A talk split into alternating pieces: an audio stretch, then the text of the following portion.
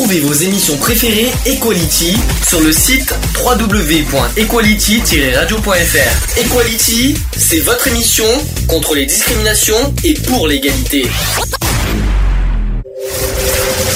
Le samedi de quinze heures à dix-huit heures. Le samedi quinze heures à dix-huit heures. Retrouvez l'émission Equality. L'émission Equality sur Geoffrey Radio. On ne choisit pas sa couleur de peau, encore moins les tourments ou hétéros. Qui sommes-nous pour juger ce qui est bien ou mal? Dit-on pas que chacun est égal? On ne choisit pas sa couleur de peau, encore moins les tourments ou hétéros. Qui sommes-nous pour juger ce qui est bien ou mal? Dit-on pas que chacun fait la force. Bonjour à tous, bienvenue dans l'émission Equality. Bon, hein, en direct, oui et non, je précise, je vais expliquer pourquoi. Euh, il, on est le samedi vingt-cinq mars deux mille dix-sept et il est quatorze heures trente-cinq en direct sur Skype, je précise. Euh, bon, ça fait trois, ça va faire bientôt un mois que ça dure. En principe, bonne nouvelle. Je, j'ai eu des nouvelles. On risque, euh, le live risque de revenir samedi prochain parce que. Pourquoi le... risque? Parce que, parce que, au risque, on dirait que c'est un danger. Non, mais Attends, c'est, non, c'est pas un danger. C'est pas un danger, mais j'ai eu des nouvelles de Radionomie qui, euh, qui dit, qui affirme en tout cas sur le forum que le live va revenir en fin mars. Donc ça veut dire que, ça veut dire qu'en principe, là, ce samedi prochain, le retour du direct à la radio. Youpi! Voilà, ça c'est dit, ça c'est fait. Donc, euh, je vous le confirmerai de toute façon dans la semaine. vingt-cinq mars. Là aussi, ça va pas me rajeunir du tout. Aujourd'hui, on fête les sept ans de la radio, de Geoffrey Radio, fête ses sept ans, pile poil aujourd'hui, vingt-cinq mars deux mille dix, aujourd'hui on est vingt-cinq mars deux mille dix-sept, sept ans, ça rajeunit pas, et attends, parce qu'après il va, on va enchaîner avec les sept, les sept ans de l'association en juillet, comme ça au moins, euh, ça va être sympa. Non, ça rajeunit pas, je le sais, je sais, je sais, je sais, mais bon, c'est comme ça. Donc bonjour, euh, qui c'est que je vais dire, on va commencer par les filles d'abord, bonjour Eve. Bonjour Charlie. Eh, ça va Eve? Et toi? Oui, je vais bien. Bonjour Angélique. Bonjour Monsieur le Président. Ah non, non, non, non, non, non, non, non, ça commence mal là. Déjà, non, bonjour Angélique. Bonjour. Bonjour le lèche. Ah, encore moi, alors là c'est, c'est, c'est, c'est pire. Décidément, j'ai pas de bol. On va, on va y arriver. Oh non, oh, bon. Bonjour. Oh, c'est pas grave, le lèche, c'est qu'une habitude. Ouais, ben voyons. Ouais. Bon. En deux ou trois mots, le, l'habitude. Oui. Ouais. Si c'est que l'habitude, ça va. On va dire bonjour aussi à Lionel, qui est de passage.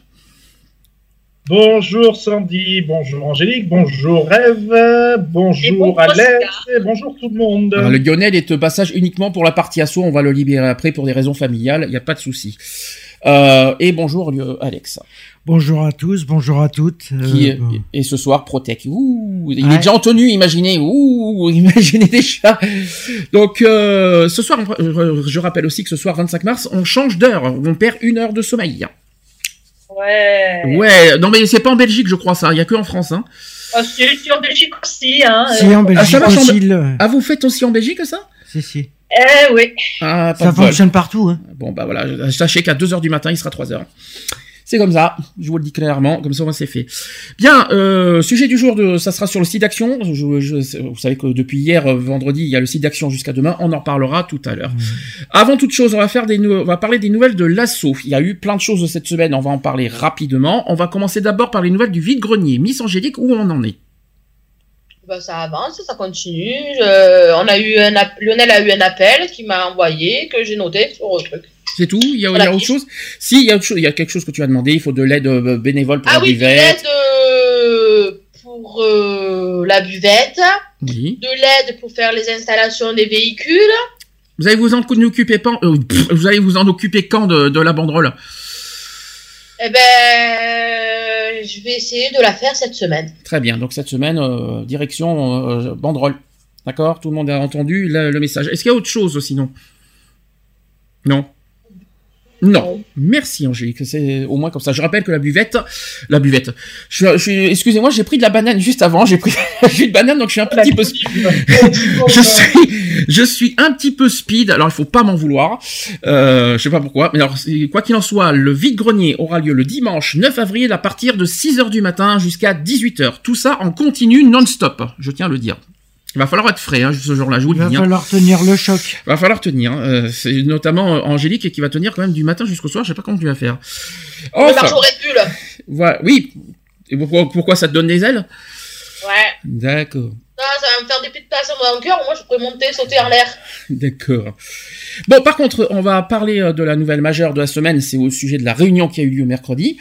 Il s'est passé beaucoup de choses. On a dit beaucoup de choses. Euh, j'ai le droit de démissionner encore ou pas? Ça ira? Non, c'est ce que j'allais dire. J'ai toujours mon arbalète, justement, avant que tu dises ça. J'ai... Non, mais j'ai... vous savez que le, le papier, je l'ai toujours. Hein. Euh, tu sais que j'ai toujours l'arbalète. Oui, mais et de... que je peux quand même descendre. Hein. Il y a Blablacar.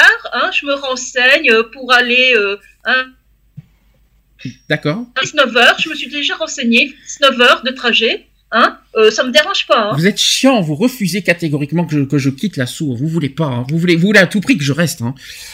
Vous êtes chiant. Hein. Pourquoi vous voulez que ouais. je reste, moi? Parce que c'est ton bébé, c'est ton assaut. Oui, mais je suis pas non plus un, je suis pas non plus i euh, surhumain et euh, tout ce qu'on veut. Il euh, y en a plein qui ont lâché leur assaut euh, pour, pour, on va dire. Et je vais pas vivre éternellement l'association. Oui, mais de... les autres, c'est les autres, euh, voilà. Ouais, bah voyons. Comme par hasard. Enfin, euh, il s'est passé plein de choses. On va expliquer un petit peu vite fait euh, bah, des, de tous les euh, bah, des, de, des nouvelles qu'on a dit. Déjà, le projet Art vingt-deux est validé. Voilà, il a, c'est fait, c'est réglé. Là-dessus, on va pouvoir euh, s'en, s'en occuper. Il va y avoir un micro-trottoir, un micro-trottoir qui va se produire prochainement. On a acheté les matériels qu'il faut pour une somme, euh, voilà, raisonnable, je trouve. Hein. On n'a pas, on n'a pas, ça n'a pas été excessif. Hein. Euh, on va recevoir euh, donc cette semaine, on va recevoir les, le matériel du micro-trottoir. On va les recevoir en principe mardi, si je me trompe pas. Donc euh, le micro-trottoir, on va s'en occuper très rapidement, on va commencer à faire les questionnaires pour que le micro-trottoir euh, voilà, ait lieu euh, dans Sisteron et dans Digne très prochainement. Il va y avoir aussi les... Euh, les, les, les, les, les je ne me trompe pas, il va, ah oui, ça aussi c'est autre chose, ça n'a rien à voir avec Art vingt-deux. Il va y avoir aussi un projet vidéo, projet vidéo au niveau radio. Explication, c'est qu'on va... Euh, il va y avoir euh, bah, la radio version filmée, on va, on va nous voir en vidéo, euh, en caméra, en direct. Ça va nous changer, peut-être que ça va ça va rendre encore plus visible notre euh, notre radio, histoire de montrer comment comment ça se passe, comment on est. Euh, et, et puis c'est mieux de vous nous voir en vidéo. Je trouve que c'est c'est ça. C'est, ouais, je, ça donne un petit plus. Oui, je pense. Il y a des ouais. Je suis un peu speed, hein. Faut pas m'en vouloir de, de ma manière de parler aujourd'hui. Hein.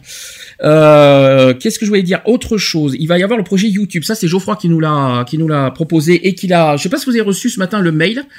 Je vous ai envoyé oui. un mail ce matin que voilà, Geoffrey il a fait un test ce matin YouTube et il vous a, il vous, il vous demande d'ailleurs de, de, de, de ouais, il vous demande votre avis sur le, sur le sujet. Voilà. Est-ce que, est-ce qu'on peut dire qu'il y a autre chose? On est, on a décidé aussi, officiellement, d'aller aux marches de Grenoble et de Paris. Donc, trois juin, on va aller à Grenoble. Et vingt-quatre juin, on ira à Paris. Alléluia. Et la banderole, on va la créer en mai, selon les résultats des élections présidentielles. Par contre, voilà, je voudrais aussi, euh, venir, euh, directement avec Angélique, si c'est possible. Non, non, tu vas comprendre pourquoi. Tu, tu vas très vite, tu vas vite comprendre pourquoi. C'est parce que dans la, alors on, on a appris des choses cette semaine. Euh, c'est Lionel qui, Lionel qui en a parlé euh, mercredi. Il y a des personnes qui nous écoutent euh, en podcast et en direct euh, à la radio et qui dit oui, vous savez comment ça se fait que nous avons une personne parmi nous qui a des connotations racistes. Alors déjà, je vais te poser une question claire, nette et précise. Angélique, est-ce que oui ou non tu es raciste? Non, pas du tout, j'ai de la famille. Voilà, non mais c'est pas, c'est pas dans ce sens-là. T'as des a priori, oui, mais tu n'es pas pour autant raciste. Non, pas du tout. Et c'est pas parce que euh, tout le monde a des a priori de toute façon. Je sais pas si Lionel en a, si Eve en a. Tout le monde a forcément des petits a priori sans être forcément homophobe, sans être raciste, et cetera, et cetera. Vous voyez ce que je veux dire? Mmh.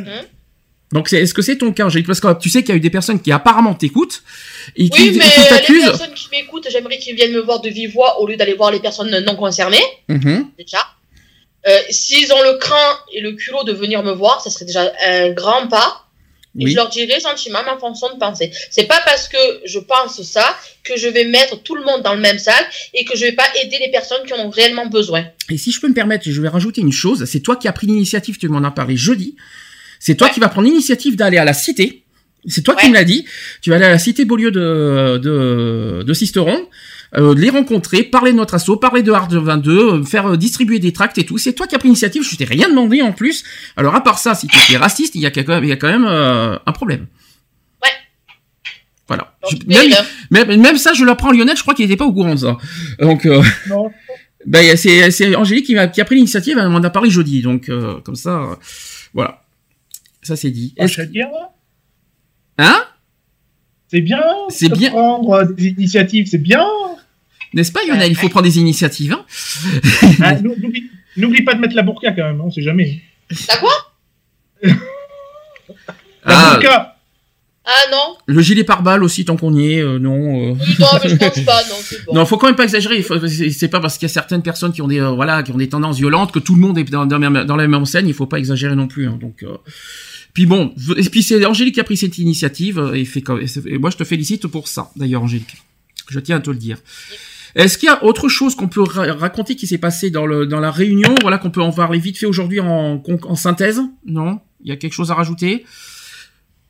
Oui, non, non, non. Non, on a joué à Guillaume Tell, mais à part ça, non. Si, je, mais je, si vous, si tu veux, Ève, rien que pour te faire plaisir, je peux continuer, je peux redéposer une lettre. Oui, c'est ça, essaie pour voir, toi voir. Mais je peux toujours moi, essayer. Moi, je, je, moi, je débarque. Oh, pff, que de la gueule, Ève. Je ne connais pas, hein, mais j'ai déjà fait trois mille kilomètres, plus de trois mille kilomètres en voiture. C'est pas huit cents kilomètres qui vont me faire peur. Hein. D'accord, j'en prends note, Ève, j'en prends note.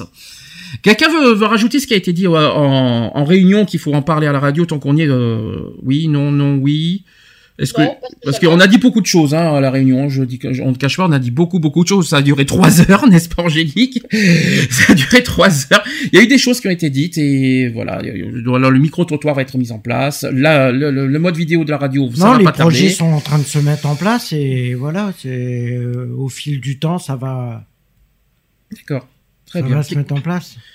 Yonel, tu as quelque chose à rajouter? Parce que je sais que je vais te libérer juste après. Est-ce que tu veux dire quelque chose d'autre ? En tant que co-président, parce que tu, tu maintiens ton cap. Si, peut-être, à la limite, parler vive voix avec Lionel, parce que la semaine dernière, on n'en a pas pu faire, et on va le faire de vive voix à la radio. Tu maintiens ton cap en disant que tu es capable de gérer les deux associations, parce qu'aujourd'hui, félicitations, tu es quand même président de, de, la, de la D P C zéro quatre, il faut quand même te le souligner. Tu es président depuis dimanche dernier, puis il y a eu un malentendu entre nous, enfin, un gros couac, un gros clash, tout ce qu'on veut depuis dimanche dernier, sur ce sujet. Et tu, tu, tu nous as dit mercredi que tu es capable de gérer les deux associations. Est-ce qu'aujourd'hui, tu peux le confirmer?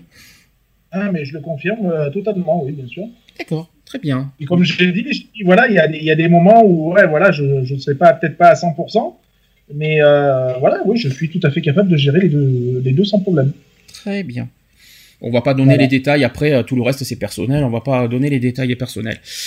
Euh, est-ce que, est-ce qu'il y a certaines choses qui ont été dites dans la, dans le, dans la réunion que j'ai oublié de dire, qui sont importantes à dire? Est-ce que, non?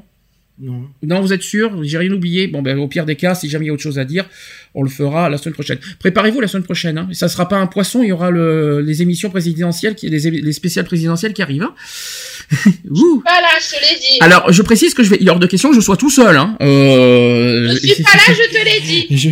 C'est cela, oui, bien sûr. Non, non, sérieux, je serai pas là. Bah, moi non plus, je serai pas là. Ah, d'accord. Vous voulez quoi, que je sois tout seul, c'est ça, pour faire les élections présidentielles? Surtout que j'en ai pas un, il y en a pas une, mais ah deux. Là, hein. C'est filles. Ah oui, bon, ouais, c'est vrai.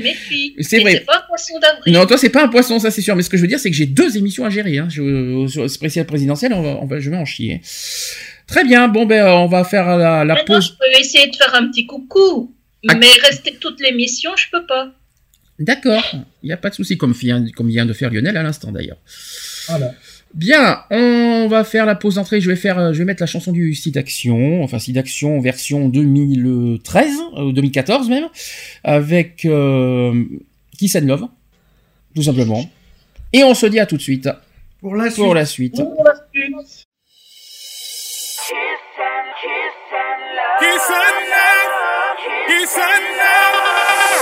Te souviens-tu un soir, un baiser sur la bouche? Gravé dans nos mémoires, qui a changé l'histoire. Oh, on avait peur de tout avant même qu'on se touche, jusqu'à fuir les regards à défaut de savoir. Oh, te souviens-tu du pire? Des larmes sur la joue.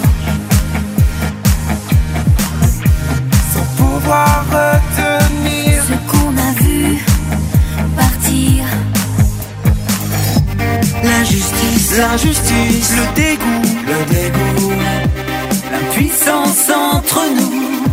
Que remplace un sourire quand, quand on s'en sert. Seule voix qui sème la main, que l'on se doit, qui est la nôtre, c'est la fin de moi qui sème la main. Face à l'effroi, faire quelque chose, vingt ans déjà, qui sème la main. Nous étions là, pour la même cause, c'est la seule voix qui sème la main. Te souviens-tu d'avoir peur de faire l'amour jusqu'à broyer du noir, faire d'un rêve un cauchemar. Oh, et si tournait la roue, et si c'était à son tour d'être mis à l'écart, de craindre le hasard. Oh, veuillez vous souvenir de ce qu'on a vécu, ah, l'absence d'un avenir, les espoirs qui chavirent. Bien sûr, bien sûr, on s'est battu, on s'est battu. Bien sûr, on continue, mais à vous de nous suivre, car, car c'est, c'est à vous, vous de, de vivre.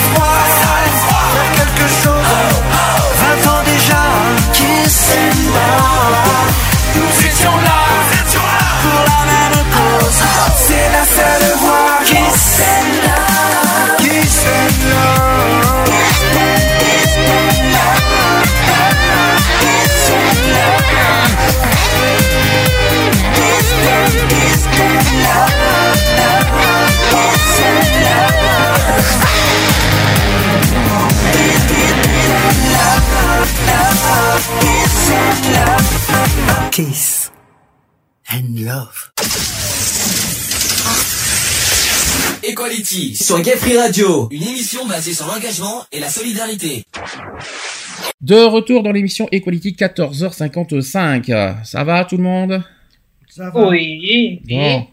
Sans transition, sujet du jour, c'est parti. Equality.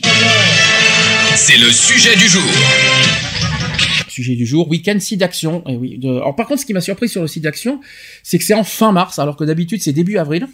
Je dois avouer que ça m'a surpris cette année que, que ce soit. À cause soit... des présidentielles. Oh non, on peut pas dire que c'est à cause des présidentielles, c'est vingt-trois avril les présidentielles, on peut pas dire que c'est ça. Bah ouais, mais bon. Et ça m'a surpris, hein, au niveau des dates, quand, quand j'ai vu que c'est, que c'est en fin mars. Je dis pourquoi pas, mais d'habitude je sais que c'est le premier week-end d'avril. Bon. Bah, il a peut-être eu des problèmes techniques ou autres qui ont fait que bah, ça s'est déroulé à ce moment-là. Bon, ça me dérange pas plus que ça, mais euh, c'est ça m'a ça m'a surpris sur le moment. Euh, Sidaction, bon, vous savez, euh, est-ce que tout le monde a, c'est ce que c'est que Sidaction? Est-ce que vous avez participé au Sidaction? Est-ce que vous savez ce que à quoi consiste le Sidaction? Explique-nous, tu fais ça si bien. Ah, tu veux que j'explique en plus. Bon, d'abord, oui. je, vais, je vais faire euh, le bilan de deux mille seize, hein, parce que euh, les Sidaction, je rappelle ce que c'est tous les ans. Depuis combien de, combien d'années? Depuis quelle, euh, quelle année ça existe, Sidaction, si tout le monde s'en souvient? Ça fait un moment, non? Ah oui, ça fait un moment, ça c'est sûr. Euh, tout... mille neuf cent quatre-vingts... quatre-vingt-onze quatre-vingt-quatorze, non. Perdu. Rappelez-vous, de, vous savez, le, le débat télévisé avec les six chaînes qui, qui, qui ont diffusé en direct mmh. la même émission, ben, c'est depuis, depuis ce jour-là, Sidaction. Alors, en deux mille seize, sachez que les dons collectés par Sidaction ont permis donc de consacrer trois virgule trente-sept millions d'euros à la prévention et l'aide aux personnes vivant avec le V I H, quatre virgule soixante-douze millions d'euros à l'aide à l'international, trois virgule quatorze millions d'euros au financement des programmes scientifiques et médicaux. Alors, sachez qu'il y a cent un programmes d'aide aux malades, cent trente-sept programmes associatifs et trente-neuf projets scientifiques. Mais en deux mille dix-sept, malgré de nombreuses victoires, le combat n'est pas terminé. Et Sidaction fait appel à nouveau à votre générosité, générosité donc depuis hier, vingt-quatre mars, jusqu'à demain, vingt-six mars, pour continuer à faire avancer la recherche. Il y a Lynn Renaud qui a dit ceci, enfin il y a même Pierre Berger et Lynn Renaud, ils ont dit ceci. Aujourd'hui, nous lançons un appel au public, aux médias, à tous les bénévoles, aux associations, au personnel de santé, aux chercheurs, pour continuer cette bataille contre la maladie, la peur, l'exclusion et les inégalités. Ensemble, nous avons parcouru un long chemin. Ensemble, nous avons fait naître l'espoir. Ensemble, nous vaincrons le sida. Voilà, ça c'est leur message. Euh, est-ce que vous, vous savez comment on peut donner au Sidaction ? En composant le cent dix. Exactement, il y a plusieurs moyens, je vous dis clairement. Il y a aussi euh, par le site internet et aussi par S M S, je vais vous l'expliquer comment. Donc effectivement, le cent dix, euh, voilà, c'est un numéro d'appel gratuit que vous pouvez euh, contacter tout le week-end euh, depuis votre poste fixe, portable. Donc le cent dix, vous pouvez aller aussi sur le site sidaction point org ou tout simplement faire un don euh, par S M S au quatre-vingt-douze cent dix. Voilà, ça par contre vous le serviez pas. Sachez que soixante-quinze pour cent de vos dons cette année iront à la recherche sociale, dix-huit pour cent vont aller aux frais de collecte et sept pour cent pour les frais de gestion. C'est bizarre, ça va nous faire un petit peu le même débat qu'on avait fait au Téléthon, mmh. quand on avait dit que frais de gestion, frais de collecte, on n'est pas forcément pour. On aurait préféré que ça aille beaucoup plus à la recherche et non, euh, et non. Euh, voilà. C'est, c'est un petit. Je sais pas si tu te souviens, Ève, on a déjà dit ce, ce débat-là avec le Téléthon. Euh, oui. Et t'es pas forcément pour non plus ce, ce genre de voilà que, que ça aille forcément dans les frais de collecte et les gestions. Euh... Ben oui, parce que le, le but quand même, c'est que ça, ça aille justement pour la recherche, pour euh, payer du matériel pour les chercheurs, voilà, qui puissent euh, travailler correctement, voilà, et trouver des solutions, et non euh, pour la publicité, non pour euh, le, le, le prix des affiches ou voilà, que sais-je. Alors sachez que soixante-six pour cent du montant des dons faits à Sidaction sont déductibles de vos impôts, dans la limite de vingt pour cent de votre revenu imposable. Voilà, il fallait quand même le souligner. Donc, euh, est-ce que... Vous... Oui, quelqu'un veut dire quelque chose sinon ? Non, non, c'est moi qui avais un gros chat dans la gorge. Ah d'accord, parce que j'entendais du bruitage derrière, c'est pour ça. Alors première chose, on va, on va expliquer... Euh... où en est la recherche aujourd'hui contre le sida. Alors, il y a plusieurs choses qui se sont produites, euh, qui, qui, qui a eu lieu l'année dernière. Alors, premièrement, il y a eu de nombreux essais euh, vaccinaux contre le V I H qui sont actuellement en cours dans le monde, euh, avec chacun une stratégie bien définie pour tenter d'éliminer le rétrovirus de l'organisme des malades. Donc, celle adoptée par l'équipe d'Erwan Lauré, donc euh, au C N R S de d'Aix et Marseille Université, ne vise pas directement le V I H, mais, mais par contre une protéine appelée T A T O I qui est sécrétée par des cellules infectées et qui agit comme une toxine sur les cellules immunitaires. Cette protéine sert de garde du corps euh, qui agit comme, euh, comme une toxine... Euh, non, cette protéine sert de garde du corps pour le V I H en formant un écran de protection pour les cellules infectées. Elle empêche leur destruction par le système immunitaire. Ça, c'est ce qu'a expliqué un médecin. Donc l'objectif du vaccin est de faire produire par l'organisme des anticorps qui neutralisent la protéine T A T et de permettre ainsi l'élimination des cellules infectées par le V I H et par les cellules tueuses du système immunitaire. Sachez qu'en deux mille treize, un essai de phase I L A euh, impliquant une cinquantaine de volontaires a eu lieu au centre d'investigation clinique de l'hôpital de la Conception conduit par Isabelle Raveau des hôpitaux de Marseille et financé par la start-up Biosantech qui est maintenant propriétaire des brevets euh, concernant ce vaccin. Les résultats de cet essai s'avèrent encourageants selon la société. Reste qu'à ce jour, ils ne font l'objet d'aucune publication scientifique validée, même si Biosantech promet qu'ils seront publiés prochainement dans la revue Rétrovirologie. Les volontaires ont été divisés par, en quatre groupes. Un groupe de contrôle a reçu un placebo et trois autres le vaccin à des doses différentes, donc il y a onze, trente-trois et quatre-vingt-dix-neuf microgrammes. Tous les participants étaient séropositifs et sous traitement depuis euh, de nombreuses années et étaient aussi de bons contrôleurs du virus. Suite aux, inje- aux injections, ils ont arrêté pendant deux mois la prise des, t- des trithérapies et notre objectif était de voir si le vaccin permettait de réduire le rebond virémique consécutif à l'arrêt du traitement. Les séropositifs qui interrompent leur traitement présentent effectivement quinze jours à trois semaines après l'arrêt une augmentation brutale de la quantité de V I H dans leur sang. C'est ce que les médecins appellent le rebond virémique. Et aussi selon les données présentées donc le seize mars deux mille seize par Biosantech, dans le groupe qui a testé la dose de à trente-trois microgrammes, sachez que soixante pour cent des volontaires ont eu un rebond virémique très atténué. Euh, un résultat très favorable donc, et plus important encore, sachez qu'au moins trois patients n'ont toujours pas d'A D N viral détectable dans leur sang deux ans après la vaccination, ce qui signifie que le, vac- que le vaccin élimine aussi les cellules réservoirs du V I H. Donc des, ce sont des cellules infectées dans lesquelles le virus est latent et qui peuvent la, le relâcher dans l'organisme. Sachez qu'aujourd'hui, aucun traitement n'est actuellement capable d'éra- d'éradiquer le V I H, donc je, rapp- je rappelle, il n'y a aucun vaccin clair, net et précis. Il n'y a aucun traitement qui, euh, qui tue le V I H, mais on peut euh, maintenant le contrôler et le canaliser. C'est ce qu'il faut se dire. Alors, c'est là que résident aussi les véritables promesses de ce vaccin qui représente une avancée majeure euh, dans la cure anti-V I H, anti-V I H. Une promesse toutefois jugée sans réel fondement par le directeur de l'Agence nationale de recherche sur le sida qui s'appelle Jean-François euh, Delfressé, et il est furieux d'ailleurs de cet effet d'annonce. Prudence quand même, il faut quand même le rappeler. Peut-on considérer ces trois volontaires comme guéris, d'après vous ? Non. Par rapport à ce que, l'histoire que je viens de raconter, d'après, est-ce qu'on peut considérer ces volontaires comme guéris ? Non, pas du tout. Non. Non, pour l'instant, non. Eh ben non, non, on peut pas leur dire qu'ils, on peut pas dire qu'ils sont guéris, non. Euh, et c'est sans hésitation qu'a répondu d'ailleurs Erwan Lauré. Hein. Euh, l'absence d'A D N viral dans leur sang ne signifie, ne signifie pas que toutes les cellules réservoirs ont été détruites. Il reste une incertitude liée à la finesse des analyses des laboratoires. Le vrai signe de guérison sera la rétro-séroconversion. Euh, on n'y est pas encore, mais c'est notre but, précise-t-il. Ce terme de rétro-séroconversion euh, signifie que l'organisme n'ayant plus de virus contre lesquels lutter abaisse la garde et réduit son taux d'anticorps anti-V I H. Un seul patient au monde a connu un, une rétro-séroconversion, conversion plutôt, séroconversion, médicalement documentée et peut donc être considéré comme guéri. Donc il s'agit par exemple de Timothy euh, Brown, qui est surnommé le patient de Berlin, qui a reçu une greffe de moelle osseuse pour traiter la, une leucémie dont il souffrait aussi. Euh, et donc euh, d'une moelle osseuse, donc de personnes naturellement immunisées contre le V I H en raison d'une très rare mutation génétique. Prudence donc quant aux espoirs que pourrait euh, susciter cette annonce. D'autant, et c'est regrettable, qu'elle a été faite en amont de la publication scientifique qui, elle seule, pourrait permettre aux spécialistes d'évaluer le protocole de l'étude et la validité des résultats. Biosantech promet toutefois une publication dans les prochaines heures ou prochains jours, donc là-dessus il va falloir que je surveille, et à un reproche qui, a, qui avait... Euh, et, qui avait déjà touché Biosantech lors d'une première annonce en octobre deux mille quinze. Plusieurs étapes doivent, donc, doivent encore être franchies avant d'aboutir à un vaccin thérapeutique à l'efficacité prouvée. Elles devraient d'ailleurs se succéder rapidement et Biosantech a commencé les démarches pour entamer le plus rapidement possible un essai multicentrique portant sur un plus grand nombre de patients et à divers degrés de l'évolution de l'infection.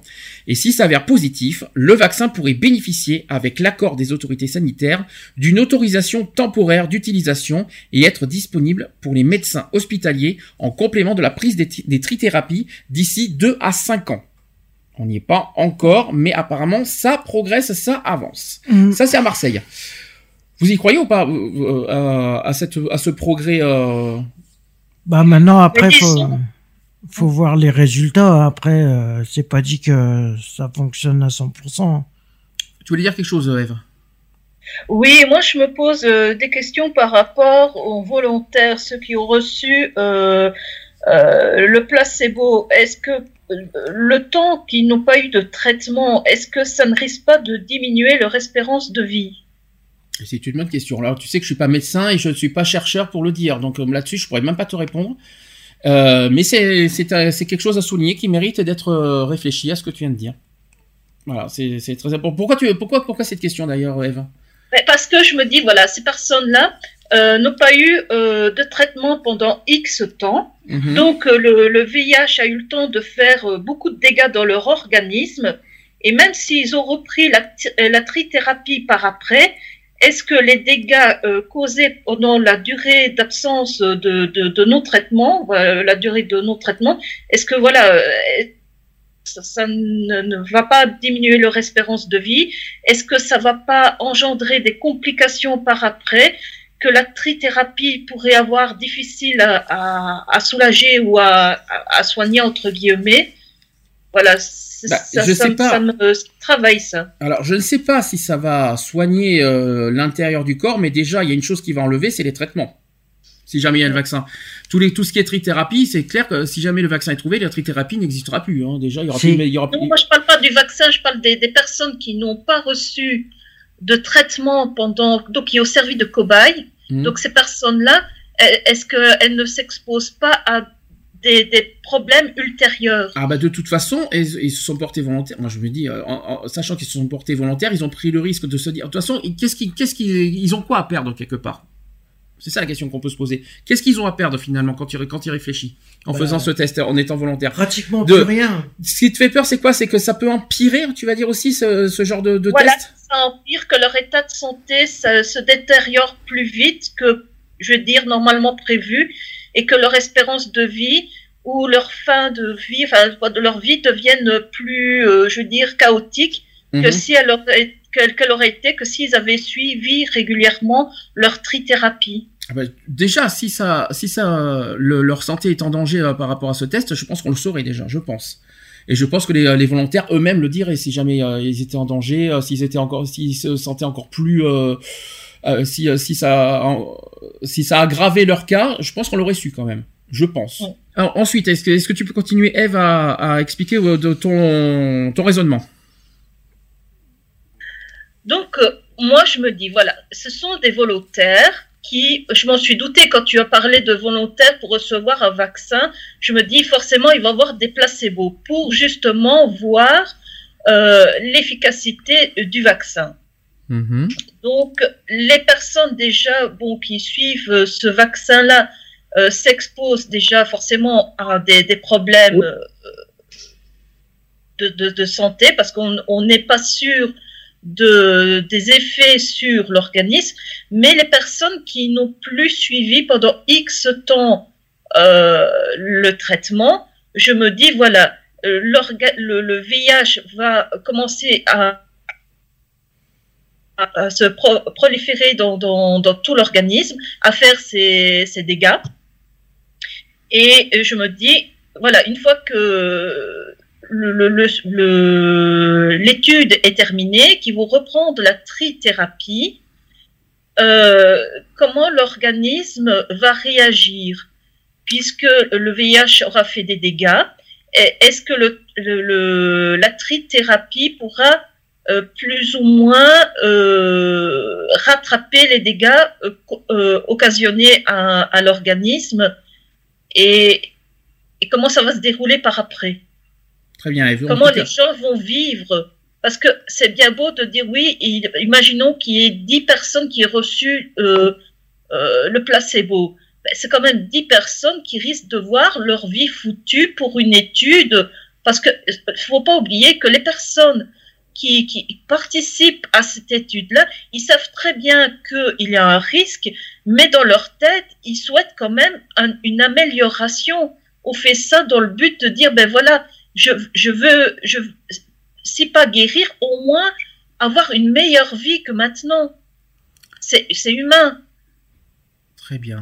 Est-ce que... Angélique, je pense que ça va être un peu compliqué que tu en parles, de, de dire ce que tu penses sur les recherches, je me doute bien. On accueille quand même Geoffroy qui nous dit bonjour. Oui, bonjour. Je me suis posé la question, qu'est-ce que c'était que cet appel bizarre sur Skype alors que tu n'étais pas, euh, que tu étais pas connecté ? C'est pour ça que je trouvais ça bizarre. euh, tu arrives en plein milieu de la, bah, de la discussion. Oui, oui, oui. Donc, euh, tu, euh, si tu as des choses à, à dire, tu n'hésites pas à, bah, à, nous, à, à bah, intervenir. Je ne veux pas savoir. Ça marche. Alors, je continue parce qu'il y a une deuxième histoire aussi sur le, la recherche, parce que ça se passe cette fois en Afrique du Sud. Euh, des volontaires testent, ont testé depuis le mercredi trente novembre un vaccin expérimental contre le sida. Un essai clinique d'une ampleur inédite pour ce pays où sept millions de personnes vivent avec le V I H. Donc, en cette journée mondiale de lutte contre le sida, donc le premier décembre de, de l'année dernière, un vaccin expérimental contre le V I H redonne une lueur d'espoir aux malades. Donc, c'est testé depuis, comme je vous l'ai dit, le trente novembre en Afrique du Sud, le pays d'Afrique australe le plus touché par ce fléau. Chaque jour, sachez qu'un millier de personnes sont contaminées. Donc euh, cette, euh, ce test s'appelle euh, H V T N sept cent deux. Euh, c'est une étude qui va impliquer euh, pendant quatre ans plus de cinq mille quatre cents volontaires, hommes et femmes sexuellement actifs âgés de dix-huit à trente-cinq ans, dans quinze sites répartis sur tout le territoire sud-africain. S'il est utilisé en même temps que les outils de prévention à l'efficacité prouvée que nous, que nous, que nous utilisons déjà, un vaccin sûr et efficace pourrait constituer le coup de grâce contre le V I H. C'est ce qu'a estimé Anthony Fauci, le directeur de l'Institut national américain des allergies et des maladies infectieuses. Même un vaccin modérément efficace réduirait significativement le fardeau de la maladie dans des pays et des populations très infectées. C'est ce qu'a rajouté le patron de, du N I A I D et qui participe à cette étude. Euh... Donc une des volontaires a dit ceci, elle s'appelle Jane, elle a dit « Je connais des gens qui sont séropositifs, j'en connais qui sont morts à cause du V I H, c'est pour eux que je suis là. » Tout simplement. Et au cœur, au cœur du township de Sochanguve, dans le nord de la capitale pré, de, de la capitale Pretoria, sachez que Jane, qui est l'une des premières à participer à cet essai clinique à grande échelle, elle est très fière de monter euh, en première ligne du combat contre le virus V I H. Elle a dit ceci, je connais des gens qui sont séropositifs, j'en connais qui sont morts, voilà, c'est ce qu'elle a dit, et certains de ma famille, c'est pour eux que je suis là. Donc, elle a quand même vingt et un ans, quand même, cette, cette personne, dont le nom doit rester caché pour respecter les règles éthiques du test. Elle a dit ceci aussi, je veux changer les choses pour ma communauté et pour mon pays. Dans le monde, sachez que deux millions et demi de personnes sont infectées chaque année par le virus. De toute façon, les chiffres, j'en parlerai tout à l'heure, euh, qui a fait plus de trente millions de morts dans les années quatre-vingts, selon une étude publiée lors de la conférence internationale de Durban, c'est-à-dire l'Est de l'Afrique du Sud. Voilà, en juillet dernier. Le vaccin sud-africain spécialement adapté aux populations locales est une version musclée d'une souche testée en deux mille neuf en Thaïlande sur plus de seize mille volontaires.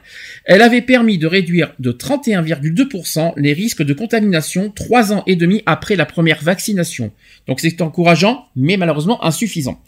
Même s'ils sont réticents à afficher leurs objectifs, les chercheurs espèrent que le taux d'efficacité de leur vaccin prototype atteindra au moins le seuil de cinquante pour cent. Si ce vaccin est considéré comme suffisamment efficace, il faudra alors entre cinq et dix ans pour développer sa production. C'est quand même pas aujourd'hui que ça va se produire. Hein. Par contre, il y a quelque chose qui me fait peur en Afrique. Oui. C'est, euh, c'est, c'est voilà, c'est, c'est une pratique qui se fait, j'ai entendu. En fait, les hommes qui sont atteints de, du sida, On, en fait, on dit aux hommes qui sont atteints de sida, si tu fais l'amour avec une, une jeune vierge, eh bien, tu vas guérir du sida. Alors, on aura, Ève, on en parlera tout à l'heure des moyens de ouais. contamination, parce que là, on n'est pas du tout là, on est sur la recherche pour l'instant. Mais euh, sur les problèmes de, de contamination, euh, tu en parleras tout à l'heure ? Ouais. D'accord, okay. parce, que là, parce que là, on est un petit peu hors sujet, en fait. Donc, bien loin de cet éventuel succès, sachez que Jane se prépare à recevoir ses premières injections. Elle a dit ceci, je n'ai peur, je n'ai peur ni des piqûres, ni du V I H, c'est ce qu'a lâché Bravache. Et elle a dit ceci aussi, il n'existe pas encore de remède, alors nous devons continuer à nous battre. Parce que, je le rappelle à nouveau, aucun vaccin est clairement trouvé à ce jour, donc le combat, quoi qu'il en soit, continue. Voilà, ça c'est l'affaire en Afrique du Sud. Qu'est-ce que vous voulez euh, Est-ce que vous avez quelque chose à rajouter, à dire euh, Est-ce que vous y croyez aussi à ce... à cette recherche? Moi, je vous dis, toute recherche est bonne à prendre. Moi, je me dis, euh, il faut que... Oui, il faut bon apprendre. Euh, voilà, euh, tout ce qui peut aider à améliorer, ne fût-ce que l'état de santé des personnes qui sont atteintes du sida, c'est déjà bon à prendre.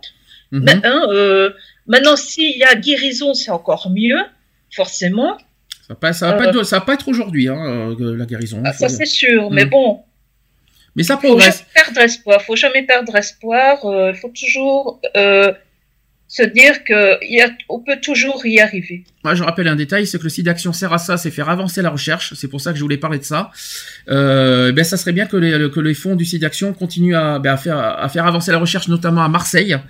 Euh, parce que euh, ça commence, à, ça continue à progresser, donc il faut continuer à donner euh, aussi d'action, notamment pour continuer à faire progresser cette recherche, parce que plus on donne de l'argent, plus ça fait avancer, et le problème c'est que moins il y a d'argent, et plus ça va être long. Euh, euh, Forcément, comme euh, toute étude. Euh... Plus il y a d'argent, et plus la recherche avancera, c'est ça qu'il faut se dire, et moins il y a d'argent, forcément ça va être plus long à traiter, et plus long à trouver.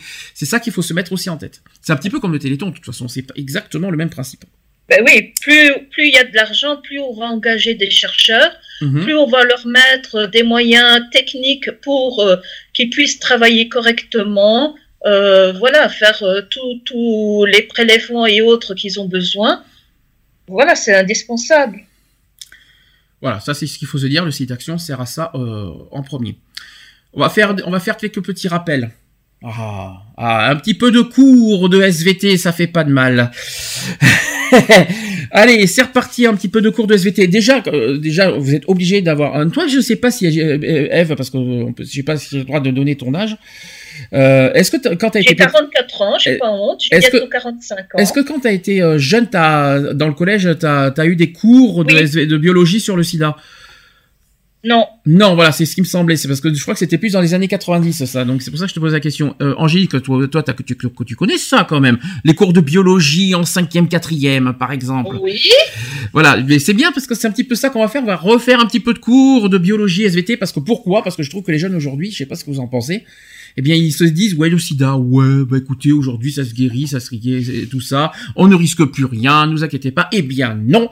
Il faut être très clair. Le sida, aujourd'hui, est encore transmissible. On peut, tout le monde peut l'avoir. Tout le monde, enfin, oui, tout le monde est, et à l'heure d'aujourd'hui, peut, malheureusement, un jour, et sachez qu'il y en a qui ne savent pas qu'ils sont contaminés par sida. Il faut quand même le rappeler, ça aussi. Donc, il y en a. Et disons que le problème, c'est que les jeunes se disent, « Oh, mais ça se soigne comme une maladie chronique, euh, mmh. voilà, c'est bon, euh, c'est comme si tu avais de l'asthme, ou tu vois. Mmh. » Oui, par exemple. Et donc, ils banalisent, en fait. Mais c'est ça, c'est, c'est, à l'heure d'aujourd'hui, les jeunes, aujourd'hui, se disent, ouais, bah, écoutez, au sida, ça se guérit de toute façon, on ne risque plus rien. Eh bien, non, c'est faux, c'est archi faux. Maintenant, il faut qu'on fasse comprendre aux jeunes d'aujourd'hui que le sida, malheureusement, tout le monde peut l'avoir. Et, ah oui, autre chose, et ça aussi, j'y, j'y tiens très personnellement là-dessus, le sida n'est pas une maladie des homosexuels. C'est complètement faux. Nuance, ça aussi, ça c'est très très faux. C'est pas parce que euh, y a plus d'homosexuels qui sont touchés que c'est une maladie uniquement aux homo- euh, dédiée aux homosexuels. C'est complètement faux, ça aussi. Faut quand même, il faut quand même le souligner, ça d'ailleurs. Alors, est-ce que vous savez euh, comment, qu'est-ce que veut dire SIDA ? euh, Virus. Non, c'est pas virus. SIDA, il y a, y a un V dedans ? Non, tu confonds avec V I H peut-être. je, je parle du, du de l'acronyme SIDA, je parle. C'est... Je l'ai vu, mais j'ai... Sérum... Euh... C'est pas sérum. Syndrome. C'est, infection... c'est syndrome, oui, après. Infection... Euh... Non, pas infection. Infecté. C'est bien, ça, c'est, c'est, c'est bien on, se, on, se, on se croit vingt-cinq ans en arrière. Allez, en avant. Oh, et aujourd'hui, on est censé s'en rappeler, parce que ça, ça fait partie au niveau de l'association. Et, euh, vous savez qu'on est censé aussi faire très attention. On fait de la prévention, il faut quand même le rappeler. Alors, immunitaire... Ça... Euh... Non. Syndrome immunodéficience ouais. acquise. C'est pareil. Syndrome immunodéficience acquise. Voilà que, ce que veut dire ouais. SIDA. Et sachant que voilà, c'est plus connu sur, la, sur l'acronyme SIDA. Donc c'est un ensemble de symptômes consécutifs à la destruction de plusieurs cellules du système immunitaire par un rétrovirus. Le sida, sachez que c'est le dernier stade de l'infection par ce virus et finit par la mort de l'organisme infecté des suites de maladies opportunistes. Jusque-là, vous le savez. Ouais. Ça vous surprend ? Non. Non. Bah non. Voilà. Et ensuite, euh, question suivante. Le V I H, donc je vais continuer. Donc le V I H ne peut pas se transmettre par la baignade, par exemple ? Ah oui, ça. Alors oui, bah ça. ça, ça c'est, c'est, c'était quoi ce bruit ? Alors, Geoffrey qui revient. Je crois que c'était Geoffrey qui a, qui a eu un bruit bizarre hein, d'un coup là. Il, il... Voilà, j'ai changé d'appareil pour Skype, donc j'ai les deux qui en sont le même. Alors justement, je vais vous dire une chose, parce que ça c'est très important. Le V I H par exemple, parce que ça ce sont des, des, des idées reçues, ça ne peut pas se, prendre, se transmettre ni par la baignade, donc ne vous inquiétez pas, par la piscine tout va bien, vous pouvez vous baigner tranquillement, vous ne, vous ne risquez rien. Ça ne se transmet pas non plus par un baiser. il n'y a pas de souci. Bon, la mononucléose, c'est autre chose, mais je vous rassure, c'est pas, c'est pas le sida, la mononucléose. Mais, vous ne pouvez pas non plus trans- transmettre par une étreinte, ni par un éternuement, voilà, ni par la toux. C'est quoi ça ? D'accord ? Vous pouvez pas, ça, ça, ça peut pas se transmettre par la toux. Ça ne peut pas se transmettre par une piqûre d'insecte. Tout va bien. Ça ne se transmet pas non plus sur un partage d'un verre ou d'un vêtement. Tout à fait. Alors, ça, d'ailleurs, c'est... je me souviens de, d'une personne là, qui avait bu dans un verre d'un, d'une personne d'un séropositive là, mm-hmm. pour prouver que le, bah, que le sida ne se transmet pas en buvant dans le verre d'une personne atteinte de, du V I H. Il y a une chose qui n'est pas mise, mais d'après vous, au niveau des, euh, des brosses à dents. Eh oui. Ah, euh, tout dépend s'il y a du sang sur la brosse à dents ou pas, je dirais. Parce que normalement, le sang n'est plus actif à l'extérieur. Donc, il faut que le sang ouais. soit actif pour, pour, pour qu'il y ait euh, contamination. Donc, quand le sang, à l'extérieur, le sang à l'extérieur n'est plus à trente-sept degrés, donc réfléchissez un petit peu. Il faut qu'il y ait vraiment contact sanguin pour qu'il y ait, euh, voilà, vous voyez ce que je veux dire. Donc, en principe, il n'y a pas de transmission, euh, sachant que le sang euh, n'est, n'est, plus, euh, n'est plus à trente-sept degrés à l'extérieur. C'est ça que je veux dire. C'est un peu compliqué, mais c'est ça. Alors, sachez que le virus vit à l'intérieur de certaines cellules du corps qui sont présentes dans le sang et les sécrétions sexuelles, donc le sperme, les sécrétions vaginales. Et c'est un virus qui ne peut se transmettre que d'un être humain vers un autre être humain. Donc, ne vous inquiétez pas, vous ne le, vous le rattrapez pas avec votre chat ni avec votre chien. Tout va bien oui, pour le meilleur du monde. Avec mon chien ni avec mon chien aussi. Hein. Tout le mais, tout, non, mais vous savez qu'il, est, qu'il, qu'il existe un V I H en version animaux, hein. Oui, ah oui, ça je sais. Oui, mais ça ne se transmet, mais il ne transmet, mais ça ne se transmet, ça se transmet pas vers l'homme, ça par contre. Non. Voilà. Je, je, je tiens à, leur, à vous rassurer là-dessus. Quels sont, attention, un petit peu de cours de S V T, ça ne fait pas mal. Quels sont les trois modes de transmission du virus ? Sanguin. Ouais. Sanguin, oui. Alors, les, les rapports sexuels ? Alors sanguin, sanguin, est-ce qu'on peut me donner des, des explications quand on dit voie sanguine ? Alors oui, euh, de la transfusion sanguine, hein, je veux dire, euh, vraiment un, écha- un échange, un échange sanguin, un échange. Euh... Alors je vais vous donner, ça, ça concerne. Échange de seringues pour les toxicomanes. Voilà. Si les... Alors, voilà je... Exactement, il y a ça, il y a les drogues injectables. Transfusion sanguine. Voilà, les hémophiles, les transfusés. Ouais. Voilà. Et les drogues, bien sûr, c'est ce que je veux dire, les, mmh. les échanges de seringues, les drogues, il faut quand même le rappeler. Donc ça, c'est pas voie sanguine. Après, j'ai entendu voie sexuelle. Ouais. Est-ce qu'on peut nous donner des explications là-dessus ? Parce que c'est encore plus... Com- ça aussi, c'est compliqué. Euh, euh, quand on n'est pas protégé, quand on a un rapport sexuel, euh, euh, je sais pas, on va te dire... Euh... Ça va être des sécrétions... Euh... C'est, c'est sur, les, ouais, sur les sécrétions lors des rapports, lors des rapports sexuels, hein, entre les muqueuses. Alors attention, ça va peut-être surprendre beaucoup ce que je vais dire. Donc c'est par voie sexuelle non protégée par un préservatif, s'il y a pénétration vaginale, anale ou buccale. La fellation en fait partie. Et là, t'as Angélique qui commence à avoir mal, qui va avoir mal à la bouche. Pardon. Je sais pas, te fais, tu fais une drôle de tête sur... C'est con, c'est con qu'on peut pas faire les enregistrements, Geoffroy. Si t'as des captures d'écran, fais, vas-y, fais-le, c'est trop drôle. you, n'oublie pas qu'on a notre youtubeur en direct. Hein. Je tiens à préciser que Geoffroy est notre youtubeur, donc ça tombe très très bien. Pense-y, Geoffroy, ça aussi. Oui, j'ai très envie de ça. Euh, et il manque une troisième transmission. Est-ce que vous savez lequel ? Alors, c'est une, je rappelle que c'est une mode de transmission. Donc, on, notez bien le mot transmission. La salle, non, pas par la salive. Ah, Angélique, là, t'allais, là, t'allais, là, t'allais te faire prendre une gifle. Là, tu vas voir, tu vas voir la salive. Ah là là là là là là là là la salive. Par les coupures. Mon Dieu, non, mais non, mais ça c'est les voies sanguines, ça, de toute façon. Euh... Il manque quelque chose. Et ça concerne les mamans. Ah, ah oui, bah, avec euh, quand elles sont enceintes, euh, voilà. euh, transmettre par euh, donc quand le, le, le bébé est dans le ventre, euh, par alors, euh, l'accouchement aussi, puisqu'il y a un échange sanguin entre la mère et le bébé. Alors c'est exactement ah, ça. Oui. C'est exactement ça. Donc de la mère à l'enfant, sachant que c'est en, soit en cas d'absence de traitement de la mère. Et cela aussi peut, sur, euh, ça peut survenir aussi in utero, c'est-à-dire dans les dernières semaines de la grossesse et aussi au moment de l'accouchement et de l'allaitement. Voilà, comme ça au moins vous le saurez. Il fallait quand même le souligner ça aussi. Est-ce que vous connaissez les signes possibles dès qu'on est contaminé? La fièvre. Exactement.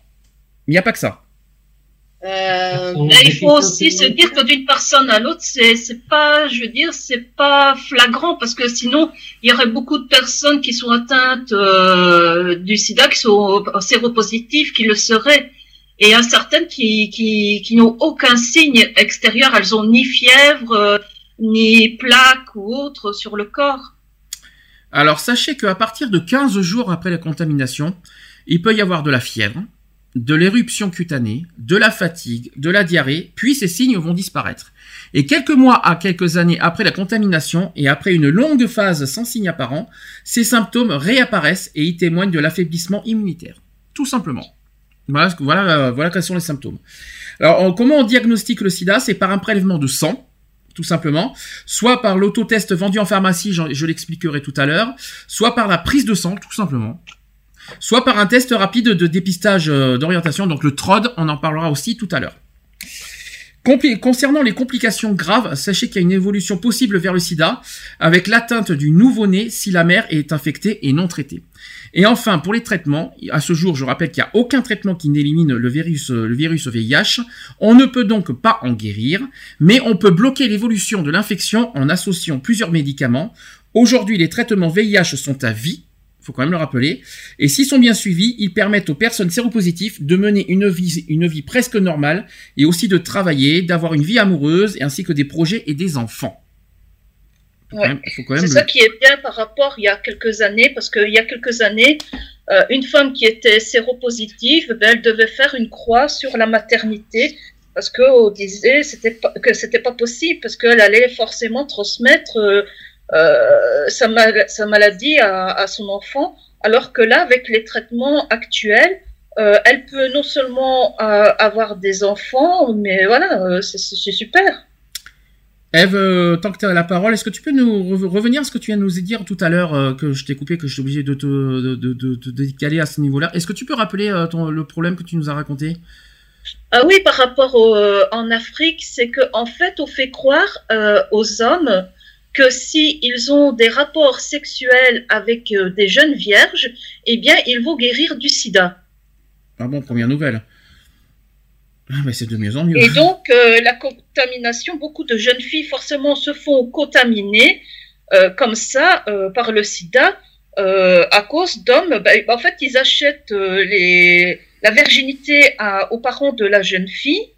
Et, et puis, voilà. Donc, les, c'est comme ça aussi que la... Je veux dire, la prolifération... Euh, euh, prof, euh, comment on dit encore ? Oui, préféré. Donc, euh, c'est comme ça que le sida se répand de plus en plus, euh, je veux dire, en Afrique, avec de telles croyances, ça, ça, ça ne va pas aider, euh, justement, à ce que le, le, le sida diminue. Je pense que ces personnes-là doivent être traitées par le cerveau, je pense. Parce que franchement, dire des choses pareilles... Euh, après, il y en a qui y croient, malheureusement. Hein, donc, il euh, faut faire très attention et... et... Il ne faut pas entendre ces genres de, de ces genres de conversations. Oui, on va traiter le sida par le par l'I V. Il y a des il y a de j'entends de ces choses, mais un truc des, des trucs de fou. Euh, par le même qu'est-ce que j'ai entendu? Je trouve ça date de loin. Il y en a qui traitent le sida par le vous savez par, par pas par l'hypnose, mais par le magnétisme par exemple. Ça c'est nouveau ça. Première nouvelle, euh, et il faut, c'est la première fois que j'entends ça. Euh, non, c'est, c'est impossible. Il y en a qui, il y en a qui, qui font même par des voies de secte. Euh, oui, euh, bon, bref quoi. Tous ces genres de choses, des, des, des, ces genres de traquenards, faut vraiment pas écouter. Hein, ça c'est clair. Mm. Quelqu'un veut rajouter quelque ouais, chose? Oui, mais faut pas oublier qu'en Afrique, ils sont euh, très croyants dans tout ça, tout ce qui est euh, sorcellerie et autres. Ouais, ils, a, ils sont très croyants dans tout ça. Et le fait qu'on leur dise, oui, mais euh, si tu prends une vierge, tu vas guérir euh, du sida, ben pour eux, c'est crédible. D'accord. Euh, quelqu'un veut rajouter quelque chose? Non. Parfait. Alors, je vais faire aller des chiffres maintenant. Je vais commencer d'abord les chiffres dans le monde et après on parlera des chiffres en France. D'abord dans le monde, alors c'est des chiffres de, de fin deux mille seize, hein, je tiens à le dire. Donc dans le monde, trente-six virgule sept millions de personnes vivaient avec le V I H en deux mille quinze. Voilà. deux virgule un millions de personnes ont été nouvellement infectées par le V I H et un virgule un million de personnes sont décédées de maladies liées au sida en deux mille quinze. dix-huit virgule deux millions de personnes ont eu accès au traitement anti-V I H, dont neuf cent dix mille enfants en juin deux mille seize. C'est quand même fort, hein. Le nombre de personnes de plus de cinquante ans vivant avec le V I H a atteint son apogée en deux mille quinze avec cinq virgule huit millions. Le nombre devrait atteindre huit virgule cinq millions d'ici deux mille vingt.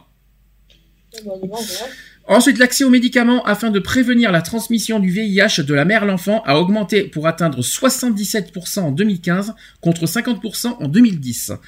Les nouvelles infections du V I H chez les enfants ont décliné de cinquante et un pour cent depuis deux mille dix. Autre chiffre, quarante-cinq pour cent de nouvelles infections à V I H à échelle mondiale se situaient en deux mille quatorze parmi les populations clés ainsi que leurs partenaires sexuels, notamment les injecteurs de drogue, les homosexuels ainsi que les hommes ayant des, re- des rapports sexuels avec des hommes, avec une augmentation de douze pour cent entre deux mille dix et deux mille quinze. On en parlera après de toute façon des H S H, ah, juste après. Ensuite, les chiffres en France. Je pense que vous en avez beaucoup entendu parler des chiffres, je vais quand même le rappeler. Donc en France, euh, aujourd'hui, cent cinquante mille euh, personnes sont porteurs du sida. cent cinquante mille en France. En deux mille quinze, sachez que le nombre de personnes ayant découvert le séro- leur séropositivité sont de, était de cinq mille neuf cent vingt-cinq, donc pratiquement six mille. Ensuite, les hommes ayant des rapports sexuels avec les hommes restent le groupe le plus touché par l'épidémie. Ils représentent quarante-trois pour cent des découvertes de séropositivité. Euh, environ deux mille six cents H S H ont découvert leur séropositivité en deux mille quinze. Ensuite, les hétérosexuels nés à l'étranger représentent trente-huit pour cent des découvertes de séropositivité. Les hétérosexuels nés en France avec seize pour cent. Enfin, la région Île-de-France reste la région la plus touchée par la découverte des, de sérologie positive euh, en métropole. Et sachez que hors métropole, vous savez qui c'est qui, euh, qui est touché? Pas de surprise. La Guyane? C'est la Guyane, exactement. Hors métropole, c'est la Guyane qui est la plus touchée. Je sais pas comment tu le savais, mais... Euh... Je me suis même pas introduit, on va dire. Tu t'es introduit? Euh, oui, introduit comment? Ben, je me suis fait un peu des recherches sur Internet. Ah, ah. Tu, tu serais pas aussi par hasard sur le site de l'assaut, par hasard? Merci Angélique, tricheuse. Bah, je vais pas mentir, oui, je suis un peu, je lis un peu, euh, j'essaie de me renseigner, de voir et tout, voilà. D'accord. Alors maintenant, on va passer aux choses sérieuses. C'est là aussi, je rappelle que, que c'est notre domaine. On va faire euh, de la prévention, une grosse alerte chez les, chez les homosexuels. Vous savez que ça veut dire H S H, et je l'ai dit juste avant. Hommes ayant d'autres rapports avec des Rapport hommes. Rapport avec un homme. Voilà. Alors, je vais d'abord parler chiffres en deux mille seize. Sachez que selon les chiffres rendus publics le vingt-neuf novembre deux mille seize par l'Agence Santé Publique France, l'infection par le virus du sida, donc le V I H, se maintient toujours à un niveau élevé en France chez les homosexuels. Par ailleurs, ces derniers restent également les plus touchés par l'explosion des infections sexuellement transmissibles en raison d'une baisse de l'utilisation du préservatif comme moyen de prévention.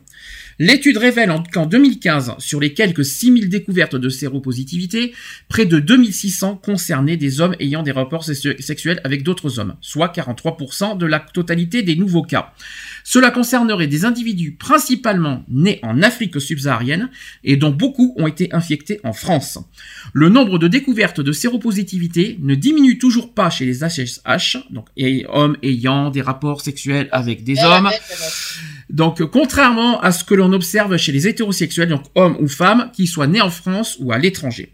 En parallèle, sachez que ces H S H ont, sont également la population la plus touchée par les infections sexuellement transmissibles, donc les I S T, avec une hausse de cent pour cent des infections par euh, le, jono, le gonocoque plutôt, de cinquante-six pour cent des cas de syphilis précoce et quarante-sept pour cent des infections bactériennes euh, rectales, donc on, on, appelle, on peut dire la L G V aussi. La période étudiée étant comprise entre deux mille treize et deux mille quinze. Donc l'agence indique également que plus de quatre-vingts pour cent des syphilis et près de soixante-dix pour cent des, jono- des gonococci diano- diagnostiqués en deux mille quinze, ainsi que la quasi-totalité des L G V rectales touchaient les H S H. Selon les résultats de l'étude, cette augmentation massive des I S T chez les hommes ayant des relations sexuelles avec d'autres hommes était liée à une hausse de comportements à risque et au recul de l'utilisation du préservatif. Les chercheurs révèlent que bien que très largement recommandé, il n'est plus le seul outil de prévention. Un traitement préventif du sida appelé la prophylaxie pré-exposition, donc la PrEP qu'on en parlera tout à l'heure, existe et peut, euh, depuis la fin de deux mille quinze, euh, être prescrit à l'hôpital aux H S H à risque d'infection élevé. Cependant, ce type de traitement n'est efficace que contre le virus V I H et ne permet pas d'échapper aux infections telles que la syphilis. Il fallait quand même le souligner, ça aussi. C'est, c'est une surprise ou pas, ce que je viens de racon- ce que je viens de dire? Moi, je comprends pas pourquoi on met toujours homme avec euh, les rapports. Euh, Parce le, que, bah, bah, réfléchis un petit peu. Réfléchis. Là, Ève, tu m'as, je pense que tu es mieux placée pour répondre à cette question, mais il y a pas. Il y a. Est-ce que tu peux m'expliquer euh, avec deux femmes comment, quel est le risque sexuel, je parle. Elle est pas là, Ève. Si, si, Ève est là. Si, je suis là. Ah. Mais... Non, mais je pose la question à Angélique parce qu'elle essaie de réfléchir. Mais dis-moi, sexuellement, comment deux femmes peuvent avoir des, euh, peuvent, peuvent avoir des risques? Et de toute façon... Ève, tu, tu en vois ou pas, toi, de, personnellement? Parce que je, pense que je suppose que c'est un sujet que vous, que vous évoquez entre vous aussi. Est-ce qu'il y a des risques entre deux femmes? Oui, il y a certaines maladies qui sont transmissibles entre femmes, euh, comme euh, le... le euh, le papillovirus, là, le, le, pour le cancer de l'utérus, entre autres. Euh, mais sexuel, euh, sexuellement, soyons fous. Déjà, sexuellement, est-ce qu'il y a des risques? Il y a pas, déjà, par le baiser, c'est faux. Déjà, on peut oublier. Ensuite, est-ce, que, est-ce, qu'on peut, est-ce que sexuellement, il y a des risques entre deux femmes? Avec le cunnilingus, oui. Le cunnilingus. Enchanté. Oui, parce que euh, si tu veux, le, le cancer de, de l'utérus, donc c'est, c'est donné par un virus. Mm-hmm. Et ce virus-là, euh, tu peux euh, aussi bien l'attraper dans la bouche que, voilà, donc tu peux attraper le cancer de, de, de, de, de la langue, euh, de, de l'œsophage avec ce, ce virus. En revanche, deux femmes peuvent, peuvent être, voilà, ça peut se contaminer par le sang. Ça, c'est sûr, euh, avec les, les, les injections, et cetera, tout ce qu'on a dit, le, le cas numéro deux. Là, par contre, c'est sûr et certain, là-dessus, il peut y avoir contamination. Par contre, sexuellement, c'est vrai qu'on, qu'on essaie de réfléchir, parce que nous, on ne sait pas comment ça marche avec deux femmes, hein, mais euh, il peut y avoir... Tout dépend comment elles, elles, elles pratiquent euh, leurs relations sexuelles aussi. Hein. Mmh. Oui. Est-ce que vagin contre vagin, hein, pour euh, dire les choses crûment, il y a un risque? Ben, tu sais, tout, ça c'est, c'est une idée préconçue, le, le coup des ciseaux. Euh, non, toutes les lesbiennes ne font pas le ciseau. Hein, euh. Donc, à ça, honnêtement, c'est ce qu'on peut s'imaginer. En tout cas, ça, c'est une chose qui vient. Qui vient moi, en personnellement, je n'ai jamais fait ça. C'est une position que je n'ai jamais faite. Mais est-ce que c'est possible? C'est ça la question que Geoffroy, je pense, pose. Tactiquement, est-ce qu'il pourrait y avoir une contamination si, ouais, avec une telle pratique, hein. Maintenant, par rapport au sida, je dirais qu'elle est extrêmement minime. Parce que, imaginons que, euh, voilà, il y en ait une qui soit bi. Bien sûr. Et qu'elle ait des rapports sexuels avec un homme. Donc, la transmission d'un homme à une femme, elle est quasiment de cent pour cent. Or, euh, d'une femme à une autre, je, j'avais vu une fois les chiffres, mais elles sont très minimes, mais elles existent quand même, hein. Elles sont présentes, hein. Les risques sont quand même présents, même si elles sont extrêmement, je veux dire, faibles, il y a quand même des risques. Mmh. Donc, si cette personne bi a euh, une relation avec une lesbienne, même si cette femme est cent pour cent lesbienne, qu'elle a que des relations avec des femmes, et que cette personne bi euh, euh, attrape euh, le sida, donc vis-à-vis, de, par rapport à l'homme, euh, aux relations sexuelles qu'elle a eues avec l'homme, elle peut transmettre le sida à sa conjointe lesbienne. Puis il y a autre chose que je vais rajouter, parce que très peu, il n'y en a pas forcément beaucoup qui le savent, il existe des préservatifs féminins. Oui, tout à fait. Euh, comment, Angélique ? Pas le stérilet ? Non, euh... non, le stérilet, c'est pour empêcher la, nif- ah, oui. la nidification de l'œuf dans l'utérus. Ah, Alors, oui. c'est... Alors, le préservatif féminin, c'est très grand, hein, c'est très large. Hein, je pense que tu peux me le confirmer, Ève. Je ne sais pas si tu l'as déjà utilisé, mais c'est très, très grand. Hein, c'est, c'est, c'est, au niveau diamètre, c'est, c'est grand. Est-ce que tu peux... C'est grand, pourquoi ? C'est pour recouvrir l'entièreté du sexe euh, pour euh, faire euh, avoir euh, un cunnilactus euh, protégé, je veux dire. Oui. Et en même... Et en même temps, tu disais... Mais bon, il faut aussi se dire que ça, malgré tout, euh, le, aussi bien le préservatif que euh, féminin que masculin ne protège pas de tous les virus. D'accord. Euh, par exemple, euh, le, donc, euh, le virus qui provoque le cancer de l'utérus est quand même, peut quand même passer à travers un, un préservatif. Très bien. Et pourquoi, tu, est-ce que tu sais pourquoi euh, ce préservatif féminin a été créé? Est-ce que tu sais pourquoi exactement? Qu'est-ce que, quels sont les risques majeurs chez une, à part bien sûr la pénétration, mais ça c'est plus les hommes qui doivent se protéger pour ça, mais pourquoi les femmes peuvent se protéger euh, avec un préservatif? Est-ce que tu sais pourquoi? Pour, quels sont les risques derrière? Parce que malgré tout, les, les femmes on peuvent se transmettre, on peut se transmettre des maladies euh, euh, euh, sexuellement euh, transmissibles, même de, de, de, de, de femme à femme. Il y a, il y a des virus, il y a des maladies qui peuvent se transmettre, et euh, voilà. Puis, excuse-moi du peu, là je vais parler techniquement parlant, excusez-moi, je, je, je suis désolé de, de, de parler comme ça, euh, on ne lèche pas un, un, pla- un morceau de, de latex ou de, de plastique quand même. Ah enfin, si. Ah non, mais c'est encore plus écœurant, excuse-moi du peu. Donc c'est, je sais pas où est le plaisir sexuel de lécher ce genre de... Te protéger, il n'y a pas de souci. Mais quand j'entends parler...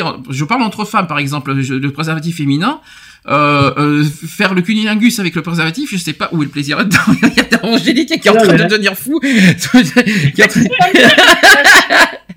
comme faire une fellation à, à, à, à un homme qui a un préservatif, c'est pareil. Euh, justement, c'est pas génial. Alors, alors j'imagine que c'est pareil. Non, entre deux hommes, euh, c'est pareil. Excuse-moi, excuse-moi du peu, je vais en parler, je vais en reparler après. C'est comme la fellation, la fellation entre deux hommes. Excusez-moi, je vois pas où est le plaisir de, de, de faire la fellation avec un préservatif. Je vous le dis franchement. Ah, c'est d'accord.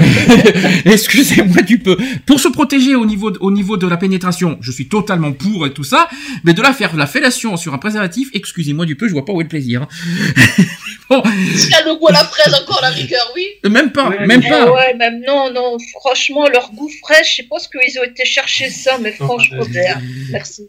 Non, mais c'est, c'est, voilà, je parle techniquement parlant, techniquement parlant, je parle de pénétration pour la protection sur les pénétrations. C'est pour ça qu'entre deux femmes, où est le plaisir? Parce que je vois pas entre deux femmes la pénétration, je vois pas, je vois pas où elle est. À part bien sûr des des objets sextoys, mais mais je vois pas où est euh, voilà où est le plaisir entre deux femmes de mettre oui, des préservatifs, de mettre des préservatifs féminins. Il y a plusieurs, il y a plusieurs femmes. Il y a certaines femmes qui vont avoir du plaisir via leur clitoris. Mm-hmm. Et il y en a d'autres, c'est via vag- le vaginal, le va- c'est, c'est le plaisir vaginal. Tain, heureusement qu'il n'est pas dix-neuf heures, heureusement qu'il est pas dix-neuf heures qu'on est en plein repas, parce que sinon on aurait été mal. Je vous le dis franchement. Est-ce que quelqu'un, est-ce que quelqu'un a d'autres questions à poser, des petits... Je, j'ai vu que Angélique était à donf au niveau réaction. Ça a l'air de te, de te repousser de t'écurer. Pourquoi ça te... Et pourtant, je suis désolé que tu, même si t'as confiance, un, un, une confiance éternelle envers Laurent, je suis d'accord avec toi. Non, mais il n'y a pas de souci, il n'y a pas de souci, il n'y a, a aucun problème là-dessus, mais tu peux pas me dire non plus que, que tu, si jamais tu étais célibataire, que tu n'aurais pas pris de précaution. Ah bah si. Hein. Ben voilà. Donc, euh, le plaisir sexuel, tu l'aurais trouvé comment après? Il n'y en a pas. Ah, d'accord. Bon, j'ai peut-être, j'ai peut-être titillé un sujet qu'il fallait pas, en fait. Évite-moi. Ouais, évite, évite, tu fais un rapport sexuel avec un euh, homme, admettons, hein, parce que bon, je prends la, moi je parle pour cause, hein. Avec un préservatif. Il n'y a pas. T'as pas. Tu ressens pas le plaisir. Mmh. Que si. Bah comme avec Laurent, au début, on s'est protégé, hein. On peut dire ce qu'on est. Et, et après, bon, là, on s'est fait confiance, on a fait des prises de sang, on a tout fait, nanani. Puis après, ben voilà, on a enlevé le préservatif et c'est vrai que. Ah, il y a une chose que tu. Il y a une chose que tu m'as racontée, Angélique, il n'y a pas très longtemps. Tu fais toujours des tests. Ben ouais, c'est pour me préserver, pour voir si on sait jamais ce qui peut arriver. Vas-y. Moi, je suis comme ça. Moi, je veux dire, euh, euh, avec euh, quand j'ai quitté l'autre, euh, l'autre con là. Non, il n'y a pas d'autre con. Il n'y a, a pas de jugement là. Il y a, là, là, je suis partie de suite. Même avant que je, je le quitte, j'ai fait un test parce que je savais très bien qu'il n'était pas fidèle. D'accord, mais aujourd'hui, qu'est-ce, quel est le risque pour toi? Pourquoi, c'est quoi c'est, c'est, c'est, c'est, c'est automatique chez toi de faire ça tous les ans? Ben, c'est pour me rassurer en fait que j'ai rien. D'accord. Et que, qu'est-ce que t'en penses? Faire confiance à. à une personne. Et pour toi, tu, c'est, c'est quelque part, c'est bien ce que tu fais, et peut-être un, un message à transmettre envers les jeunes. Pour toi, ça devrait être obligatoire? Oui, pour ce... Qui est pour déjà, que ça... rassurer les personnes. Qui est pour que ça soit, pour que ça, pour, pour que tous les ans ça devrait être obligatoire le test du sida? Moi. Ah, euh... ben, moi. Non, non, non. Parce que c'est quand même euh, un problème de santé publique, je vais dire.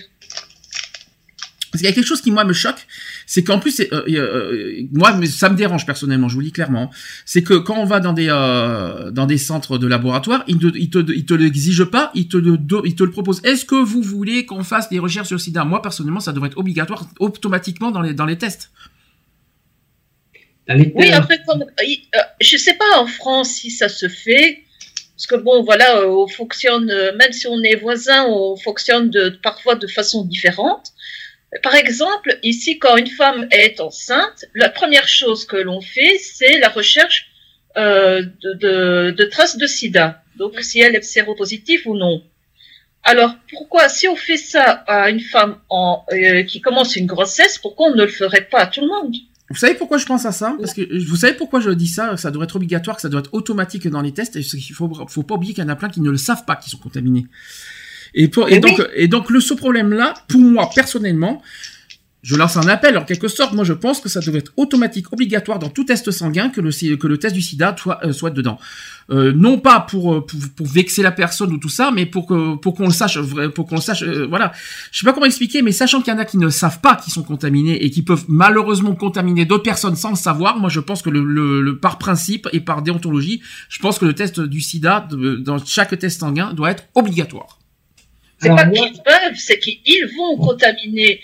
Donc, imaginons qu'ils ont euh, des rapports sexuels comme ça, euh, non protégés, avec, euh, allez, j'invente, douze personnes par an.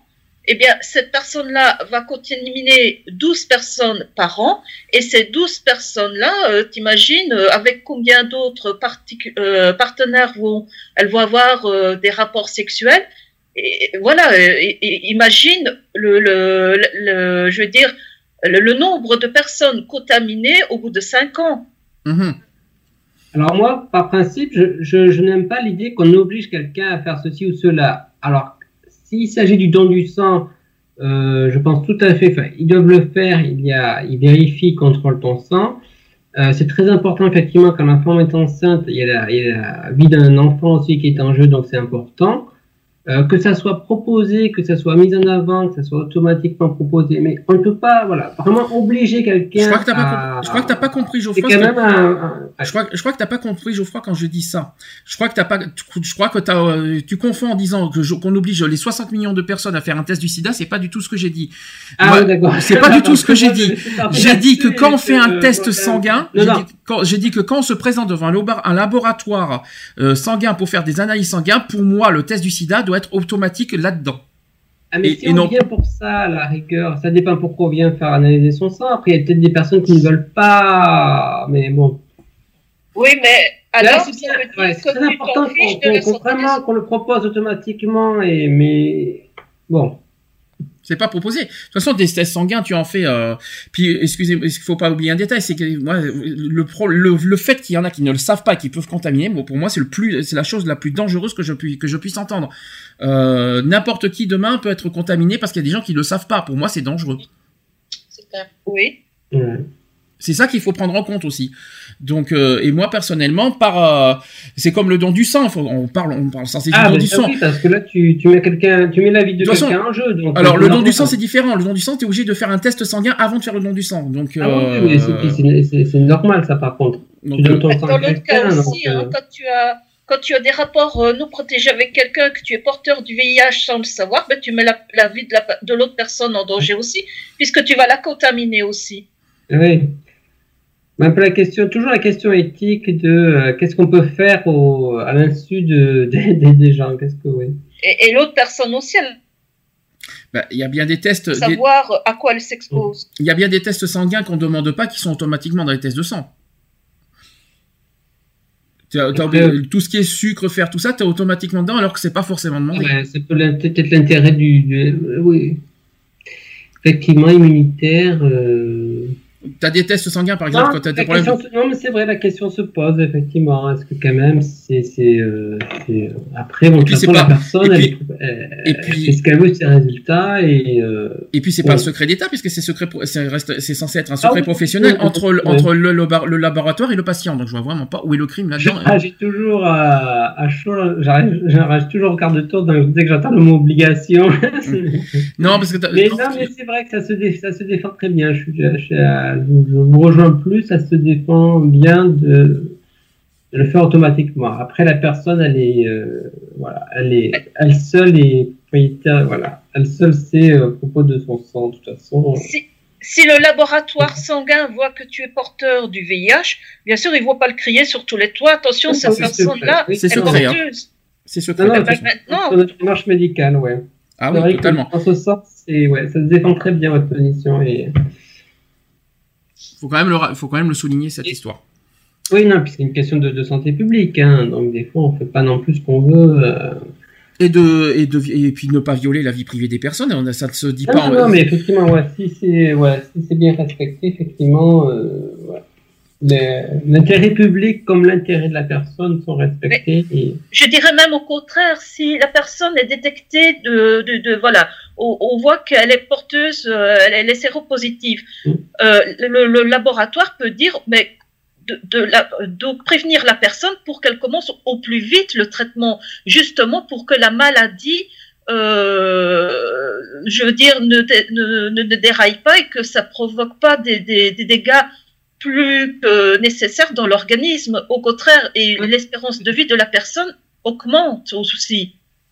Non, mais c'est vrai, hein, je, je, je vous rejoins finalement, j'ai un peu réagi, mais c'est un peu comme si on découvrait, euh, on découvre un peu par hasard que quelqu'un a un cancer, euh, on lui dit même si elle n'est pas venue pour ça, donc euh, malgré tout, je veux dire, c'est, c'est finalement, c'est pas... au contraire, ça serait une bonne démarche. Et puis c'est, c'est pas, un... c'est pas, gra- c'est pas un truc grave, c'est juste de la prévention, et puis aussi pour, euh, voilà, que pour soi, pour soi c'est un fait, mais il faut aussi protéger les autres, il faut penser aux autres aussi, c'est ça qu'il faut se dire. Oui, non, non, non, ouais, effectivement, les, les, ouais. Ça, c'est mon avis personnel. Alors, justement, ouais. Revenons aux H S H. Alors, on, on parle de risque, ça tombe très bien. Sachez que le risque est réellement plus important chez les H S H. Je vais vous dire pourquoi. Ça va, sur, ça va pas forcément vous surprendre, mais je vais quand même le répéter, le, l'expliquer. Alors, d'abord, pourquoi? Parce que chez les H S H, le rapport, les rapports anaux sont dix fois plus contaminants que les rapports vaginaux. Pour le rapport réceptif, c'est zéro virgule cinq pour cent de transmission contre zéro virgule zéro cinq pour cent pour un rapport vaginal réceptif. C'est un exemple. C'est technique, ce que je vous dis. Ensuite, la deuxième chose, c'est que le nombre de partenaires différents sont beaucoup plus élevés chez les homos. C'est complètement faux. Mais c'est pas grave. Ouais, chez, les hommes, chez les hommes en général, les hommes sont plus actifs, qu'ils soient homo hétéro, les hommes sont plus actifs que les ben femmes. Moi, je suis pas... bah, alors, tu vois, sur ce deuxième point, je suis pas d'accord. Parce que de là dire que les homosexuels sont des, euh, des, des, couches, pa... des couches partout. Non, non, les euh... hommes euh, masculins, les. Et... les, les oui, mais il me, semble, il me semble que les hommes mariés qui couchent à droite à gauche, qu'est-ce que je devrais dire? Ah, ouais, non, non, mais les hommes en général, qu'ils soient homo ou hétéro, les hommes, euh, les, euh, ceux avec un chromosome X Y, ceux avec un pénis, mm. on est sexuellement. Euh, plus demandaire, on a plus de voilà, on a besoin de plus de, de on a des et puis, sexuellement, ça c'est biologique chez les hommes, on est euh... et puis si je peux me permettre chez les que les femmes. Et puis si je peux si je peux me per... si je peux me permettre, il y a des ah, hétérosexuels qui il y a euh, ouais. il y a des hétérosexuels qui sont des chauds lapins aussi hein. Ah, oui. Et euh, chez les hétérosexuels comme les homos les euh... Donc je suis pas d'accord sur ce deuxième point. De la dire et que... chez les hétérosexuels, le sexe anal existe aussi. Hein. Mmh. Oui, non, non, mais de toute façon, euh, après, c'est pour ça. Après, on, on, croise, on croise le fait que tu sois un homme, si en plus tu as un rapport plus à risque, ça forcément, statistiquement, ça augmente les chances. C'est pour ça que ça se... Alors, quand... quand... Donc, ouais. de la dire qu'il y a plus de partenaires chez les homos que chez les hétéros, déjà, oubliez ah, ça, c'est je... faux. Après, c'est peut-être juste une étude. Peut-être que les homos sont plus détachés, les hétéros euh, vont moins parce qu'ils sont plus liés par des conventions sociales, euh, alors que peut-être que les homos sont moins... Non, peut-être... Voilà, après, c'est peut-être juste une observation euh, statistique. C'est, c'est simple à expliquer. Alors, autre point, c'est que la... Et pré... c'est normal que les... Oui, après, oui...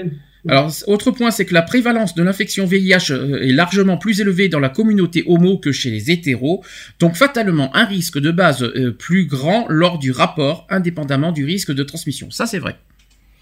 Il y a plus de risques entre deux hommes qu'un homme et une femme, ça, c'est vrai. Ouais, oui, à cause du rapport. Ouais. Voilà, ça c'est vrai. Ensuite, il y a un recul très net, très très net des habitudes de protection. Alors ça aussi, il faut quand même le souligner. Ce n'est pas pour rien qu'on retrouve une vraie épidémie de syphilis dans ce milieu. C'est vrai. Donc c'est vrai qu'il y a, il y a un problème de protection entre deux hommes. Et mmh. puis ça a tendance à malheureusement à se... Eh bien, effectivement, à, à se dissiper, cette, cette, ce, ce manque de protection entre deux hommes, c'est vrai qu'il faut le souligner, il faut quand même le rappeler. Ça reste, euh, le, malheureusement, entre deux hommes, c'est le moyen le plus... Ben, y a, y a plus de risques, effectivement, entre deux hommes qu'entre deux femmes ou entre une, un homme et une femme. Il faut quand même le rappeler, ça aussi. Et le tout fait que les homosexuels représentent en gros un tiers des nouveaux cas de V I H, donc femmes inclus, il faut quand même le rappeler. Alors qu'ils doivent représenter au mieux trois pour cent de la population générale. Donc les homosexuels sont donc statistiquement la population la plus exposée et la plus fragile, bien plus qu'une, bien plus que les toxicomanes par exemple. Des milliers d'homos risquent de mourir parce qu'on leur balance des contre-vérités sur le V I H. L'exemple le plus criminellement imbécile, c'est justement que le un tiers d'homos et les deux tiers d'hétéros, parmi les nouveaux cas, loin de rassurer parce qu'ils sont minoritaires, et ça devrait les faire flipper, car s'ils étaient protégés, ils devraient représenter moins de trois pour cent des nouveaux cas, et non pas trente pour cent. Tout simplement. Voilà, c'est un petit peu chiffre et statistique, mais il faut quand même le souligner. Donc techniquement, Techniquement, les homosexuels ont autant de chance, parce que c'est juste qu'ils ont plus de pratiques à risque, donc pas de protection, et cetera. Mais il faut bien insister sur le fait que les hétérosexuels ont autant de chances de l'attraper. Cela dépend uniquement de la fréquence de changement de partenaire et de la capacité de, à se protéger ou non. C'est le fait de croire le contraire qui fait, qui fait qu'aujourd'hui le sida continue à se répandre. Ce sont aussi les personnes n'utilisant pas le préservatif qui courent le plus de risques d'attraper le sida, tout confondu, que ce soit hétérosexuel ou homosexuel. Ça, c'est très important de le dire. Et selon les résultats de l'étude, le nombre d'infections nouvelles par le V I H a en effet nettement diminué en France, toutes populations confondues. Donc on comptait huit mille neuf cent trente personnes récemment contaminées en deux mille trois, contre six mille neuf cent quarante en deux mille huit, soit une baisse de trois virgule sept pour cent par an en moyenne. Mais la, mais la sous-population homosexuelle, moi j'aime pas trop dire sous-population, mais c'est pas moi qui le dis, euh, la population homosexuelle masculine résiste à cette tendance en maintenant un taux de contamination élevé. Donc un pour cent, sachez que un pour cent des homosexuels masculins a contracté le V I H en deux mille huit contre zéro virgule zéro zéro neuf pour cent des hétérosexuels, hommes et femmes confondus. Voilà, c'est compliqué, hein. Techniquement parlant, voilà. Mais techniquement parlant, euh, il n'y a pas plus de chance chez les, chez les homosexuels que les hétérosexuels. C'est tout le monde a la même chance d'être contaminé. C'est ça qu'il faut se dire, c'est très très important. Bah, tout le monde a la même chance s'il fait le con et s'il prend pas de protection. Et, euh, c'est pro- ça dépend non, de ça. ça. C'est la protection, voilà. C'est, après, je peux... c'est, euh, c'est tout à si fait... On, si, on, ouais, si on repense, si on réfléchit à cette petite personne, euh, je vais dire, si je me protège pas, je prends autant de risques que, que, que mon voisin. Mais tout dépend de ça. C'est si on se protège pas, tout le voilà, monde, tout monde est vulnérable. Non, mais tu, tu as raison de, d'aller sur l'essentiel. Mmh. Qu'est-ce qui fait le risque ? Ben, c'est, c'est le fait de pas se protéger. Mmh. Donc, euh, c'est de la dire que c'est la, euh, à cause des homosexuels, c'est faux. C'est une, c'est ah non, que... non, à cause, non. Moi, je dirais. Soit, statistiquement, ils vont être euh, peut-être le premier groupe victime, mais euh, tout le monde est, tout le monde est exposé à ça. Moi je, moi, je pense que je, je vais rejoindre ce qui a été clairement dit, c'est-à-dire que c'est pas la faute des homosexuels ou des hétérosexuels, c'est la faute de autrui parce qu'ils se protègent pas. Point. Comme ouais, ça, ouais. on est tranquille. Comme ça, il n'y a pas une histoire d'homosexualité ou d'hétérosexualité. Ouais. C'est pas une histoire de. C'est, pour moi, c'est pour moi, pour moi, le, le, le, la transmission du SIDA, c'est pas une histoire d'orientation sexuelle. Pour moi, le SIDA, c'est une personne qui malheureusement ne prend pas apte de, des risques de, de contaminer autrui, que ce soit un homme ou une femme, et qui se protège pas. Voilà. C'est pour moi, c'est la faute d'une personne qui ne qui ne prend pas en conscience et qui n'a pas conscience des risques qu'il donne à, à autrui. C'est ça qu'il faut mmh. se dire. C'est pas une histoire d'orientation sexuelle, à, à ce que je sache. Non, non, non, voilà, non, non. Ben là, il y a pas de, il y a pas responsabilité. Euh, une, ouais, un groupe ou euh, une population, euh, non. Et justement, on va en arriver à ce, à ce sujet-là, parce qu'aujourd'hui, malheureusement, et c'est ça qui est, ça aussi le coup de gueule à passer, c'est que le préservatif aujourd'hui est moins utilisé partout, par n'importe qui, parce que selon, selon une étude, la vulnérabilité de la population homosexuelle masculine face au V I H s'explique par la hausse des rapports non protégés et du nombre de partenaires, tant chez les personnes infectées que celles qui ne le sont pas. Donc on constate effectivement un recul de l'usage des préservatifs, mais il ne concerne pas que les homosexuels. C'est un phénomène global. D'ailleurs, les homosexuels restent la sous-population qui ne se protège le plus, proportionnellement, avec la différence, c'est que la maladie est beaucoup plus présente au sein de cette population. On estime qu'entre un homosexuel, euh, oui, quand, euh, quand un homosexuel sur cinq et un sur huit sont séropositifs, statistiquement, un jeune homosexuel de vingt-cinq ans a mille fois plus de risque de rencontrer un partenaire séropositif qu'un hétérosexuel du même âge. C'est compliqué, hein. Cela démultiplie le risque d'être contaminé au premier écart. Cette particularité explique aussi pourquoi le taux de contamination reste élevé malgré les bénéfices du traitement par euh, antirétroviral qui réduit la contagiosité du malade. Donc, à l'heure actuelle, il semble difficile d'imaginer une mesure particulière permettant de réduire la contamination chez les homosexuels, car il s'agit d'une population déjà bien suivie et très sensibilisée au V I H. Toutefois, le rapport de l'I N V S recommande de faire porter les efforts tant sur le volet prévention et dépistage que sur le volet traitement, puisque l'effet préventif des antirétroviraux est plus fort quand le, tra- quand le traitement est commencé plus tôt après la contamination. Voilà. Encore une, encore une histoire technique qu'il faut quand même souligner. D'ailleurs, c'est, c'est une bonne question. Euh, qui a tendance parmi vous à, ne, à, à moins utiliser le préservatif ? Et pourquoi ? Et là, c'est le drame, personne ne veut le dire. On est compte. Alors, est-ce que, je, vais, je vais vous poser une question différemment. Si on a un partenaire durable, est-ce qu'il faut pour autant moins utiliser le préservatif ?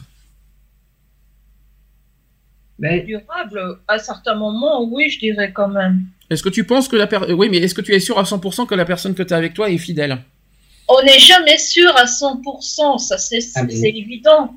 Mais comme l'autre personne n'est pas sûre que toi-même, tu es cent pour cent fidèle alors. Mmh.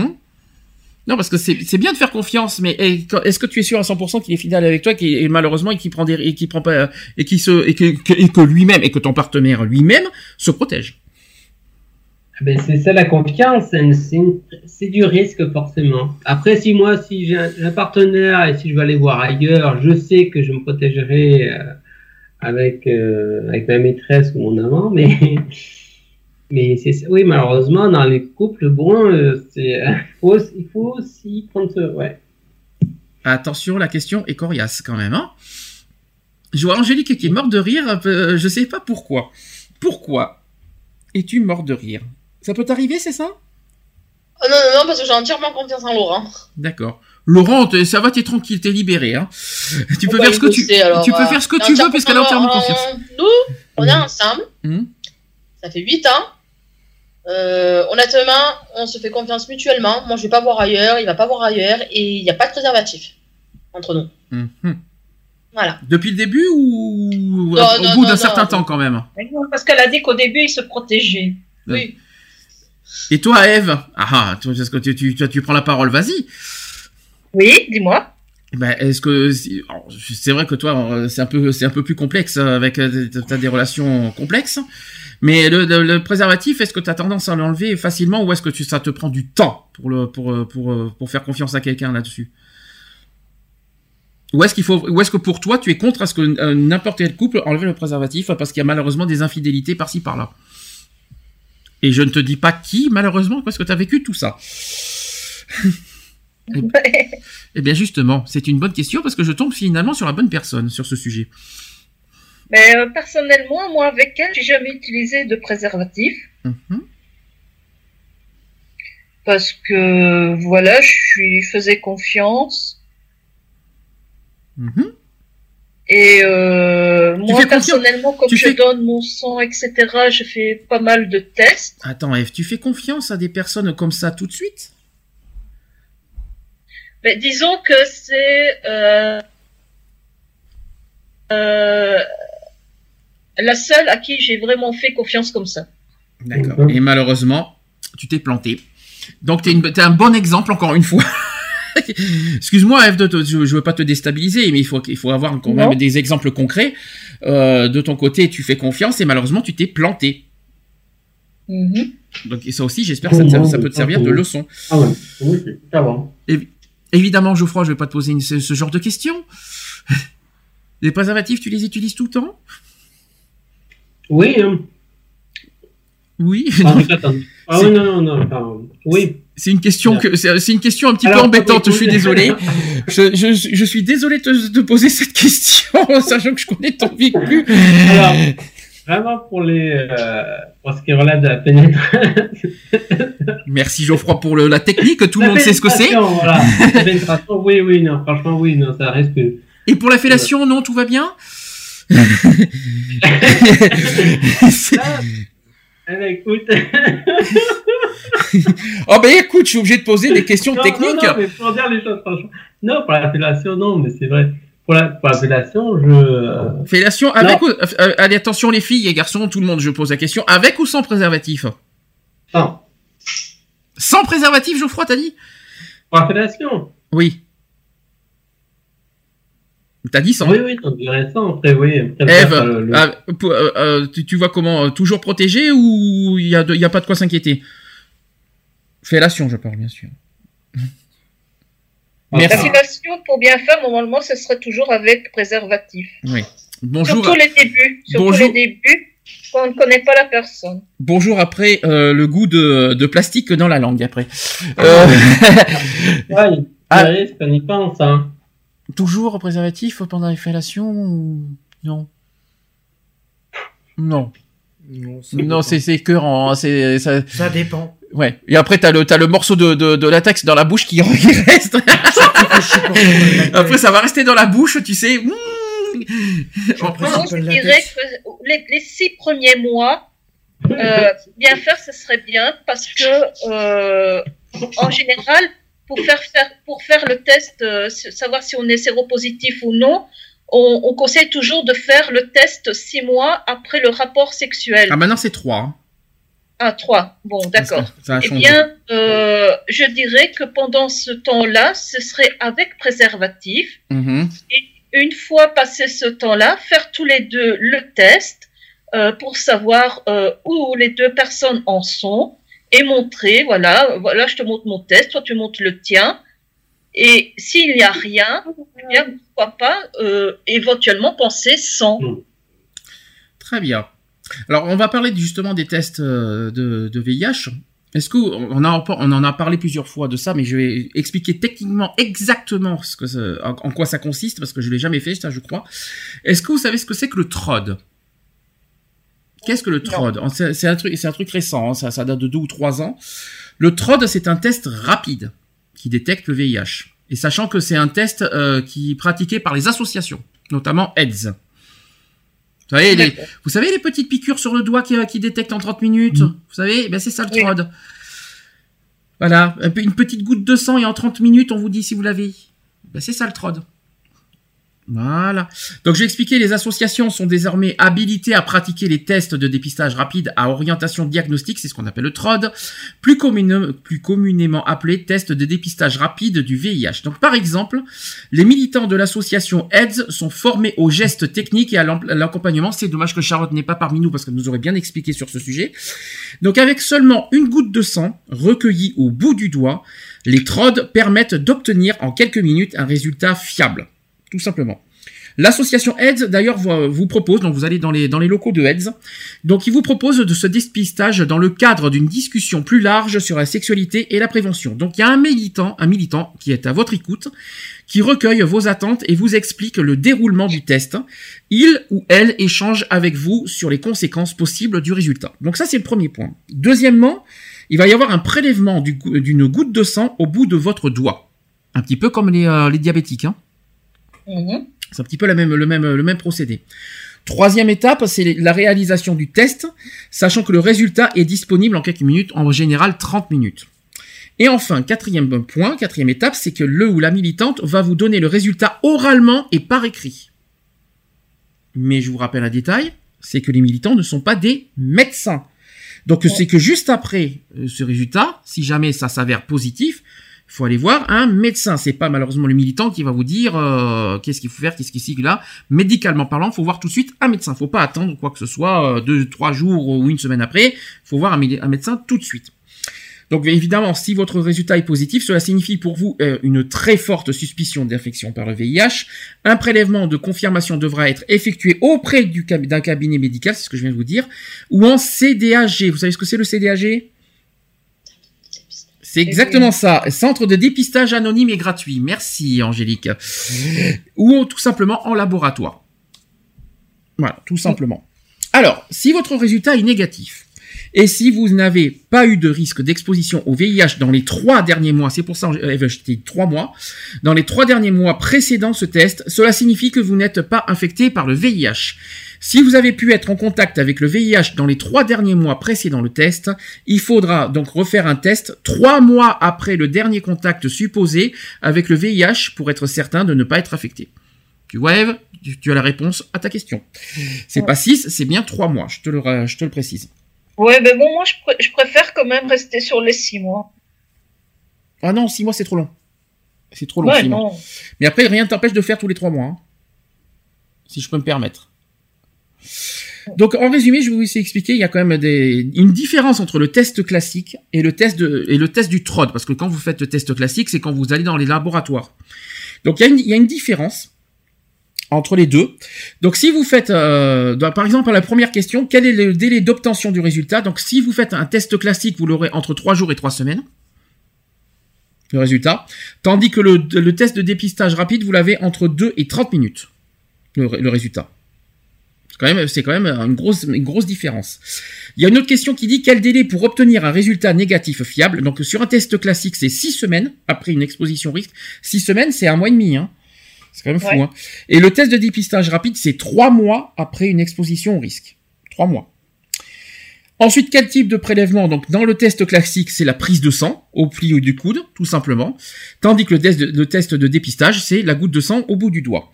Ensuite, quel type de personnel ? Là, par contre, ça, ça mérite débat. C'est que le test classique, c'est un personnel médical. Tandis que le test T R O D, c'est tout simplement un intervenant associatif. Ça aussi, il faut réfléchir parce que c'est pas du tout la même chose. Donc, ou faire le test dans un test, euh, pour un test classique, c'est en C D A G, comme je vous ai dit.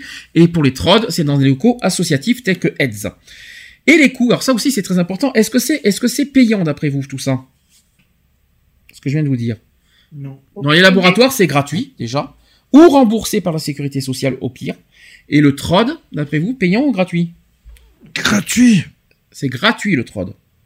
Donc déjà, vous pouvez aller tranquillement aller dans, dans les locaux de A I D E S, tranquillement, pour un petit T R O D gratuit. Ça ne coûte rien, en plus c'est juste une petite piqûre au doigt. Moi j'ai horreur de ça, je vous dis clairement, je suis phobique des piqûres.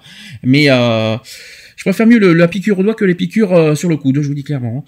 Donc dans quelles conditions ? Donc sachez que, quoi qu'il en soit, Quoi qu'il en soit, ça aussi, c'est très important. Dans les C D A G, c'est anonyme. Donc, pour les tests classiques, quoi qu'il en soit, c'est anonyme. Et pour les T R O D, sachez que pour les associations, c'est également anonyme.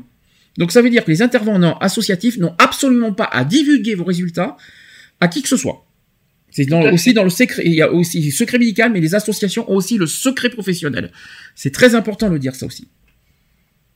T'étais au courant, Eve, de ça ? Euh, oui, puisque j'ai travaillé dans, dans le milieu social, donc je sais très bien qu'il a euh, le secret professionnel qu'on ne peut pas euh, casser, euh, et c'est très bien d'ailleurs. Il faut aussi, comme tu le fais si bien, le rappeler, parce qu'il y a certaines personnes qui pourraient dire « oui, mais euh, si j'y vais, euh, est-ce que… Euh, » Voilà, que je, malheureusement, je suis euh, découverte séropositive. Qui va être mis au courant ? Est-ce que ça ne risque pas de s'éventer ? Est-ce que voilà. Ah, c'est, c'est, j'y tenais à le faire parce qu'il y en a qui hésitent et qui ont peur de ça justement. Eh bien, ne vous inquiétez pas, il y a le secret professionnel et médical, médical pour les classiques et, et professionnel pour euh, les associations. Euh, déjà, euh, vous pouvez porter plainte de toute façon si jamais il euh, y a eu. Euh, ouais, voilà. Fait, oui. Ils ont le, les, toute personne a le droit de porter plainte en cas de non-respect de, de cette euh, bah, de cet anonymat justement. Alors ensuite, on a parlé tout à l'heure de la PrEP. Qu'est-ce que la PrEP ? Vous savez ce que c'est la PrEP ? Qu'est-ce que la PrEP ? Ça, c'est encore une autre technique pour dépister. Donc, c'est adapté au... Donc la PrEP est adaptée aux personnes qui ont de nombreux partenaires sexuels et qui ont du mal à utiliser systématiquement des préservatifs. Donc la PrEP permet aussi à une personne de se protéger quand son partenaire ne veut ou peut pas euh, mettre de préservatif ou encore si elles souhaitent une double protection contre le V I H, donc le préservatif plus la PrEP. Donc c'est une méthode récente et efficace dont l'avantage principal est de s'assurer personnellement de sa protection et d'anticiper la prévention avant le moment du rapport sexuel. Comme n'importe quel médicament ou, vac- ou vaccin, cet outil n'est pas efficace à cent pour cent et son efficacité dépend fortement du fait de le prendre correctement et d'être bien suivi. Ce traitement associe une prise de médicaments et aussi des dépistages réguliers tous les trois mois, ainsi et également aussi des dépistages complets contre le V I H, l'hépatite B ainsi que les autres I S T et évidemment bien sûr un suivi médical. C'est très important de le dire ça aussi.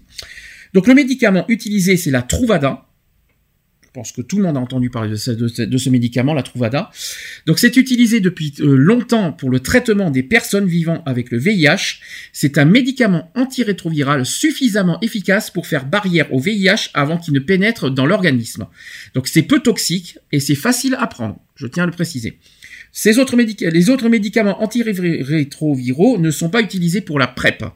Donc la PrEP est, cons- est proposée sur prescription depuis janvier deux mille seize et c'est prise en charge par l'assurance maladie à cent pour cent.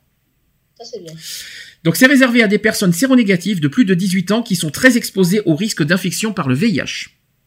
Ça va, vous suivez le truc ? Donc, qui est concerné, je vais expliquer en détail maintenant. Donc, la PrEP s'adresse aux personnes séronégatives qui ont de nombreux partenaires sexuels et qui n'utilisent pas systématiquement des préservatifs. La PrEP permet aussi à une personne de se protéger quand son partenaire ne veut ou peut pas mettre de préservatif ou encore si elle souhaite une double protection.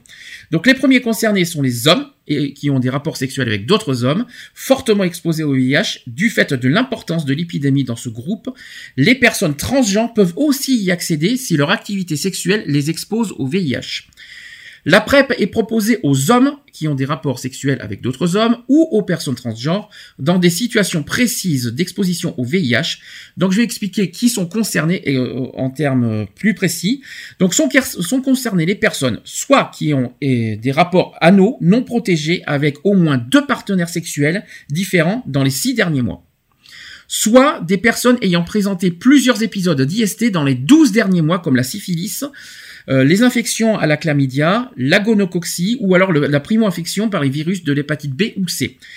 Ainsi, ensuite, il y a aussi les personnes qui ont euh, eu ou ayant des, des, plusieurs recours au traitement post-exposition, donc les T P E, dans les douze derniers mois. Et enfin, il y a aussi les personnes qui, ont, qui consomment lors des relations sexuelles des substances psychoactives en injection ou en sniff. Ça aussi, c'est très important de le dire, je pense que pas beaucoup le savaient, ça. Donc la PrEP ne protège pas des autres I S T ni des hépatites. La seule protection fiable contre les I S T reste l'usage systématique des préservatifs, les dépistages réguliers ainsi que les traitements adaptés. Euh, donc comment peut-on avoir accès à la PrEP ? Je vais vous expliquer. Donc il faut consulter une association, donc AIDES en particulier, qui est un bon moyen pour être orienté vers le bon service. Le traitement PrEP est initié en consultation auprès d'un médecin hospitalier euh, spécialiste du V I H ou dans les centres gratuits d'information, de dépistage ou de diagnostic du V I H, ainsi que des hépatites virales ou des autres I S T. On parle des, par exemple des C E G I D D. Après cette première prescription, le renouvellement et le suivi peuvent être faits par un médecin généraliste. Ça, c'est très important de le dire aussi. La PrEP, ce n'est pas juste prendre un médicament, c'est aussi s'engager dans un suivi de prévention régulier comme les dépistages, la surveillance et les conseils personnalisés. Et enfin, ce médicament vous a été personnellement prescrit, il n'est pas adapté à tout le monde. Ne le donnez pas à qui que ce soit. Très important, il faut s'engager seul dans une PrEP en dehors d'un suivi médical qui est peu fiable et qui crée un risque d'échec et de complications. Tiens, ça répond aussi un petit peu à ta question Eve là-dessus d'ailleurs. Voilà. Voilà, ça c'est, c'est la PrEP. Je pense qu'on on a beaucoup entendu parler de la, de, de la TROD, mais la PrEP beaucoup moins. Et il fallait que, je, que j'explique en quoi ça consiste. Il y a une, juste une question que j'ai, qu'on n'a pas dit, que je voudrais qu'on, qu'on, qu'on débatte vite fait. Est-ce que vous êtes pour ou contre justement que des, la pharmacie vous vende des, des dépistages, on va dire, euh, des dépistages de, de, de, de, on va dire de V I H à domicile ? Vous savez, on peut les acheter à la pharmacie, ça maintenant. Euh, moi, moi, je suis pour. Ouais, est-ce ouais, que, c'est bien. Alors c'est bien, mais est-ce que c'est forcément fiable ? Non. Non. Est-ce, que, ah, est-ce qu'il vaut non. mieux pas personnellement se sécuriser dans un dans un parce qu'il y en a qui qui ont peur de de, de connaître la vérité dans un laboratoire, c'est malheureusement le cas. Il y en a qui préfèrent mieux à domicile garder pour soi, ne pas le divulguer à qui que ce soit. Chose que, que je peux comprendre. Mais est-ce que est-ce que c'est vraiment euh, sûr ? Est-ce que est-ce que ce, ce moyen de ce, ce moyen-là est vraiment fiable ? Est-ce qu'on est vraiment sûr à cent pour cent que ça fonctionne, ou est-ce qu'il vaut mieux pas euh, pré, ou est-ce qu'il vaut mieux pas plutôt euh, recommander à toutes les personnes de faire des analyses dans des laboratoires? Qu'est-ce que vous préférez faire, euh, chez soi ou en laboratoire? Qu'est-ce que vous préconisez, ça? En laboratoire. Les deux, moi, je dirais. Toi, tu dis les deux, Ève. Il y a rien qui te, ouais. cho- y a rien qui te, qui te, qui te choque au niveau euh, de faire des tests à domicile. Il y a pas de souci. Toi, ça te. Moi, j'irai en laboratoire, c'est le mieux. Bah, c'est plus sécurisant. C'est clair. Mais ça, mais je, mais je peux comprendre aussi des personnes qui ont des réticences et qui ont peur. C'est, c'est tout à fait normal. Et là-dessus, il faut, il faut respecter les choix des gens en disant que si je veux faire à domicile, c'est mon choix et que, et que j'ai, j'ai pas envie que forcément ça soit divulgué ailleurs. Mais à une condition, c'est que cette personne ne le cache pas après. Mmh. Parce que ça aussi, est-ce que vous êtes pour ou contre des gens qui cachent leur, leur, leur, leur... Parce que ça, ça existe aussi. Il y en a qui ont tellement honte de, de, de, cette, de cette maladie. Est-ce que vous êtes pour ou contre que ces, per... que, que ces personnes qui sont infectées par le V I H le cachent à, à, à ses partenaires? Ah oui, oui. Donc, quelque part, il y a... Y a... C'est, euh, s'ils ne se protègent pas, euh, je pense non, non, là quand même il y a négligence, il hein, y a une, une négligence presque criminelle, je voudrais dire. Hein. Mm-hmm. Et puis il y a manque de respect envers le partenaire quelque part. Ah qui oui, le garde non, pour soi. Bah, attention, c'est. Euh, quand il le garde pour. Pas dit, mais bon, non, qui, c'est, euh... qui le garde pour soi, c'est, c'est son choix. Et là-dessus, il n'y a aucun, ah, oui, y a aucun problème. Au moment et, où tu, as une, puis... tu vas avoir une relation sexuelle avec autrui, là c'est quelque chose quand même que, que, que tu dois. Voilà, tu dois avertir. Et puis, il y a, y a une autre aussi, une autre raison qui pousse aussi à le cacher. C'est ne, aussi le problème de, pour trouver un travail. Il faut rappeler que dès qu'une personne, dès qu'une personne dévoile son, sa maladie, le travail, c'est une catastrophe, c'est terminé, hein, c'est, euh, la, mais sachant. Et je rappelle que la discrimination envers, en raison de la santé est interdite. Et le sida en fait partie, hein. Donc, une personne qui refuse, euh, ça aussi, c'est très important de le dire, une personne qui refuse d'embaucher une, euh, quelqu'un qui a le sida est une discrimination punie par la loi. Mmh. Ça aussi, il faut Sauf quand même le rappeler. Il risque de ne pas dire directement que c'est à cause de ça. Oui, mais, euh, je comprends leur, leur, euh, et après, il faut comprendre les personnes qui vivent avec le V I H, leur réticence, parce que, évidemment, sexuellement parlant, si jamais ils le disent, eh ben, ils n'ont pas de rapport sexuel. Et les personnes qui, euh, et c'est ça qu'il faut se mettre à la place des personnes oui. qui ont le sida, de toute façon, pour comprendre. Oh, mais. Si la on personne. Que ça doit être très difficile d'en parler. Je mais pense, euh, ouais. Lorsque, ouais. Je pense que relation... si une personne, une, une personne qui assume sa, sa maladie, je peux vous dire que c'est encore plus difficile à le vivre parce qu'il est encore plus rejeté et plus et plus euh, et encore plus isolé. Parce que sexuellement parlant, s'il en parle, forcément, il aura pas de rapport. Parce que les personnes qui, euh, les personnes, les personnes n'iront pas vers les personnes qui ont des, des, qui sont contaminées par le sida. Donc forcément, ils sont obligés quelquefois de le cacher, mais à condition qu'ils soient protégés pour avoir des rapports. Mais à condition qu'ils soient protégés, ça c'est très important. Et le deuxième point, c'est qu'au travail, ils vont pas dévoiler leur, leur maladie sous peine d'être refusés à l'embauche. Euh, voilà. Et je comprends. Et puis dès qu'on a, dès qu'on parle du sida, ben euh, les regards, je vous raconte pas aussi euh, les regards de travers. Regarde, vous avez vu le film Phila, Philadelphia, ben, voilà. Oui. Voilà. Je ouais. pense, s'il y a une, s'il y a un film que je pense en premier, c'est ce, c'est ce film-là, qui, qui, qui, qui explique vraiment bien com- le, le, comment ça fonctionne. Euh, voilà. Je, je, je, il faut se mettre à la place d'une personne qui vit avec ça pour, euh, avec cette maladie, pour, pour, pour comprendre leur, euh, leur vie quotidienne, quoi, en fait. Et, et je me mets à leur place. Et sachez que la sérophobie, parce que ça existe, on, on parle de sérophobie, oui. c'est-à-dire les gens qui rejettent une personne qui a, qui a le sida, eh bien, c'est, pour moi, c'est punissable par la loi, et je rappelle que c'est condamnable, c'est une discrimination punie par la loi en raison de la santé. C'est un critère de la santé, euh, le sida. Oui. Donc là-dessus, ils sont protégés par la loi, de toute façon. Et moralement parlant, quelqu'un qui a le sida, c'est pas parce que quelqu'un a le sida que tu, vous pouvez, vous pouvez pas lui serrer la main, vous pouvez pas lui faire la bise, et vous pouvez pas lui parler. Euh, c'est, c'est que, il euh, y a des, il y a, je vois pas où est le problème. Une personne qui a, qui est contaminée par le sida, vous pouvez largement lui faire euh, la bise sur la joue, vous pouvez lui serrer la main sans aucun problème, vous pouvez euh, la côtoyer, être ami avec, euh, et cetera, et cetera. Je vois vraiment pas où est le problème. Tout à fait. Et ça, c'est très important de le dire parce que je vous raconte pas leur vie quotidienne. C'est, c'est, c'est, c'est, c'est terrible ce qu'ils vivent. C'est, c'est vraiment affreux. Et moi, là-dessus, je, je défends leur cause à cent pour cent parce que je, je, je, ça me fait mal au cœur que, bah, qu'ils soient aussi rejetés. Heureusement qu'il y a des associations qui existent, mais ils vont pas non plus euh, vivre leur vie quotidienne grâce uniquement aux associations. Ils ont le droit aussi de vivre librement et normalement comme tout le monde. Malheureusement, c'est, c'est pas évident pour eux. Est-ce que vous avez des messages, des coups de gueule à passer sur ce sujet d'ailleurs, vous-même? Se protéger. Ça, d'accord. Ça, c'est automatique et ça, c'est tout le monde. De toute façon, c'est pas uniquement ceux qui ont, qui ont le virus. C'est pas uniquement ceux qui ont le virus qui doivent se protéger, c'est ah vraiment non, tout, tout le monde. monde. C'est vraiment tout le monde. Ça, c'est très important de le dire, ça aussi. Mmh.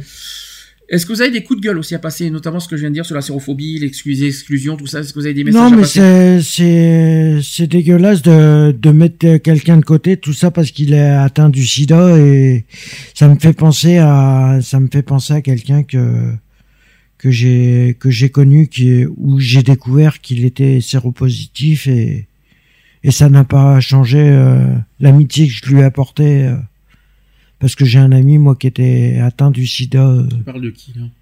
D'un ami. Euh, qui, qui date de quand? Oh, un ami d'enfance. Ah, d'accord. Et comment t'as réagi quand tu l'as su? Quand je l'ai su, euh, je lui ai posé la question et il m'a dit oui, c'est vrai, je suis atteint du sida. Et je lui ai demandé pourquoi il me l'avait pas dit. Mm-hmm. Par peur de, de mon jugement et... Ça vous est arrivé, ça, justement, des personnes dans votre entourage qui, qui sont atteintes du sida, qui ont peur de vous en parler, justement, pour éviter qu'ils se fassent rejeter? Ça vous est arrivé, ce même cas, ou pas? Non, personnellement, non. Non. non. Et si, et si, et si ça, justement, et si vous, et si ça, ça, ça devait vous arriver, quelle est votre réaction? Amis ou euh, personnes susceptibles avec qui on pourrait avoir une relation sexuelle? Amis. Peu importe. Amis ou personne susceptible. Peu importe, n'importe quelle, n'importe quelle personne qui est dans votre, qui est proche de vous. Qui est, comment, quelle serait votre première réaction? Eh ben, je, moi, j'essaie de témoigner euh, ma confiance. Hein, je veux dire, je serais très, enfin, moi, je serais très, déjà très touché déjà qu'il me fasse euh, cette confiance, et, j'ai, et j'essaierai de me montrer à la hauteur, hein, en lui montrant bien que je comprends et que. que je ne le rejette pas, et qu'au contraire, je le, euh, je suis à ses côtés. Hein. Si on me fait, voilà, si on ose me dire ça, c'est que euh, vraiment, euh, ça demande du courage déjà d'en parler à quelqu'un. C'est et, vrai. Euh, et toi, ouais. tu le rejettes pas, tu, ça, ça va pas te donner réticence, ça va pas, te, ah, ça va pas te. Ah, c'est moi de lui montrer, au contraire. Alors, je lui, je lui dirais, mais euh, déjà merci de, de me faire confiance, et euh, et, euh, et euh, vraiment de lui montrer justement qu'au contraire, non, non, je. Euh, Il peut compter sur moi, justement, que je, voilà, que je, je peux au moins tenter de comprendre par quoi il passe, même si... Est-ce que ça changerait, par exemple, la relation amicale que tu aurais avec cette personne? Amicalement, non, bien sûr que non. Voilà. C'est, c'est Peut-être je, j'oserais même dire que ça pourrait même la renforcer, parce que quelque part, vraiment, il a, il, il a osé me, me partager quelque chose de, de, de, de très lourd avec moi. Au contraire, c'est, je dirais... Euh, bien au contraire, c'est... Euh... Et toi, Ève, même chose? Alors moi, si c'est en amitié, bien sûr, euh, je, je ne repousse pas. Et si c'est pour euh, éventuellement que ce soit un, une future partenaire euh, sexuelle, eh bien j'irai avec elle voir des médecins pour euh, me protéger au maximum, euh, voilà, prendre le maximum de protection, mais c'est pas pour autant que je la repousserai. D'accord.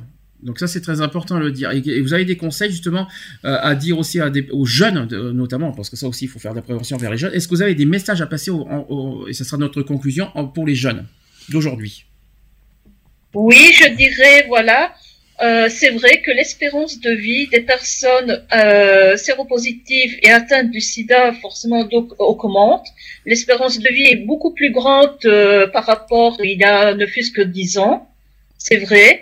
Mais euh, ça n'empêche que euh, au quotidien, des personnes décèdent euh, des suites euh, de, de, de la maladie du sida, du, du sida, et que euh, il faut ar- euh, arrêter de banaliser euh, c- c- cette maladie qui, qui est un vrai fléau, euh, qui touche euh, bien sûr toute la planète, et que donc euh, il faut continuer à se protéger, continuer à informer.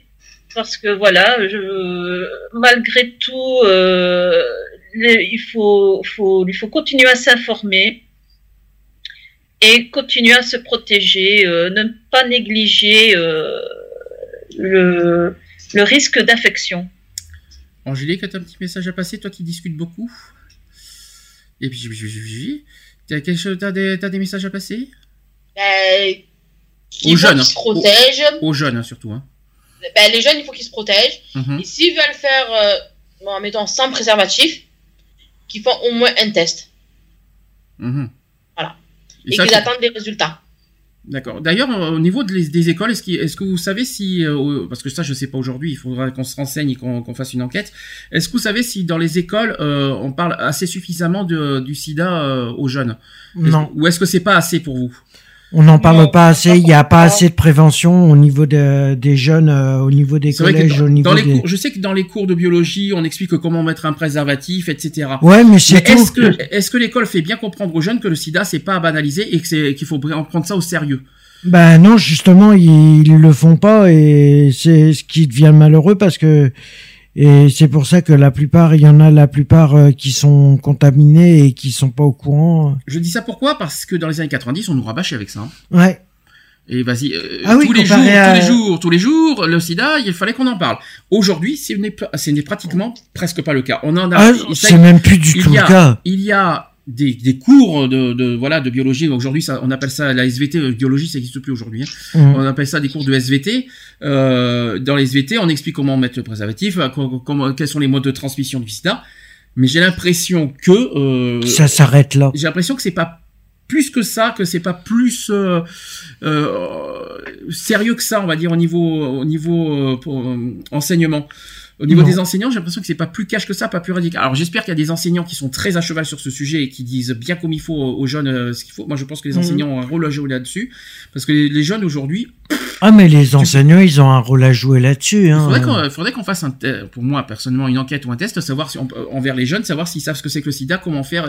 Ça serait bien de faire une petite enquête là-dessus aujourd'hui, ouais, je pense. Ça serait pas mal. Ça serait pas mal. Mais aujourd'hui vous trouvez que c'est vraiment pas comme il y a vingt ans, c'est aujourd'hui. Euh, ah non. D'accord. Comparé alors, à, au départ, euh, on en parle moins maintenant qu'il y a avant. Alors, on en parle moins, alors que c'est autant euh, dangereux qu'il y a vingt ans. Ah bah c'est pire même. C'est ça, c'est, non, c'est pas que c'est pire, il y a des traitements. Mais il faut quand même rappeler que c'est quand même aussi dangereux dans le sens, dans le sens transmission. C'est ça qu'il faut se dire. Et, qui, et puis le côté préservatif, euh, je sais pas combien de fois, mais le côté préservatif qui a tendance à, se, à s'oublier... C'est encore plus grave. Parce que les jeunes, ils se pensent intouchables, alors euh, ils se disent... Euh, intouchables, ils se disent, euh... intouchables, faut pas exagérer non plus. Hein. Bah, ils se disent que ça leur arrivera jamais. Et... Mais, ça serait un... Mais je pense que ça serait un bon... une bonne idée de... De... de lancer une petite enquête envers les jeunes, à savoir ce que c'est... s'ils savent ce que c'est que le sida, comment, comment faire les modes de transmission, est-ce que vous savez si... Le... Est-ce, que les tra... est-ce, que vous... est-ce, qu'ils... est-ce qu'ils portent des préservatifs ? Ça, ça serait vraiment bien oui. de savoir ça. Je voulais penser, ce que je pensais aussi, c'est que par rapport aux préservatifs, que je retourne en Afrique, je sais qu'il y en a certains qui lavent leurs préservatifs pour les réutiliser. Ah, donc l'usage du préservatif est unique. Exact. Oh, c'est, c'est écœurant ce que tu dis, Berk. Évidemment que c'est unique. C'est un préservatif, c'est leur, d'un, d'un seul rapport. C'est bien que tu le dises, ça Eve aussi, c'est très important. C'est un, un, un, une seule, un seul rapport, point. Il n'y a pas de euh, point. Voilà. Même si c'est précoce, c'est pas grave. Précoce, et que si jamais il y a éjaculation précoce, c'est au revoir à la déchetterie aussi. Hein. Donc euh, c'est, c'est au revoir et on passe à, et on passe à un nouveau préservatif. Non mais c'est, non mais tu sais, tu rigoles, Angélique, mais c'est, c'est du très sérieux ce que je dis. Hein. Non non, euh, parce que je connais quelqu'un qui est éjaculateur précoce. Donc non mais c'est très important parce que on, on en rigole, on en rigole, mais là on est sur un sujet très très très sérieux. Hein. Geoffroy, t'as aussi des messages à passer envers les jeunes ou pas ? Eh bien, j'ai dit Geoffroy. Justement, je pense, je ne sais pas s'ils sont informés, je ne sais pas s'ils, euh, s'ils sont bien informés, si vraiment s'ils ne négligent pas hein, euh, trop les risques. Hein. S'il faut, ouais. Euh, de toute façon, on sait que les jeunes, là, ils, ils, on a souvent, quand on est jeune, plus, souvent tendance à, de, de, à adopter des, des comportements à risque, hein, que ce soit sexuellement, ou les drogues, ou la conduite. Hein. Et donc, ça, c'est vraiment. Non, mais c'est sûr que c'est une population euh, qui est vraiment très important, c'est très important de la prévention, euh, ouais. Il faut, faut vraiment cibler les jeunes, hein, quant à la prévention. Il faut vraiment les informer. Il faut, et il faudrait savoir, effectivement, est-ce, est-ce qu'ils savent bien ce que c'est que le sida? Est-ce qu'ils se rendent bien compte que c'est encore une maladie très grave? On n'en parle pas, mais que ça, que ça touche plus de personnes, hein, voilà. Ça touche, c'est comme les, les accidents de la route. Ça touche beaucoup de monde. Puis c'est marrant. C'est marrant que tu dises que ça concerne uniquement les jeunes, mais je suis pas d'accord. Non, parce non, que les non, personnes, non, pas uniquement les jeunes. Parce qu'il faut non, quand même pas oublier un détail, c'est que les personnes âgées aujourd'hui, tu parles du sida, qui savent pas ce que c'est aussi, hein. Non, donc, non, non, mais je pense que les, non, non, mais je sais pas, je ne sais pas si les jeunes savent, euh, sont bien au courant. Et alors que eux, ils, ils, voilà, ils, je pense que c'est aussi une, une population, on a peut-être pas, je sais pas si on avait abordé la, les tranches d'âge. Je pense effectivement que, la... est-ce, que les... est-ce qu'il y a des tranches d'âge qui sont plus à risque et qui statistiquement sont ah bah touchées par les maladies sexuelles? Ah bah non, il n'y a pas de tranche d'âge. Euh, le rapport sexuel, c'est partout pareil. Est-ce qu'il y a, est-ce qu'il y a des plus de risques de, est-ce qu'on observe plus de risques de contamination chez les plus jeunes? Ah non, il n'y a pas, il y a pas, il y a pas d'âge pour euh, pour avoir le sida. Il n'y a pas d'âge. Ah non, il n'y a pas d'âge. Non, mais tout le monde peut être touché, mais est-ce qu'il y a des, ouais, est-ce que, est-ce qu'il y a des comportements? Est-ce que les jeunes adoptent des comportements? C'est pas parce que les jeunes sont plus endurants que les personnes âgées que les personnes âgées peuvent pas avoir, peuvent pas avoir malheureusement. Non, pas, mais peut-être que les personnes âgées font plus attention que les jeunes. Souvent, on dit que les jeunes, on sou- adopte souvent un adolescent ou un très jeune adulte. On adopte, on adopte parfois des comportements un peu plus à risque et bon, et ça peut être, peut ça peut comprendre aussi euh, des, des, des, ra- des rapports sexuels non protégés.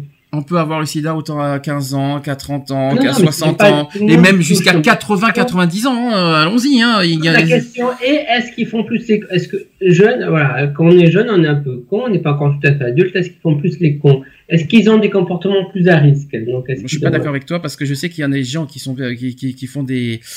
Euh, même dans les sites de rencontres, tu verras qu'il y a des personnes beaucoup... Euh, parce que tu parles des jeunes, donc je te dis qu'il y a des personnes qui, ont, oui, qui sont beaucoup âgées et qui font des comportements à risque aussi. Est-ce, est-ce qu'ils sont... Mmh. Voilà, est-ce que statistiquement, est-ce qu'on le sait? Qu'est-ce qu'on... Enfin, pour moi, il n'y a pas, pas que les jeunes. Pour moi, je te dis clairement, les jeunes, il n'y a pas que les jeunes qui sont concernés, c'est tout le monde. Et non, mais ce... tout le monde est concerné. Oui, non, je ne mmh. dis pas ça. Est-ce que... Est-ce que... est-ce que quelqu'un veut rajouter quelque chose? mmh. Merci, Angélique. Ève? Euh, non. Merci Ève. Comme ça, je, je suis bien parti non. à la fin. Juste une précision. Donc, un, euh, on va faire une conclusion là-dessus. Le préservatif reste le meilleur, euh, pour moi, vaccin à l'heure d'aujourd'hui euh, euh, contre le sida. Mmh. C'est con à dire. Euh, c'est vrai que euh, est-ce que le préservatif est total est cent pour cent fiable contre le sida? J'en sais rien. On n'a pas intérêt d'avoir un préservatif ni. Ah oui, ne pas utiliser un préservatif usagé. Si le préservatif est déchiré, ne l'utilisez pas non plus. Oh. Si jamais il y a un trou, n'importe quoi. Ne l'utilisez pas, très important. Euh, très important à dire aussi, euh, le, une personne que vous ne connaissez pas, préservatif automatique. Il n'y a pas de confiance ou de pas confiance, je suis sûr de la personne, et cetera. Euh, c'est préservatif automatiquement quand on ne connaît pas une personne. Même pour leur en un rapport, euh, voilà, c'est, c'est très important. Je pense, je dis ça aussi aux jeunes. Malheureusement aussi, il y a le, il y a l'effet de l'alcool. Malheureusement, sur l'effet de l'alcool, tu, es, euh, tu ne fais pas attention sur les protections. Malheureusement là-dessus, eh ben j'espère que l'autre partenaire qui est moins alcoolisé, eh ben fait attention à ça. Voilà, c'est, c'est aussi euh, là-dessus. Je sais pas comment expliquer, mais faire très attention à tous les paramètres. Hein. Euh, ensuite, euh, bah, une personne qui sait qui, a, qui est contaminée, qui n'est pas obligée de le dire, quoi qu'il en soit, euh, automatique et obligatoire, protection. Partout, dans tous les sens du terme. Enfin, mmh. au moins, ça c'est très important, c'est, c'est la moindre des choses, on ne pas respect pour autrui. Les personnes qui, il faut rappeler aussi un détail, c'est qu'il y en a, qu'il y a des gens qui ne savent pas qu'ils sont contaminés par le virus.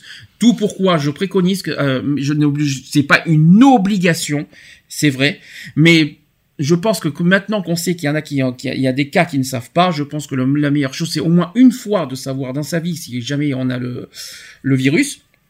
Déjà, ça peut être, déjà, ça peut être une sécurité pour n'importe qui et aussi une sécurité pour la, le partenaire. C'est ça qu'il faut se dire aussi.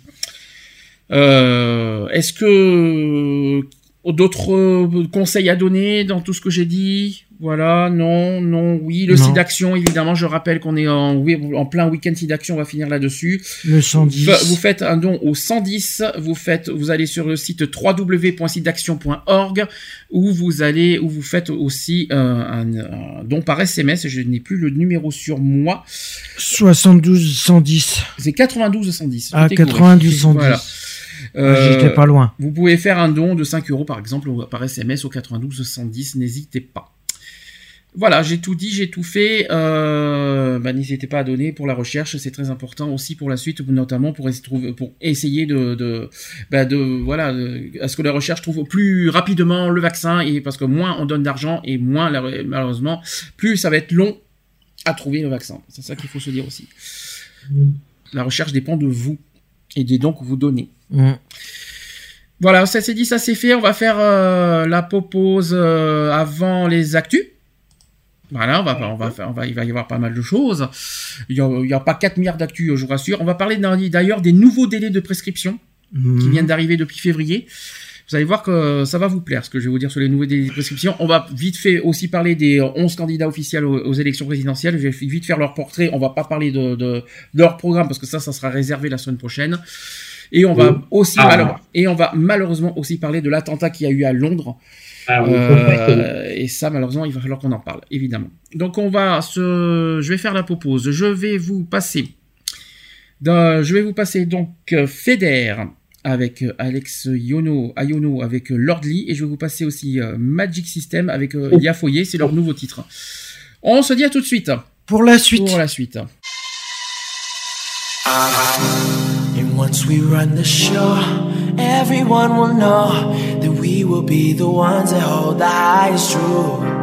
And once we run the show, everyone will know that we will be the ones that hold the highest rule.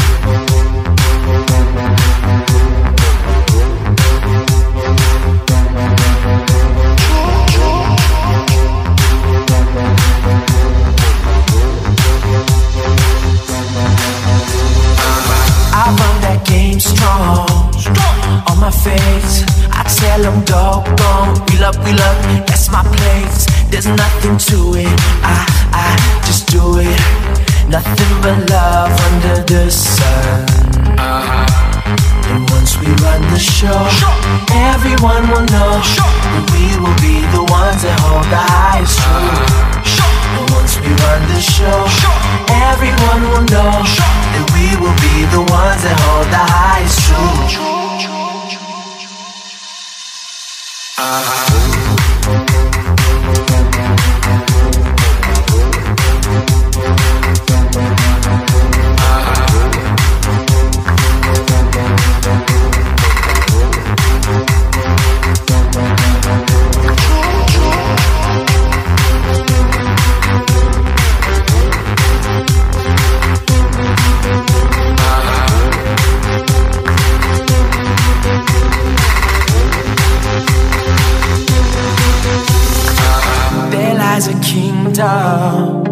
In my heart, a rain of light that lights up the dark. When I step to it, I, I just do it. Nothing but love under the sun. Uh-huh. And once we run the show, everyone will know that we will be the ones that hold the highest truth.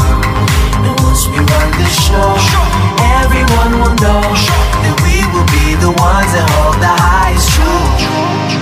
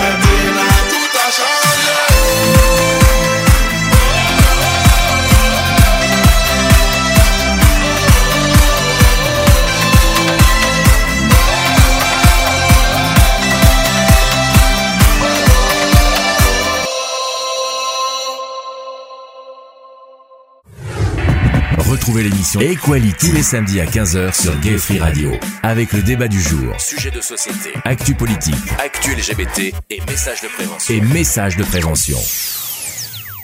De retour dans l'émission Equality, seize heures quarante-cinq. On est en direct sur Skype. En principe, quoi qu'il en soit, on devrait revenir en live à la radio la semaine prochaine. Je l'espère bien. Pour parler des présidentielles, ça serait encore mieux même. Ah, j'entends du bruit derrière. C'est pas très. Je sais pas qui c'est, c'est Geoffroy qui fait tout ce, tout ce bazar. Non, ça va, je bouge plus, je, je, je, je bouge ma chaise. Oui, parfait. Alors. Allez, actu politique, c'est parti. Ah. Equality, les actus politiques. Politique. Politique. On signale qu'on entend vos bruitages derrière aussi. Hein. Même pendant les jiggles, on entend tout. C'est quand même fort. Bon, actu politique, on va commencer par un sujet très sérieux qui s'est passé euh, mercredi. Euh, il y a eu malheureusement un nouvel attentat. Euh, pas, pas, pas en France cette fois, mais à Londres. Euh, donc une attaque qui a touché le cœur de Londres mercredi vingt-deux mars. Et sachez qu'un homme a lancé sa voiture sur des piétons traversant le pont de Westminster avant de pénétrer dans l'enceinte du Parlement, et cet homme a été abattu. Je vais vous donner euh, tous les euh, tous les détails de ce qui s'est passé. Donc qu'est-ce qui s'est passé exactement ? Donc selon la police britannique, il semble que l'assaillant a d'abord renversé à bord d'une voiture plusieurs piétons sur le pont de Westminster menant au Parlement et à Big Ben. Puis il s'est rendu devant l'entrée principale du Parlement, donc Old Palace Yard, et il a poignardé un policier. La séance parlementaire a été suspendue et la zone a été bouclée. Les députés et le personnel ont reçu l'ordre de rester à l'intérieur du bâtiment. La Chambre des communes devait, devrait toutefois reprendre ses travaux normalement, euh, donc ça, c'est, c'est revenu jeudi. Ensuite, dans cette attaque, il y a eu trois morts et quarante blessés. Et malheureusement, il y a eu une évolution euh, au niveau du bilan hier. Donc, contrairement à ce qui avait été annoncé mercredi soir, il n'y a pas eu quatre personnes tuées, mais trois au cours de cette attaque. C'est ce qu'a rectifié jeudi matin le chef de l'antiterrorisme, Mark Rowley. La première ministre britannique, Theresa May, a fait savoir que quarante personnes avaient été blessées, parmi lesquelles douze Britanniques, quatre Sud-Coréens, trois lycéens français, deux Roumains, deux Grecs, un Allemand, un Polonais, un Irlandais, un Chinois, un Italien et un Américain. Ça fait du monde, hein. Les trois jeunes Français qui figurent parmi les blessés, ce sont des élèves au lycée Saint-Joseph de Concarneau et se trouvaient en voyage scolaire outre-Manche. Selon la préfecture du Finistère, deux sont dans un état grave, mais leurs jours ne sont pas en danger. Un avion du gouvernement devrait, euh, devrait conduire jeudi leur famille à Londres. Ensuite, cette attaque a été revendiquée par l'État islamique. Ce n'est pas une surprise. L'organisation djihadiste État islamique a revendiqué jeudi par le biais de son organe de propagande Amaq. Donc ils ont revendiqué l'attaque en disant ceci. L'auteur de l'attaque d'hier devant le Parlement britannique à Londres est un soldat de l'État islamique qui a répondu aux appels à viser des citoyens des États de la coalition. C'est ce qu'a revendiqué Amaq, citant une source de sécurité. Donc, que sait-on aussi de l'assaillant ? Donc, Theresa May a confirmé devant le Parlement que l'auteur de l'attaque de mercredi était connu des services de renseignement. Voilà ce qu'a dit Theresa May. Elle a dit ceci : ce que je peux confirmer, c'est que l'individu était né en Grande-Bretagne et qu'il y a quelques années, il a été surveillé par le M I cinq. Rien à voir avec Mission Impossible. Avec le M I cinq pour, pour des soupçons d'extrémistes violents. C'était une figure secondaire. Il n'était pas dans le radar des services de renseignement ces temps-ci. Après avoir ouvert une une enquête mercredi soir, la police a fait savoir jeudi matin qu'elle avait arrêté huit personnes. Le chef de l'antiterrorisme a également indiqué que des perquisitions avaient été effectuées à six adresses, à Londres et Birmingham, euh, dans le centre de l'Angleterre, mais également aussi ailleurs dans le pays. Trois ressortissants français ayant été blessés dans l'attaque, le parquet de Paris a annoncé jeudi matin l'ouverture d'une enquête en France. Il faut quand même le souligner, ça aussi. Mercredi, le haut responsable de Scotland Yard avait précisé que l'homme semblait avoir agi seul. Ensuite, il y a le niveau d'alerte terroriste qui reste inchangé en Grande-Bretagne. La première ministre britannique Theresa May a estimé quant à elle que le lieu de l'attaque n'était pas un hasard.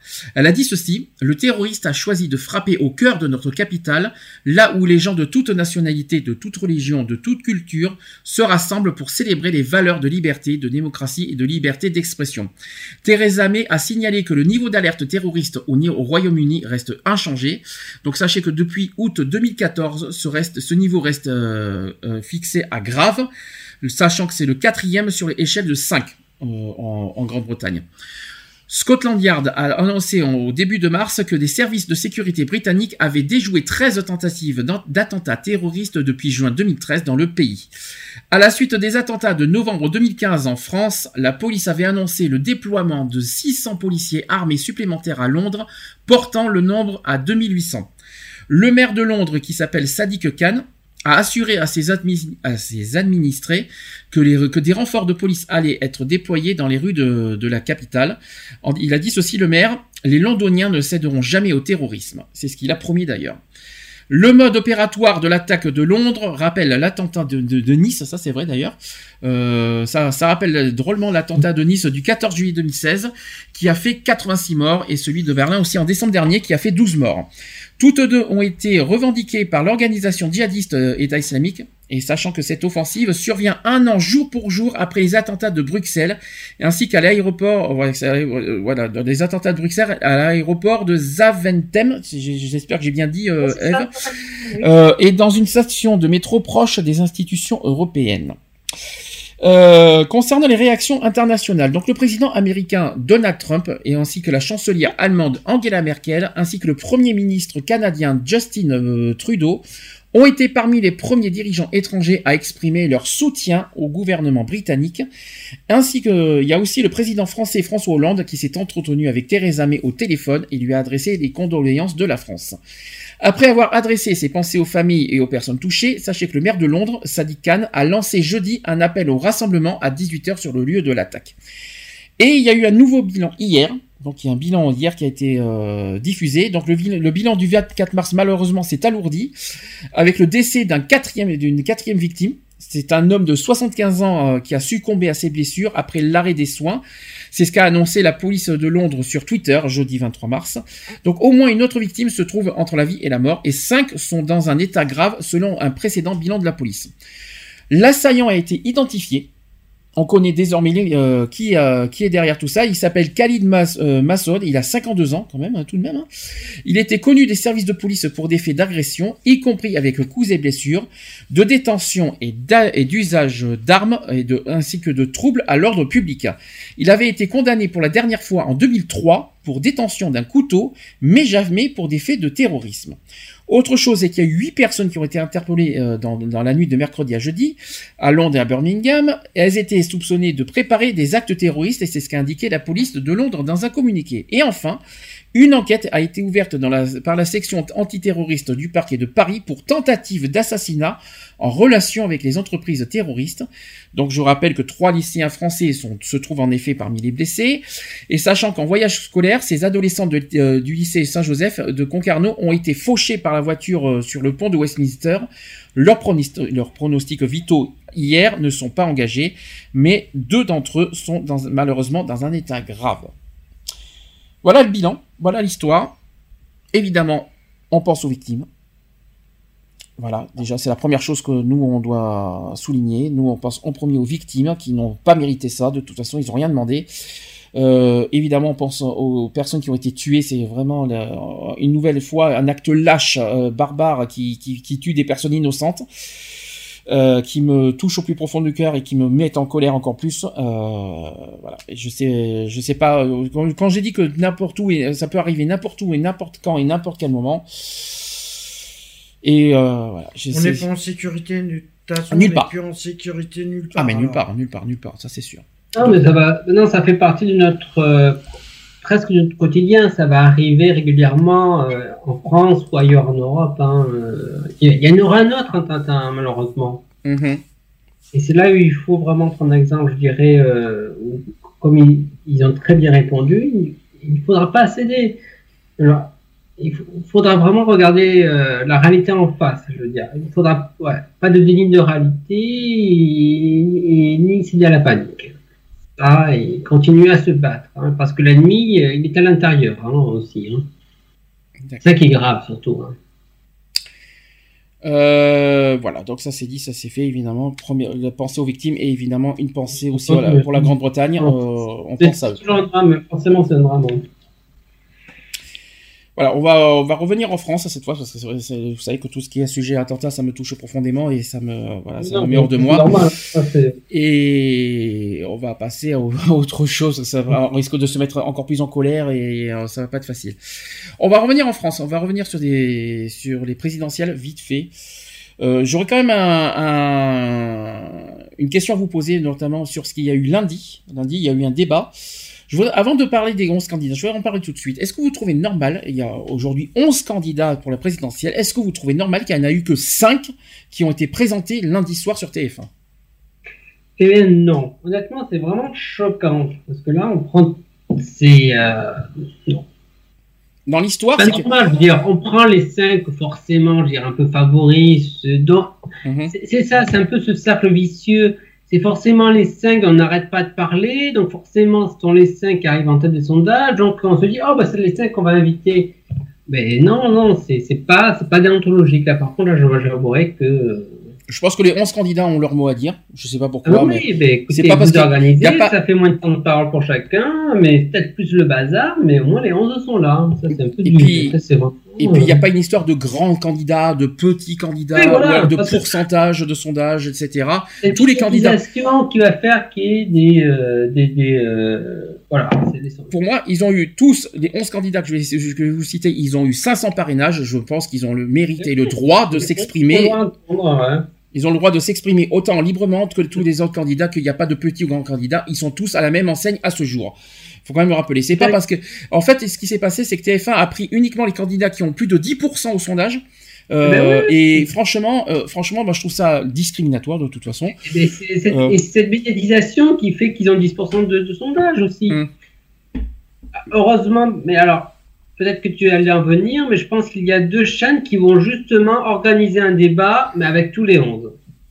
C'est fa... Est-ce bien... que... Mais c'est faisable d'avoir un débat à onze ? C'est vrai que c'est une question ah, aussi qu'on se pose. Moi, j'avais la nouvelle. B F M T V et CNews vont, se... vont faire débattre onze candidats. Ils ont dit que forcément, on se demandera plus de disciplines, qui resteront sur trois thèmes. Forcément qu'après, les... il y aura peut-être moins de temps de parole, mais ils vont... Euh... Si tout le monde euh, se respecte, bon, ben, on aura un débat à onze.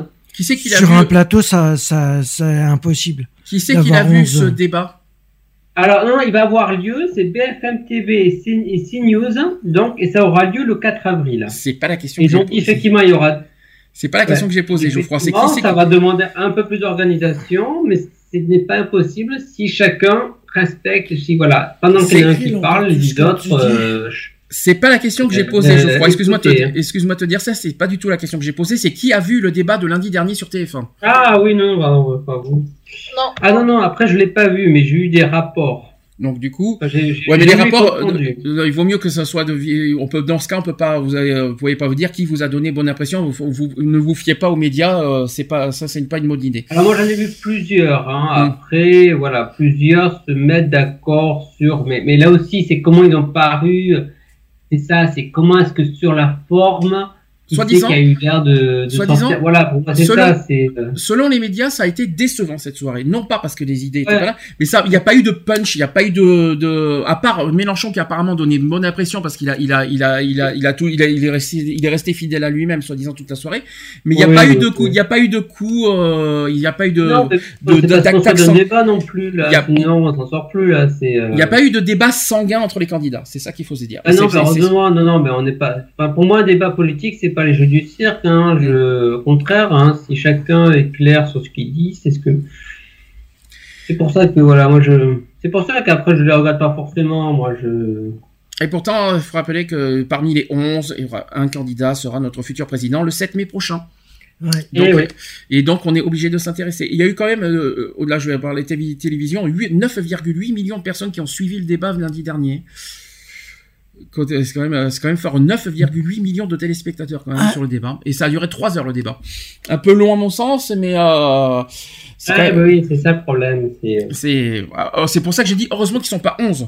Parce que trente minutes par candidat, euh, multiplié par onze, on aurait été mal, je pense qu'on aurait passé la nuit avec. Hein. Donc, euh, non, ça, mais... ça aurait été dur. Et je précise, hein, précision... précision ouais. que nos deux émissions, et je vais être honnête avec vous, les deux émissions qu'on va faire, on ne pourra pas faire non plus les onze candidats. Parce que, ça, parce que parler de leur programme en entier, c'est impossible. Donc, du coup, j'en ai. Ah non, on, peut-être voilà. faudra, faudra qu'on parle de points particuliers ou alors. Euh... Mais en revanche, ouais. je vais vous présenter les onze aujourd'hui. Je vais faire, faire les présentations des onze candidats sans parler de leur programme. C'est très important mmh. de le dire. Ça, les programmes, ça sera réservé sur les deux prochaines émissions. Donc, qui sont les candidats pour la présidentielle deux mille dix-sept ? Donc, Nathalie Arthaud, vous savez qui c'est ? mmh. Qui est Nathalie Arthaud ? euh, C'est pas. Alors, elle est verte ?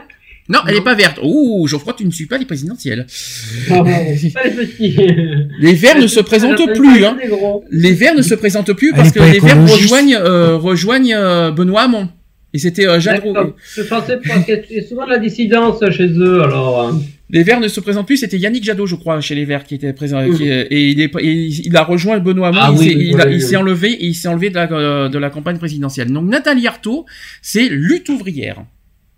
Ah, oh là là, d'accord. Donc, la candidate de Lutte ouvrière, Nathalie Arthaud, va vivre sa deuxième campagne présidentielle après celle de deux mille douze.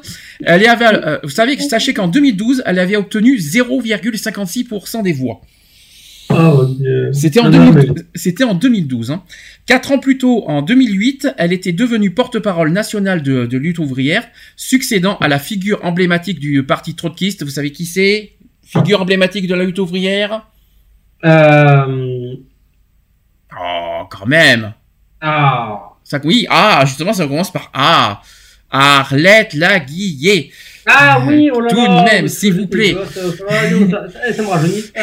Arlette Laguillon. Alors, en deux mille neuf et deux mille quatorze, Nathalie Arthaud a été candidate aux élections européennes où elle a obtenu respectivement zéro virgule quatre-vingt-quatre pour cent des voix et zéro virgule quatre-vingt-cinq pour cent des voix. Je me sens qu'elle va pas aller loin cette année non plus aux élections présidentielles. Non, je pense pas. Alors, elle s'est présentée également aux élections législatives de deux mille douze en Seine-Saint-Denis où elle a réuni deux virgule quarante-sept pour cent des suffrages. Tout de même. Alors, son but dans, ces, dans cette euh, campagne deux mille dix-sept, elle a dit ceci à Nathalie Arthaud, elle veut faire entendre le camp des travailleurs, euh, tout simplement. Et sachez que l'enseignante de, en économie de quarante-sept ans euh, entend incarner une candidature de classe qui permettra aux travailleurs, aux chômeurs et aux exploités de défendre leurs intérêts à l'opposé de ceux du patronat et des actionnaires qui encaissent des millions et des millions. Voilà, voilà ça. Bonne raison de pas voter pour elle. Candidature de classe. Pourquoi ne rejoint pas Jean-Luc Mélenchon ? Ah, ça n'a rien à voir. Mais c'est pas du tout la même chose. Mais c'est pas ça. Mais essayez de. Voilà. C'est pas le même combat, Geoffroy, quand même. Réfléchis. Dans, dans, dans, dans les, justement, côté extrême gauche. Oui, mais c'est pas le même combat, Geoffroy. Là, c'est, c'est, sur, c'est pour les travailleurs. L'extrême gauche, l'extrême gauche, ah, c'est pas non, que dédié uniquement aux travailleurs. Il est plus, il a un projet plus global. On parle justement, elle, voilà, elle a, elle a un micro-projet de classe, donc comment quand même, alors, ils se rejoignent sur euh, idéologiquement, quand même, ils sont du même côté. Vous donc, y après, croyez bon. Pour ça, pour les présidentielles deux mille dix-sept, vous y croyez, vous y croyez pas à sa candidature. Mmh. Oh, non, non, non, passera non, pas. Pas. Vu les résultats qu'elle a fait entre deux mille huit et deux mille douze, je pense que ça va pas faire long feu non plus pour deux mille dix-sept. Faut être honnête, faut être honnête, ah. faut être objectif, faut être objectif. Euh, mais par contre, elle a sa place en tant que candidate, elle a des mots à dire, elle a des choses à dire, elle a sa place et je vois pas pourquoi. Ah non, mais ah, elle, elle, elle a, euh, non, mais elle a, euh, on l'a pas parrainée, de toute façon, elle a, elle a sa légitimité, mais bon. C'est qu'est-ce qu'il faut dire. Alors deuxième candidat, c'est un homme cette fois. Il s'appelle François Asselineau. Qui est-ce? Ah. Alors lui, ça, c'est, c'est plutôt un indépendant, il est plutôt souverainiste. Euh, François Asselineau, je sais plus, quand même, non, voilà. Mais alors, euh... je vais te donner l'acronyme, c'est U P R. Ah voilà, oui. Union populaire républicaine. Voilà ce que c'est. Donc François Asselineau, qui, dont sa capacité à, re- à rassembler les cinq cents parrainages nécessaires à être candidat à la présidentielle, constitue l'une des surprises de cette campagne. François Asselineau a cinquante-neuf ans. Il est, déplu- il est diplômé d'H E C, il est euh, diplômé aussi de l'École nationale d'administration, donc l'E N A. Euh, il a débuté sa carrière comme inspecteur des finances, puis travaille au sein de plusieurs cabinets ministériels dans les années quatre-vingt-dix. Il a fait partie, en dix-neuf cent quatre-vingt-dix-neuf, du Rassemblement pour la France et l'indépendance de l'Europe, donc le R P F, fondé par Charles Pasqua et Philippe de Villiers, puis... Ensuite, en deux mille quatre, il a fait partie de l'Union pour un mouvement populaire, donc l'U M P. Il a ensuite démissionné en deux mille six par opposition à sa ligne européenne et sa position d'alignement sur les États-Unis. En deux mille sept, en deux mille sept, il a fondé l'Union populaire républicaine, un mouvement souverainiste militant pour la sortie de l'Union européenne. Il a été candidat à l'élection présidentielle de deux mille douze, mais n'a recueilli que dix-sept signatures et échoué donc à se présenter. Cinq ans plus tard, il, est, il y est parvenu donc à réunir ses cinq cents parrainages. La mesure phare de son programme, donc, c'est le Frexit, donc la sortie de la France de l'Union européenne, euh, tout simplement. Vous allez me dire, ça, ça sera un débat qu'on ne va pas en débattre aujourd'hui. Hein. Je vous dis clairement, ça, ça sera un débat qu'on fera la semaine prochaine, tout simplement. Mmh. Pas de débat sur sa campagne, que, mais son candidat a évidemment sa place. Évidemment. Ah, mais... Après, vous y croyez, vous y croyez pas. Après, il a son mot à dire. Sur le Frexit. Ils ont son mot à dire comme tous les autres, hein. Ils ont tous leur mot à dire. C'est un débat quand même. Je lui donne un peu plus de crédit quand même, je suis désolé. Ça c'est mon avis, mon opinion personnelle. Je lui donne un peu plus de crédit que, que Arthaud. Hein. D'accord. Toi, tu, c'est plus crédible sa campagne que celui d'Arthaud. Toi, toi, non, hein. Oui, ben disons pas. Si, euh... Mais dans ce cas, je vais te, dans ce cas, je vais revenir à ta question. Pourquoi il n'a pas rejoint le Front National dans ce cas? Après, euh, bah, peut-être parce qu'il partage pas forcément. Non, ah, mais, mais si. Il a un commun avec le Front National, mais il a peut-être pas forcément. Ah, mais si. La, même, le, le la Front National. Euh... Mais réfléchis, le Front National veut faire ça. En commun qu'il a avec le Front National, hein. Non, mais, donc, mais je le crois, Front National, je il veut faire sortir euh, la France. C'est pas logique, ce que tu dis. De ces partis qui, qui, entre autres, soutiennent le Frexit. Mais le, le Front National, euh, ils ont aussi une, une vision un peu culturelle. Mais non, mais c'est pas logique ce que tu dis. La, vie, euh, la, la, la France, euh, qui ne plaît pas forcément justement à quelqu'un comme Asselineau. Si tu, me, si tu réfléchis à ce que tu dis, c'est bien ce que tu dis. Le Front National veut faire sortir la France de l'Union Européenne. Ah oui, non, mais c'est la chose qu'ils ont en commun. Après, le Front National a d'autres projets que, que, avec lesquels François Asselineau n'est sûrement pas d'accord, hein, probablement hein, aussi. Hein. Bon. Après, peut-être, effectivement, c'est peut-être pour ça aussi, je, pour Arthaud, mais peut-être probablement, de, voilà, je me suis gouré. Elle a sûrement euh, une vision de la société qu'elle ne partage pas avec Mélenchon, malgré les points communs. Alors, troisième candidat. On ne va pas faire de débat politique, on ne va pas parler des débats de campagne aujourd'hui. Les campagnes, oui, ça sera la oui. semaine prochaine, je tiens à le repréciser. Troisième candidat, c'est Jacques Cheminade. Ouais. Jacques Cheminade, ah, c'est le parti Solidarité et Progrès. Alors, Jacques Cheminade, il a soixante-quinze ans. Alors là, tout de même, il est le doyen de cette élection présidentielle. Jacques Cheminade, qui se veut le candidat anti-système, il est diplômé d'H E C et énarque. Sa rencontre oh. avec le sulfureux homme politique américain Lyndon LaRouche, classé à l'extrême droite, a donné un virage politique à sa carrière. Il a fondé en dix-neuf cent quatre-vingt-seize son parti grous- euh, groupusculaire, donc Solidarité et Progrès, qui est proche de cette idéologie américaine euh, complotiste, c'est-à-dire homophobe, et climato-sceptique. Décidément, on est un parti homophobe, malheureusement. Donc, dans son programme, dans son programme, M. Cheminade prône la partie de l'Union européenne, de l'OTAN, de la zone euro et le retour au franc. Donc, lui aussi, il est pareil. Hein. Il défend aussi très sérieusement l'idée de coloniser la Lune en vue d'explorer la planète Mars. C'est pas moi qui le dis, hein. C'est pas moi qui le dis. Ce candidat est un habitué de l'exercice parce qu'en en mille neuf cent quatre-vingt-un et mille neuf cent quatre-vingt-huit, il a échoué deux fois à réunir cinq cents parrainages avant d'y parvenir en mille neuf cent quatre-vingt-quinze pour finalement obtenir zéro virgule vingt-huit pour cent des voix. Il a fait pire que Nathalie Arthaud, hein. zéro virgule vingt-huit pour cent des voix. Il a eu, il a obtenu en deux mille douze, figurez-vous, zéro virgule vingt-cinq pour cent des voix. Waouh, il, il va faire fort cette année, je le sens bien. En deux mille deux et deux mille sept, il a tenté euh, à nouveau d'être candidat sans toutefois parvenir à réunir le nombre de signatures nécessaires. Je pense que cette année, il va, il va, faire, il va faire très fort. Vous allez voir, ouais, les il un pour cent. Il va faire euh, encore plus fort que le record. Donc voilà. Alors par contre, j'ai, j'ai eu la réaction d'Angélique, parce que je, on parle pas de campagne présidentielle, c'est le coup de l'âge, parce que pour toi, ça te dérange qu'une, qu'une personne euh, pré- candidat présidentielle euh, se présente à soixante-quinze ans. Ça te dérange, ça ? J'ai eu ta tête quand, euh, quand, euh, quand, quand j'ai parlé, quand j'ai dit son âge. Bah ouais, jusqu'à soixante-quinze ans, celui qui fasse de plus. Pour toi, soixante-quinze ans, non. Euh, je sais pas, moi. Pas de discrimination, ans, euh... pas de discrimination sur l'âge, mais pour toi, il a pas l'âge de. Ah, il a pas, non, il a, moi, il pourra pas tenir, il, il tiendra pas. Sachant qu'il est élu pour oh, non, cinq non, ans. cinq ans, ça fait quatre-vingts ans, euh, il aura pas. Donc là, regardez, pas. regardez, Donald Trump en a bien soixante-dix. Oui, mais il est encore dans la force de l'âge, il est encore, il est encore vaillant, lui. Je parle de Donald Trump aux États-Unis. Hein. Mais regarde, il a bien soixante-dix ans. Il, il, il, oui, il a... mais il est encore vaillant, il, il se déplace. Euh, oui, mais je pense que ça veut rien dire, l'âge. Là. Mmh. C'est, maintenant, avec la médecine moderne, on peut péter la forme à soixante-quinze ans. Hein. Mmh. Ouais, bah et après, on va voir, hein, mais... Ah, moi, ça me paraît un peu... Et je rappelle qu'Alain Juppé, qui devait être candidat, euh, enfin, on, on espérait qu'il soit candidat, il a soixante et onze ans, je crois, si je ne me trompe pas. Qui ? Donc, euh, Alain Juppé.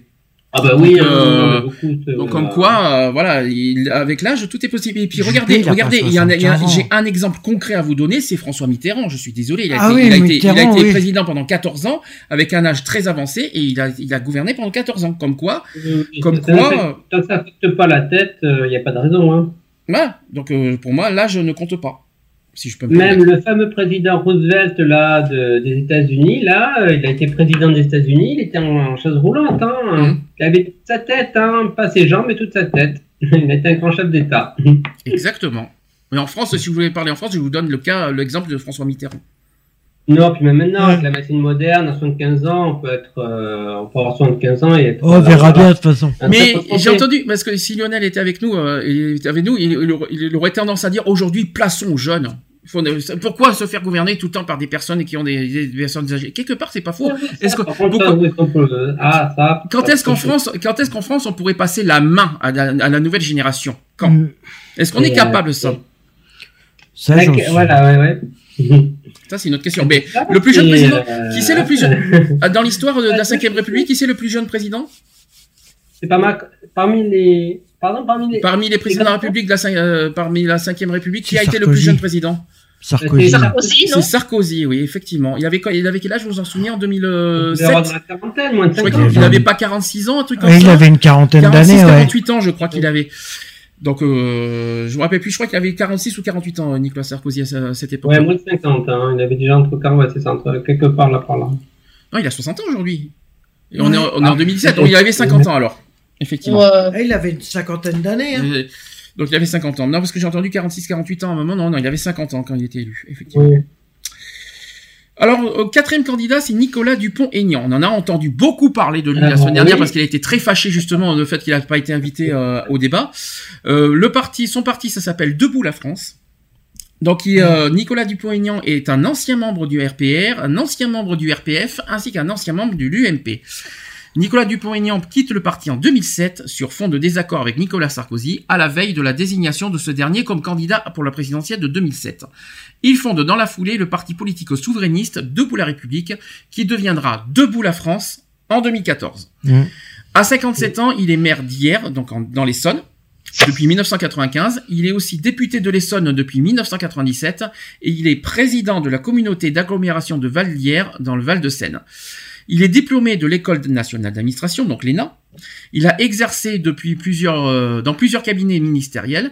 Il exerce dans plusieurs cabinets, dont celui de François Bayrou entre mille neuf cent quatre-vingt-treize et mille neuf cent quatre-vingt-quatorze, lorsqu'il est ministre de l'Éducation, euh, et celui de Michel Barnier aussi entre mille neuf cent quatre-vingt-quatorze et mille neuf cent quatre-vingt-quinze, lorsqu'il était ministre de l'Environnement.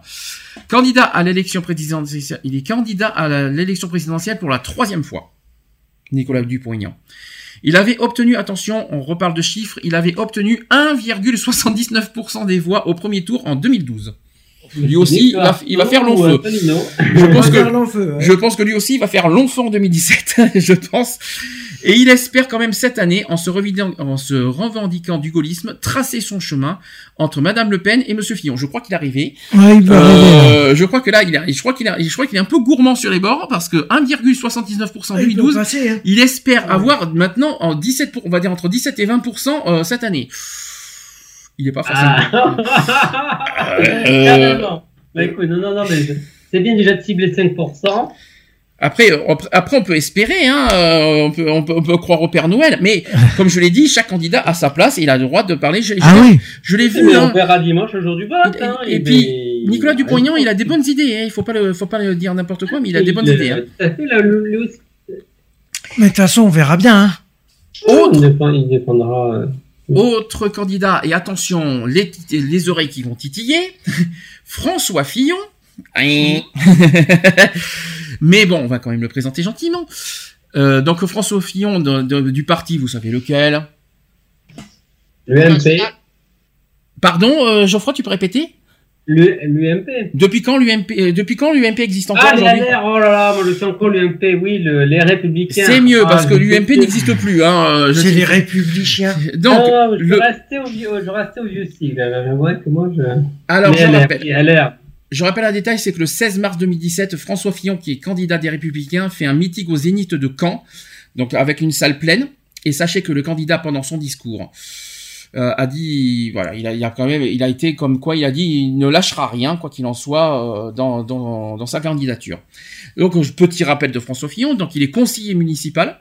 Il est conseiller régional, il est député, sénateur, ministre, premier ministre, et voilà, voilà son parcours. Enfin, il a été conseiller municipal, il a été conseiller régional. Et depuis son entrée en politique à la fin des années soixante-dix, il n'est guère d'échelon de pouvoir que François Fillon n'ait gravi. Sauf la présidence de la République, qu'il brigue après avoir été le vainqueur surprise de la primaire à droite en novembre dernier. Mais le député, le député de Paris voit sa campagne bouleversée par l'affaire et de l'emploi présumé fictif de sa femme Pénélope comme assistante parlementaire. Affaire dans laquelle il est mis en examen depuis le quinze mars. Alors même qu'il est, euh, qu'il avait dit qu'il avait, euh, qu'il renoncerait, il avait dit qu'il renoncerait à sa candidature si t'allais le, cette, dans cette situation, chose qui n'est pas le cas. Mmh. Donc, Monsieur Fillon a pris le parti de présenter un programme de rupture avec des mesures d'inspiration très libérales. Euh, on en parlera quoi qu'il en soit la semaine prochaine, mais je vais faire en version courte. Il veut la fin des trente-cinq heures, il veut la retraite à soixante-cinq ans, il veut la suppression des cinq cent mille fonctionnaires et aussi de, de l'I S F aussi. Il veut la refonte du code du travail et, ou encore il veut la réforme de l'assurance maladie. Ça, c'est le gros projet qui le tue d'ailleurs, le, l'assurance maladie. C'est, ouais. c'est ce qui est en train de lui coûter cher aussi. On en parlera la semaine prochaine.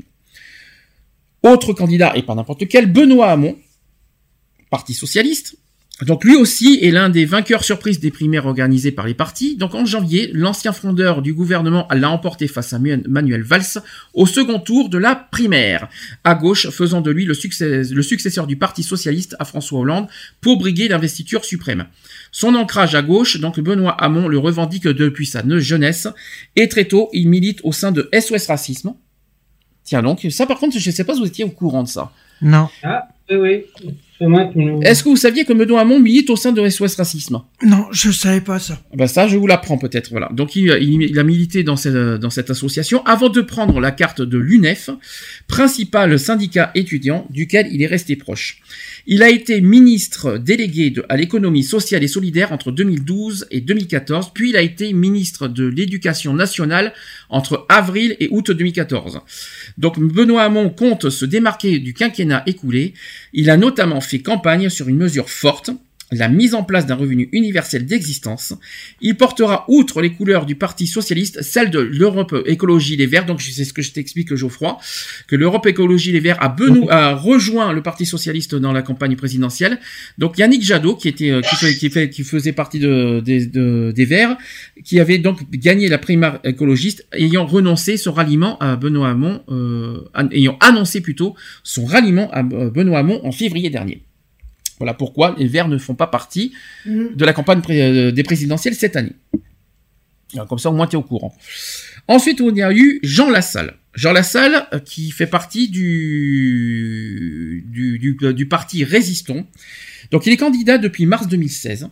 L'élu béarnais, parce qu'il fait partie du Béarn, a réussi à récolter les cinq cents parrainages d'élus nécessaires à la dernière minute. Il est l'ex-compagnon de route de François Bayrou au Modem. Jean Lassalle donc, va donc vivre sa première campagne présidentielle cette année. Donc, sous la bannière du mouvement Résistons, le candidat se définit comme le défenseur des, terro- des, terro- des terroristes, le défenseur oui. des territoires... Oh.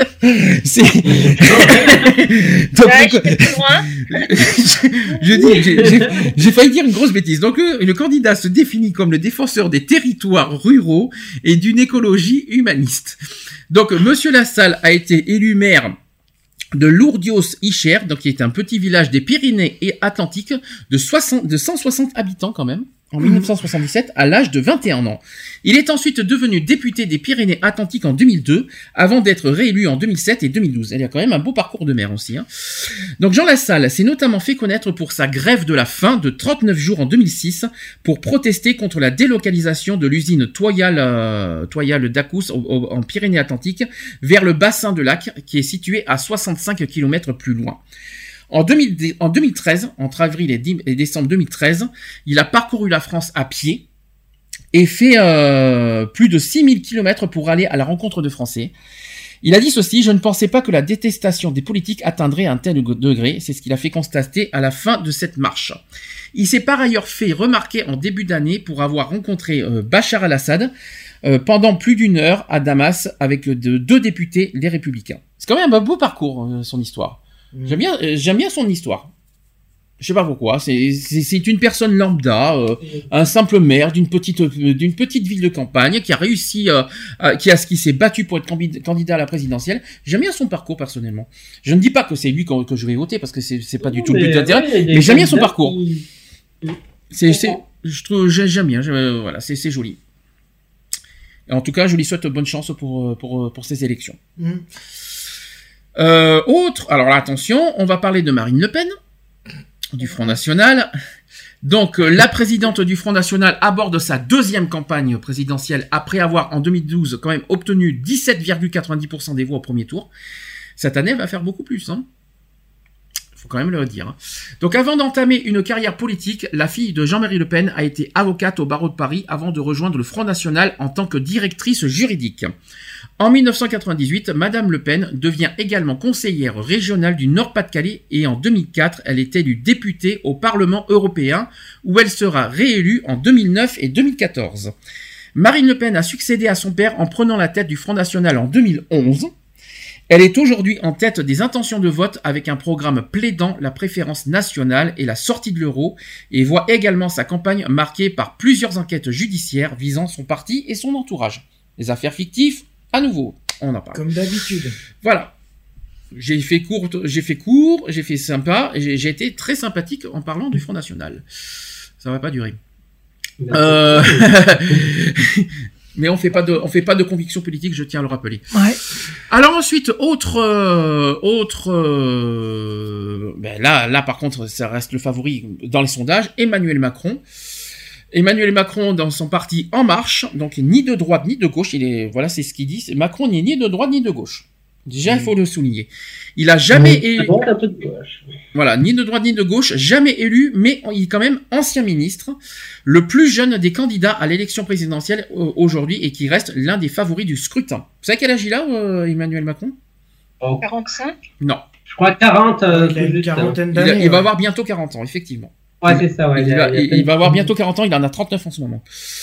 Donc Emmanuel Macron commence sa carrière dans l'administration publique comme inspecteur adjoint des finances et débute un parcours éclair. Donc en deux mille huit, Emmanuel Macron devient euh, le rapporteur adjoint de la commission Jacques Attali, installée pour euh, relancer la croissance économique du pays.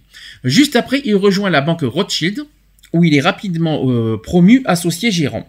Le surnom de banquier de chez Rothschild lui collera à la peau. En deux mille douze, Emmanuel Macron, Macron, euh, Macron, Emmanuel Macron réintègre la fonction publique et il est nommé secrétaire général adjoint de l'Élysée avant de rejoindre Bercy comme ministre de l'économie, où il donnera son projet, euh, son nom du projet de loi pour la croissance, l'activité et l'égalité des, gens, des chances économiques.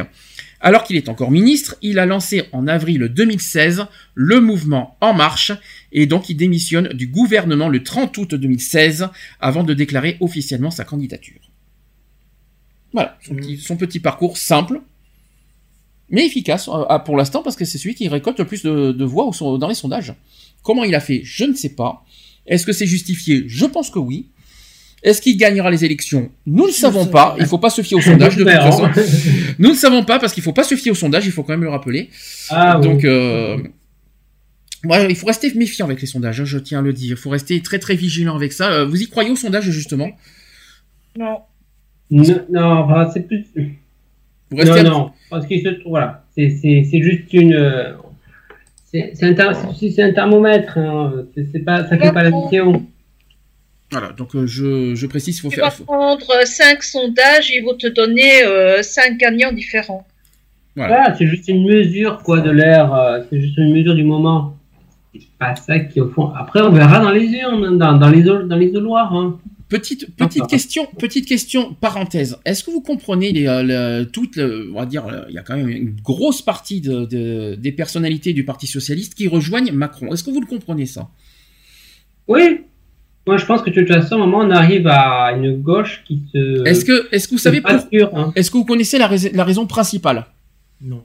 Ah, ce qui les motive, moi, je dirais de manière un peu idéologique, je pense qu'il y a une fracture entre une gauche un peu, je veux dire, vraiment socialiste, marxiste, avec Mélenchon à un moment, et de l'autre... Alors, la raison principale... social-démocrate... Euh... Parce que moi, j'ai entendu une raison principale, et je, je précise qu'on ne fait pas de, de, de, d'influence au vote, hein, je tiens à le préciser. Mais apparemment, mmh. à l'heure d'aujourd'hui, la, la raison principale serait que, soi-disant, Macron serait le candidat, au, au, on va dire, euh, le meilleur candidat pour battre le Front National. Est-ce que vous êtes d'accord ah oui, avec ce qu'il dit? Il y en a aussi qui font ce calcul politicien. Est-ce que... Ah, non, il y en a qui se disent hein, que ben, je vais parier sur le cheval gagnant, et, et comme ça, bon, ben... Avoir, euh... hein. Il y en a de toute façon qui doivent penser qu'à leur poste. Hein. Mais après, je pense qu'il y a quand même, idéologiquement, parmi les électeurs, une, pour, une division, euh, je dirais, vraiment un peu idéologique. Hein. Vous comprenez cette situation? Parce que c'est quand même fou, hein. c'est, c'est la première fois que ça arrive quand même, ça. Hein. Bah, à voir, hein, de toute façon. Euh, après, euh, de quoi on verra avoir bien. Bon, bah, c'est que ça, toi, à voir. Pieds, euh... bah, on peut pas savoir euh, ce qui... Non, mais est-ce que tu comprends cette position? C'est pas la ah, question oui, que tu... Oui, pas, pas forcément. Non, je... je, je, je... Moi, je suis pas d'accord pour être, je suis pas, je suis pas d'accord pour, pour, je, je fais pas ça contre quelqu'un, je fais ça, voilà, je fais ça pour un, pour un programme, pour un parti, sachant je fais que, pas ça sachant pour, que Macron, euh, jouer quelqu'un d'autre. Sachant que Macron a ouvertement dit qu'il, que, que c'est pas parce que le Parti Socialiste votera pour lui qu'il mettra euh, le Parti Socialiste dans son gouvernement. Ah non, mais. Il a ouvertement euh, dit ça. Ça, hein. Au moins, je suis, tant mieux, alors, il est cohérent avec lui-même, hein. Au moins, la Macron reste fidèle à lui-même et c'est, c'est tout ah, en son oui, honneur, il faut quand même le dire. Pareil, il a... pour que chacun des candidats tienne, même quitte à ne pas, t- pas passer le second tour, il euh, faut que chacun des candidats soit cohérent.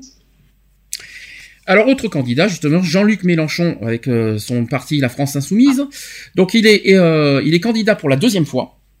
Euh, Jean-Luc Mélenchon espère faire entendre une nouvelle voix à gauche en se présentant à l'élection présidentielle. Il a été longtemps membre du Parti socialiste, euh, socialiste auquel il s'oppose aujourd'hui.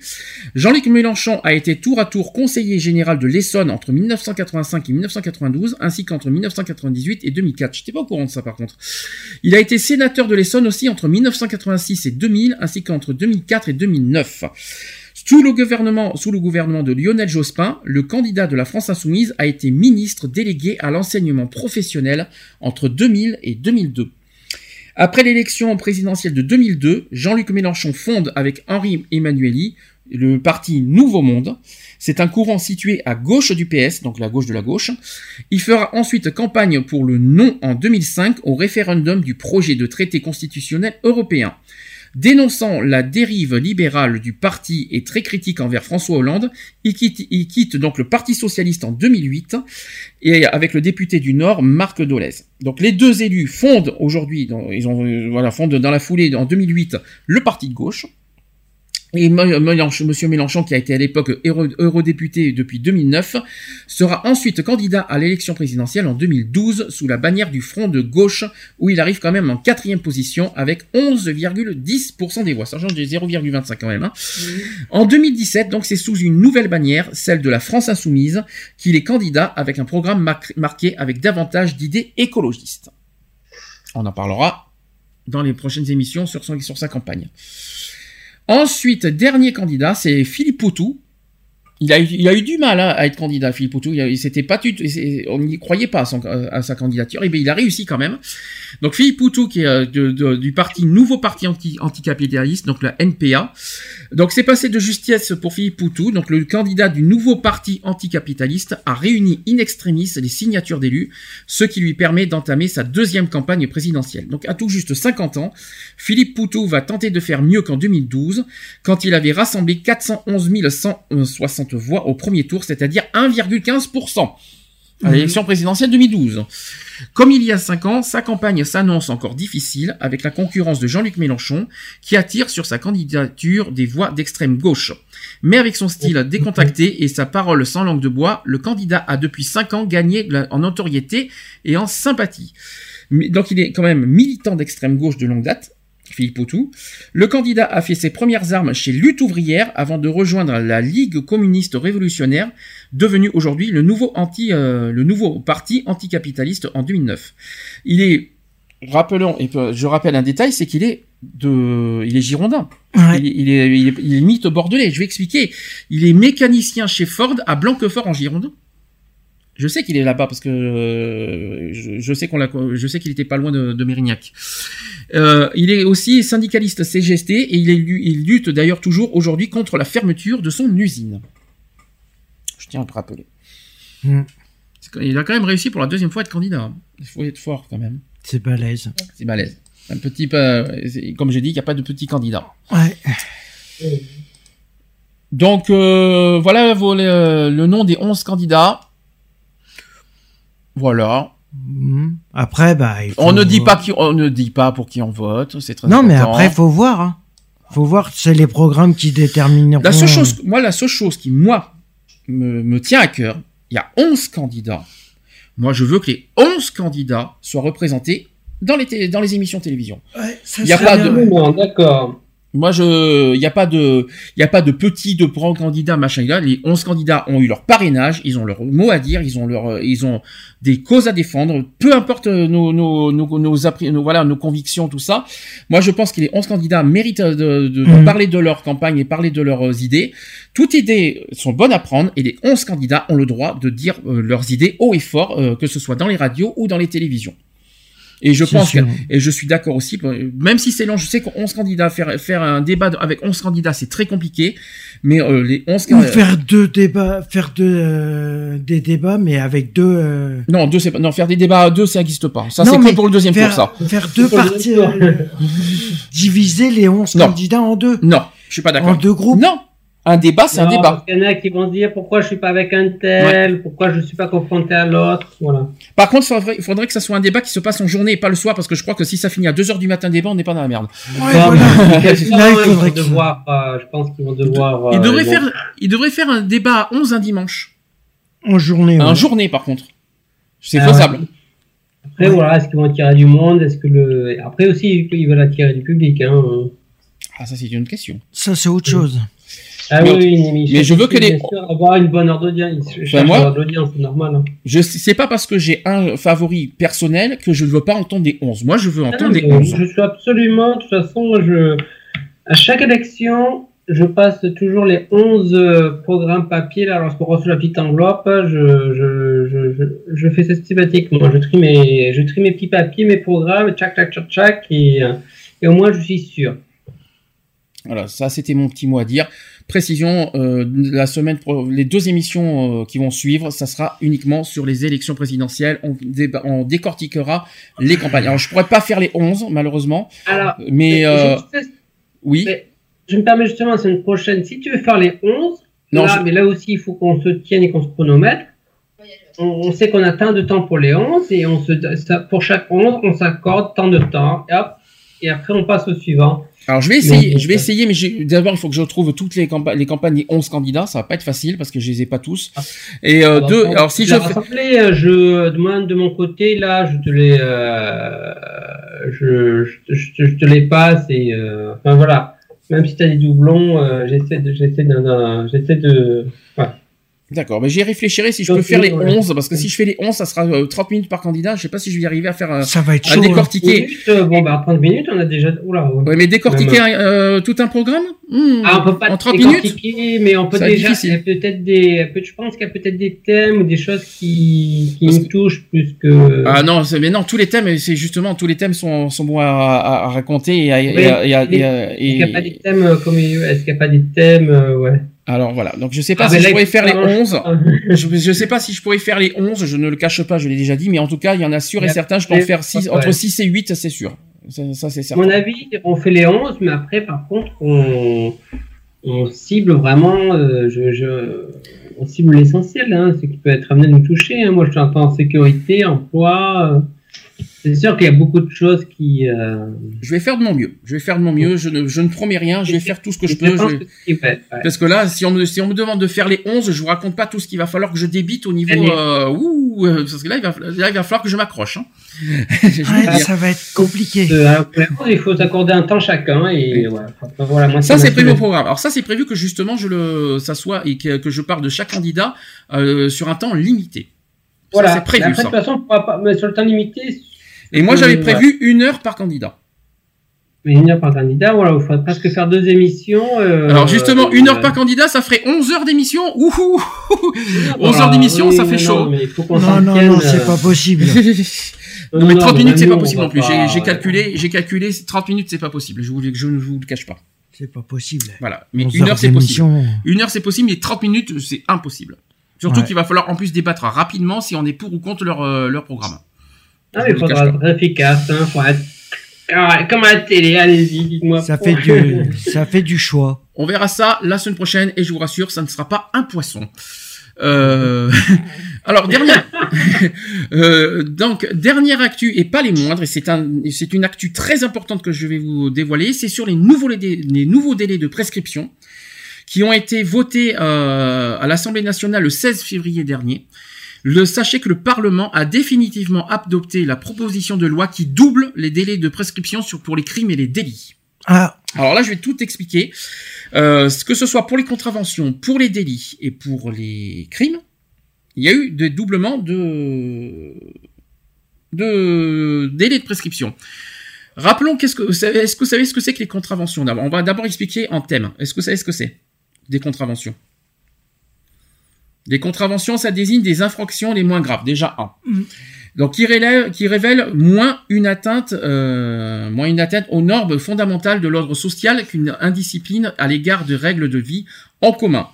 Elles sont punies de, de peine d'amende et elles sont distinguées en cinq classes qui déterminent le montant de l'amende encourue. Donc, ça peut aller de trente-huit euros d'amende jusqu'à combien d'après vous ?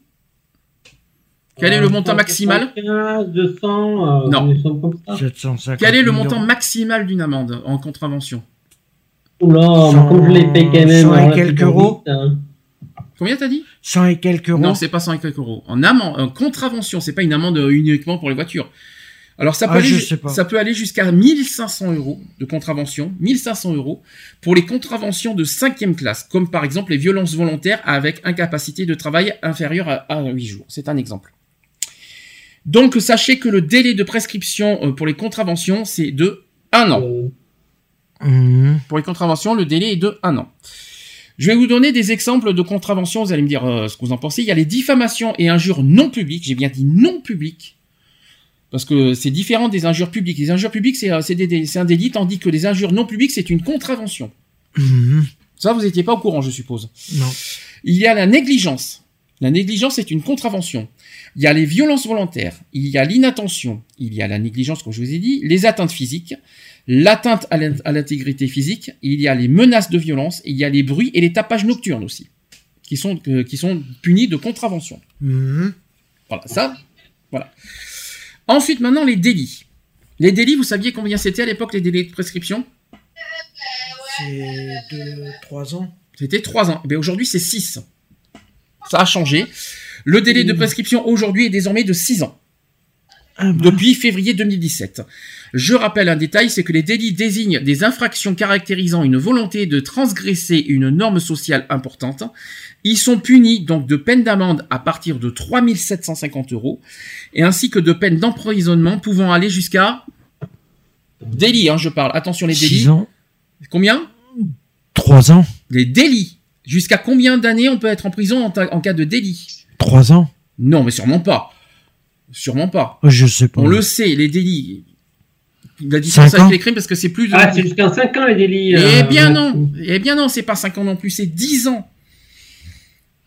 Moins de dix ans, moins, plus ou moins de dix ans, c'est un délit. Plus, euh, plus ou moins de dix ans, c'est un... Ah, c'est un crime. C'est oui, un crime, oui. Exactement. Donc, je vais expliquer tout ça. Donc, quand c'est jusqu'à dix ans, c'est un délit. Donc, je vais vous donner des exemples de délits. Mmh.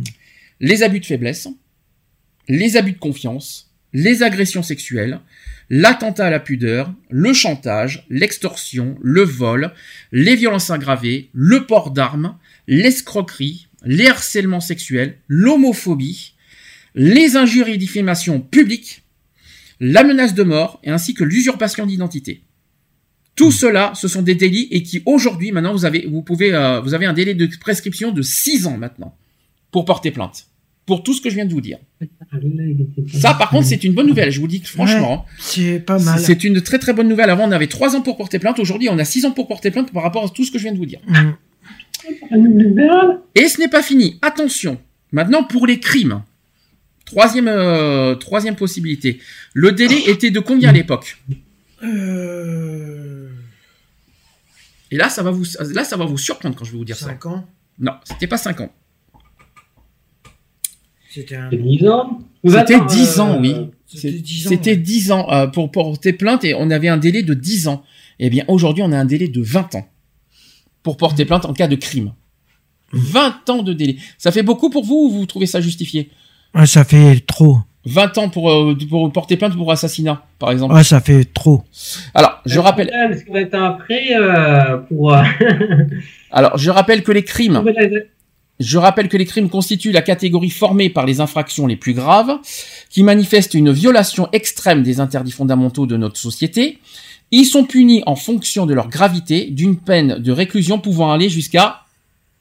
Au minimum, alors de minimum, ah, euh, minimum combien pour, pour crime ? trente ans. Non, minimum.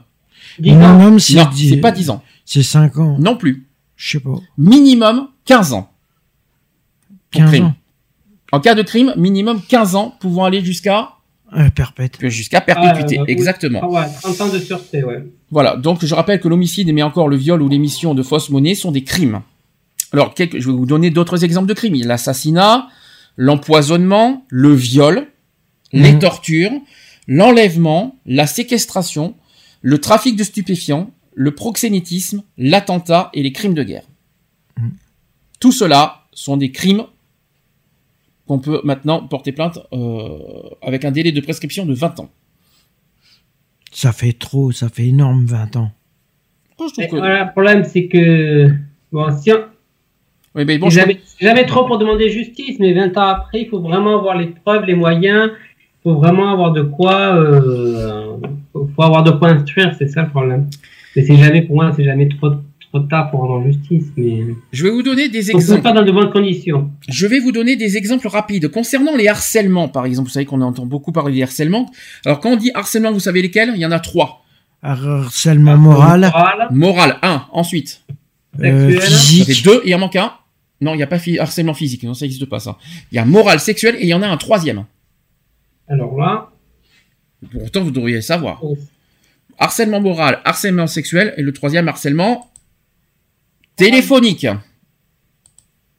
le harcèlement téléphonique. Ah, ah, d'accord. Eh ben, réfléchissez, ça existe le harcèlement téléphonique. Donc, tout cela, ah, oui, non, mais bon, sachez euh, que le... C'est pas harcèlement moral, hein. Non, c'est pas moral téléphonique, je suis désolé. Ah, non, pas du ah, tout. Bon, voilà, effectivement. Donc, le harcèlement, euh, en général, est considéré comme une infraction d'habitude, c'est-à-dire commise de façon répétée sur une période plus ou moins longue. Donc, dans ce cas, le délai de six ans, et j'ai bien dit six ans en cas de harcèlement, on a maintenant un délai de six ans pour porter plainte en cas de harcèlement, commence à partir de l'acte le plus récent de harcèlement. Par exemple, le dernier appel téléphonique. Donc, euh, donc, ça parle, donc on parle du dernier appel téléphonique. La justice prendra en compte l'ensemble des actes commis précédemment, même s'ils datent de plus de six ans. Ça, c'est très important de vous le dire, parce que ça, vous, ça, vous ne le saviez pas maintenant. Ce n'est pas fini. Maintenant, le harcèlement scolaire. Et on a oublié ça aussi. Le harcèlement scolaire est considéré comme, considéré comme une infraction d'habitude, c'est-à-dire commise de façon répétée sur une période plus ou moins longue. Donc, dans ce cas, en, en cas de harcèlement scolaire, le délai de six ans commence à partir de l'acte le plus récent du harcèlement. Par exemple, le dernier appel, euh, le dernier, euh, le dernier acte, quoi. La justice, donc, prendra en compte l'ensemble des actes commis précédemment, même s'ils datent de plus de six ans, aussi en cas de harcèlement scolaire. Autre exemple, les abus de confiance. Les abus de confiance est considéré comme une infraction clandestine. Mmh. Le délai de prescription est de... Abus de confiance ? trois ans. Et non, ce n'est plus trois ans. C'est six ans. C'est six ans maintenant. Ce n'est plus trois, ça a doublé maintenant. Oui. Et att- attention, parce que vous, vous allez avoir un super piège à la fin. Euh, le délai de prescription est de six ans, donc en cas d'abus de confiance, et qui démarre à partir du moment où les faits sont, t- sont découverts. Et ce même, il, il y a un long délai entre les faits et leur découverte. Par exemple, il peut y avoir une plainte si la victime découvre cinq ans après les faits que son argent a été détourné. Angélique, je t'entends derrière, c'est pas agréable. Cependant, il est impossible de porter plainte de plus de douze ans après les faits, même en cas de découverte tardive. Voilà. Et là, d'un coup, vous, là, vous dites plus rien, d'un coup, là. Excusez-moi. C'est pas grave. Donc, l'abus de confiance, vous avez, vous avez maintenant désormais un délai de six ans. Et alors là, attention, et là, petit piège. Petit piège. Donc, vous savez qu'il y a aussi les injures et les diffamations. En cas d'injure ou de diffamation, des délais sont plus courts s'appliquent. Donc, la plainte doit être déposée en cas d'injure. quarante-huit heures. Dans un cas général, c'est trois mois. Ah bon ? La plainte doit être déposée trois mois après euh, une injure, en cas, dans un cas général. En cas de racisme, sexisme ou d'homophobie, vous avez un délai de combien ? vingt-quatre heures ? Non. Non ? trois mois ? Non. C'est pas trois mois. C'est six mois alors ? Non, c'est pas six mois, c'est un an. Ça, même pour discrimination, c'est un an d'ailleurs, je tiens à préciser.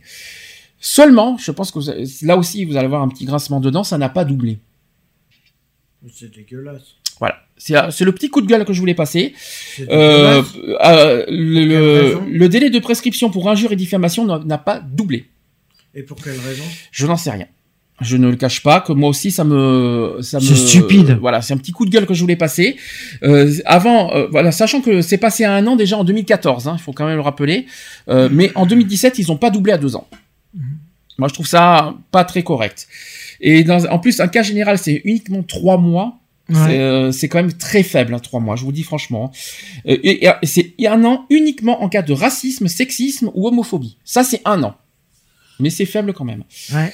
Et c'est uniquement après la publication ou le prononcé des propos. Un an, trois mois après la publication ou un an après la publication ou le prononcé des propos. Il y a quand même, euh, voilà. Concernant les agressions sexuelles. La victime peut porter plainte jusqu'à c'est combien d'après vous ? Jusqu'à quel âge ? On l'avait dit ça. Oui, et c'est toujours d'actualité. Je sais plus. Alors, on me l'a dit puisque je l'ai su. On en a parlé quand on avait fait les violences faites aux femmes. On, a, on en avait même au niveau des enfants. Alors, je rappelle que la victime peut porter plainte jusqu'à ses trente-huit ans si, mmh. elle avait, si elle avait moins de quinze ans au moment des faits. Et elle peut porter plainte jusqu'à ses vingt-huit ans dans les autres cas. Mmh. Et concernant le viol, même chose, la victime peut porter plainte jusqu'à ses trente-huit ans. Donc vingt ans à partir de sa majorité. vingt, il y a vingt ans de, de délai de prescription à partir de sa majorité, si vous préférez. On peut porter, on peut dire ça comme ça. Voilà les, euh, les nouveaux délais. Alors effectivement, moi aussi j'ai mon petit coup de gueule au niveau des, inj- des injures. Je trouve ça un petit peu dégueulasse que ça n'a pas doublé. Mais euh, bon, un an c'est déjà pas mal pour les pour l'homophobie. Ouais. Hein. C'est déjà pas mal un an, mais je trouve ça faible. Mais quand même, il faut un peu réagir. Euh, si, si, si on m'injurie, est-ce que je, est-ce que j'attends un an pour, pour porter plainte? Je veux dire. J'essaie aussi de voir un peu le bon sens. Bah, excuse-moi, tu peux. Tu, tu, non, euh... bah, excuse-moi, dans ce cas, dans ce cas, je vais te poser une question à la conne. Si tu veux pas attendre un, mur pour, un, un an pour un jure, pourquoi attendre vingt ans pour un meurtre? Un, un meurtre, là, lorsque je suis mort, je peux pas porter plainte pour meurtre. Non, mais t'as pas compris. T'as pas compris. T'as pas compris. Ça, t'as pas pigé. Pour un jury, je veux dire, c'est pas, c'est pas du tout la même échelle de crime, c'est pour ça. Non, mais c'est, c'est pas logique. Vraiment, c'est de relater ça à, à, à, à, à l'échelle de la gravité. C'est pas logique. La jury, ça voit que sur le coup, ça peut faire mal, ça peut faire mal euh, la semaine, le mois après, parce que ça a été une injure publique et que ça, et ça fait des conséquences. Si vous, voilà. À mais un c'est... moment, il faut pas encombrer, euh, mais c'est pas logique ce que tu dis. Pouvoir, c'est pas logique. Euh, pourquoi attendre c'est pour c'est pourquoi dans ce cas attendre vingt ans pour certaines choses si on peut dans ce cas dans ce cas ça, re, ça remet en question toutes les autres prescriptions. Bah oui. Non non mais j'essaie de de de remettre ça à l'échelle du délit ou du crime. Ah bien, un meurtre c'est très grave. Et en plus de toute façon quand on est tué on porte pas plainte, c'est quelqu'un qui va découvrir, voilà, qui va. Alors, je vais te donner un exemple. Alors, je vais te donner un exemple parce que euh... j'ai, j'ai ce qu'il faut là devant moi. J'ai des délais de six ans pour les délits. Les crimes, c'est normal, vingt ans, je comprends. On va parler sur les délits, pour, sachant que ça a doublé à six ans. Je vais te donner un exemple. Le chantage. Tu as, tu dois attendre six ans pour euh, porter plainte pour un chantage. Bah non. Le chantage, c'est plus grave qu'une insulte. Jusqu'à six ans pour euh, jusqu'à six ans pour porter plainte. Ouais, mais c'est stupide. Après, de toute façon, il faut forcément un délai de... Après, je pense bon, il faut forcément un délai de prescription, parce que bon, sinon, on encombre... Parce qu'on n'a pas un système de... On a... La justice déjà assez encombrée, assez lente, alors si... Euh... Enfin bon, ça mérite, ça mérite encore réflexion et un petit peu de débat de tout mmh. ça, parce que c'est un peu compliqué. Non, hein. Bon, je pense qu'à un an, on a quand même le temps de, euh, soit au bout d'un an, soit je m'en suis remis, soit... Euh, là, il faut... Euh, on parle pas d'injures, hein, on parle pas de, de violence physique, on parle pas de, de, d'un vol, on parle pas de... Bah bon. Bon, je pense que même, soyons raisonnables, hein, je pense à un délai raisonnable, non? Oui, oui. Moi, bof. J'ai un an pour. Euh, bon, quoi qu'il en soit, euh, ah, voilà les nouveaux. Si voilà. Je suis blessé et que si vraiment les gens m'ont blessé, j'attends pas un an pour porter plainte. Je... Ça va, ça va, ça va tenir le mois. En tout cas, voilà les nouveaux délais de prescription depuis février deux mille dix-sept. Je devais vous les communiquer. Vous êtes satisfait ou pas de la nouvelle? Ouais. Bah, c'est forcément oui, non, c'est forcément pour surtout pour les crimes et les délits graves, c'est euh, non, ça, on va pas s'en plaindre. Hein. Bon, bah, c'est le principal. Mmh. On va faire la pause avant les actus L G B T. C'est bien, j'ai fait une heure, euh, une heure de, de d'actu politique, c'est exactement comme il faut, comme il fallait. Je vais mettre Thomas Azier avec Gold. Mmh. Bon, tout simplement. Et on se dit à tout de suite. Pour la suite. Pour la suite.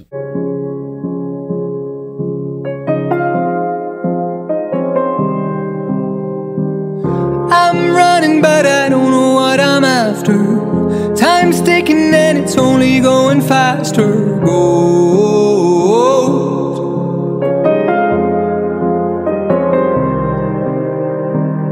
I'm waiting for it, tell me if it feels right.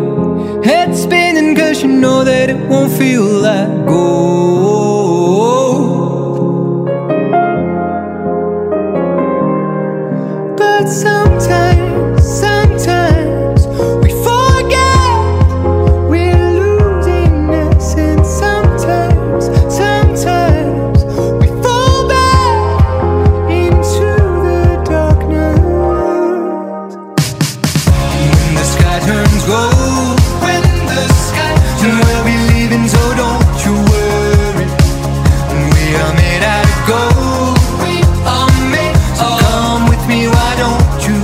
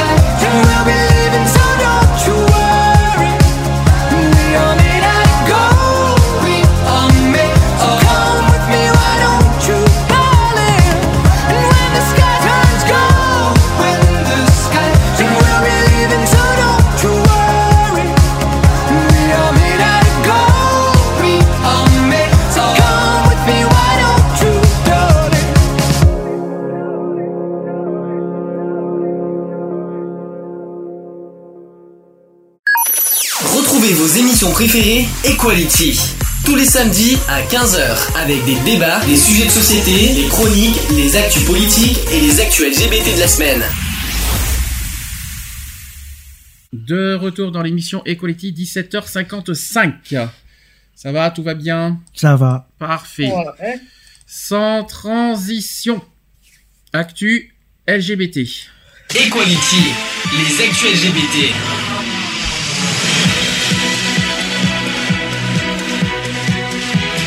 Equality, les actus L G B T.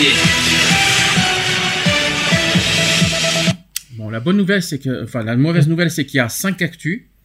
La, mo- la, bo- la bonne nouvelle, c'est qu'elles ne sont pas longues. Comme ça, au moins, tout le monde sera satisfait.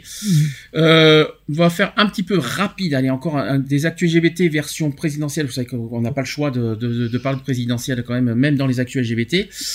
Euh, concernant Marine Le Pen, sachez que Marine Le Pen accuse la chaîne C huit de manipulation suite à des propos négationnistes et homophobes.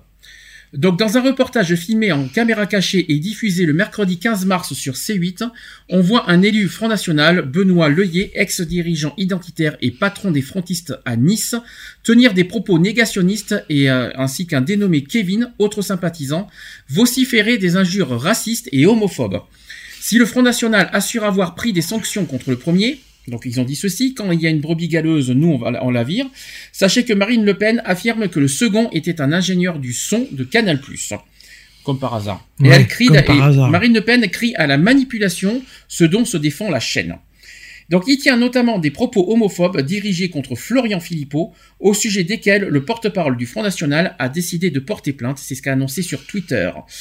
Donc voilà le genre de manœuvres qui sont utilisées par les médias, c'est honteux et j'espère qu'ils vont être lourdement condamnés, c'est ce qu'a accusé la présidente du parti Marine Le Pen, s'appuyant sur les infos diffusées sur, sur une page Facebook sur laquelle cette personne serait présentée comme un ingénieur du son de Canal+. Selon Libération, une capture de cette page a d'abord été diffusée par Cyril Martinez, adjoint du secrétaire départemental du F N J Alpes-Maritimes. Ensuite contacté par le journal, il a expliqué l'avoir trouvé sur un forum du site jeux vidéo point com, dont les membres sont connus pour enchaîner les, o- les photomontages potaches. Euh, une citation qui dit « J'ai eu le malheur de relayer... » Euh, cette source, euh, mais j'aurais dû attendre confirmation, c'est ce qu'a regretté Cyril Martinez, qui a dit ceci aussi, j'ai immédiatement fait une seconde publication en expliquant qu'il, euh, qu'il fallait prendre cette information avec des pincettes. Ensuite, Guy Lagache, présentateur de l'émission de C huit, qui a diffusé mercredi soir le documentaire « La face cachée du Front National », a, sollic- a sollicité l'A F P pour démentir de la façon la plus formelle et la plus catégorique ces accusations de trucage. Donc on a des rushs qui démontrent que ce militant a été envoyé par la structure du Front National de Nice au Front National de la Jeunesse locale, où a été tourné le documentaire. Donc, autrement, au sein de Canal, on ne connaît aucun ingénieur du son qui porte ce nom-là, a-t-il ajouté. La société qui a produit le reportage, donc T V Presse Production, a indiqué que le profil Facebook de cette personne ne mentionnait aucun emploi ni employeur, autant jeudi que quelques jours après le tournage, sachant que T V Presse a indiqué l'avoir fait constater par huissier. Outre Marine Le Pen, cet intox a été relayé jeudi sur les réseaux sociaux par, les, par des dirigeants du Front National comme Steve Briouat, euh, David Rachline, Rachline peut-être, ou Gilbert Collard, comme par hasard. Elle continuait d'être retweetée des centaines de fois en fin d'après-midi. Voilà l'histoire. Donc comme par hasard, Marine mmh. Le Pen se défend qu'il y a eu des propos homophobes à l'intérieur du Front National. Comme d'habitude, hein, elle se défend de tout. Et je précise que ça se passe chez nous. Dans le PACA. Ouais, bah ouais, mais comme d'habitude, de toute façon. Voilà, ce sont des... Euh, voilà, histoire de pas montrer le, que le Front National... Il faut quand même rappeler un détail, c'est que le Front National veut absolument pas montrer en public certaines choses que, qui se voient de l'intérieur. Et ce qui s'est passé, c'est, un, c'est une émission qui ont montré en, en, en caméra cachée mmh. comment se passe à l'intérieur dans un local du Front National. Sauf que le Front National n'a pas du tout apprécié ça. Euh, le côté, euh, le côté euh, caméra cachée, ça n'a pas apprécié du tout. Montrer ce que le, le Front National ne montre pas en public, eh bien ça les dérange. Eh bien moi, je suis désolé, je, le, je ne le cache pas, je suis bien ravi de que, que, que le vrai visage du Front National soit montré en, en, en visage caché, chose que c'est eux sûr. Ne veulent pas montrer en public. C'est sûr. Je ne le cache pas, je suis très satisfait. Est-ce que vous avez des choses à rajouter ? Non. Mmh. Ben, moi, personnellement, ça, ça, ça m'étonne pas. Mais bon, il, il font des conneries Et puis, bah, ben, c'est pas nous, euh, c'est les autres. Euh, nous, on n'est que les pauvres victimes. Euh... Non, mais c'est toujours pareil avec le Front National. De toute façon, j'ai l'impression. Non, mais c'est, c'est, c'est qu'ils veulent, ils veulent pas montrer en public certains, ce qui, ce qui, comment ils fonctionnent en privé. Et c'est leur, leur pense. Après, comme je l'ai toujours dit, je l'ai toujours dit, on ne peut pas enlever à qui que ce soit les pensées d'autrui. Les pensées appartiennent à qui que, à quelqu'un. Maintenant, ce que la, la caméra cachée a voulu montrer, c'est comment le Front National fonctionne, fonctionne. Euh, euh, en interne et qu'il ne montre pas en public. Et je te précise que tout ce qui est propos raciste, je vous raconte pas ce, qui, ce que ça donne aussi. Mmh. Euh, donc, p- après, leur pensée personnelle, c'est propre à chacun. C'est propre à chacun. C'est libre à chacun, quoi que ce soit. Par contre, de, de, ce qui est dégueulasse, c'est de cacher quelque part le, bah, quelque part leur vrai ressenti. Ils se font passer pour un parti qui est diabolisant, qui n'ont pas des idées de, des idées de haine, et cetera. Alors qu'en fait, dans, dans la, alors qu'en fait, profond, euh, leurs idées profondes et quand on voit le, le, le vrai visage, eh ben, c'est, c'est, ce n'est finalement que de la haine qu'on voit. Mmh. Euh, Voilà, et je pense, quand je pense, et je le rappelle à nouveau, que limite un, un Français sur trois va voter la haine. Écoutez, c'est leur problème, c'est leur, c'est leur choix, mais après, il ne faudra pas s'étonner de la suite. C'est surtout qu'après, il ne faudra pas venir pleurnicher en disant « mais qu'est-ce qu'on a comme par... qu'est-ce qu'on a comme gouvernement, qu'est-ce qu'on a euh, comme loi qui sortent, voilà. » Évidemment, moi je rappelle, je rappelle un détail, je n'ai pas à ordonner à qui que ce soit de ne pas voter le Front National. Je, ce n'est pas mon droit, je n'ai absolument pas le droit de faire ça. Mmh. Euh, c'est, ça c'est pas mon droit et j'ai, j'ai, j'ai aucun ordre à donner à qui que ce soit. C'est je sûr. Dis juste attention, faire, je, j'essaie juste de faire prendre conscience à certaines personnes en disant si vous votez un parti, n'oubliez pas les conséquences derrière que ça peut avoir. C'est tout ce que je peux dire. Ayez conscience des actes, des, des conséquences derrière. Mmh. C'est tout ce que j'ai à dire. C'est clair. Et, n'importe, et ça peut être pour n'importe quel parti. Si on vote François Fillon, économiquement parlant, au secours. Non, mais c'est un exemple. On verra bien. Hein, parce qu'il n'y a façon. Pas que le Front National qu'il faut pointer. Il y a, il y a plusieurs partis. Ah, mais il y a plusieurs partis. Ils sont aussi, tous hein. pareils. Voilà. C'est, c'est... Il y a plusieurs partis qui sont, qui veulent. Euh... Mais après, on verra bien. Hein, de toute façon. Donc voilà. Est-ce que quelqu'un veut rajouter quelque chose ? Non, non. Merci Angélique. Eve, tu rajoutes quelque chose ? Non plus. Bah, de toute façon, puis, euh, dans le sens que, comme je l'ai dit, bon, moi, de, de, le Front National, euh, franchement, euh, ça ne m'étonne pas. Et toi, Jean-Paul, Et, euh, je dirais surtout de bien réfléchir. Comme tu dis, on, on n'oblige personne euh, à voter pour tel ou tel parti. C'est juste qu'il faut réfléchir aux conséquences de l'acte mmh. du vote. Dire, voilà, je vote pour ce parti-là. Donc, j'accepte en contrepartie tout ce que le parti élu va euh, mettre au point. D'accord.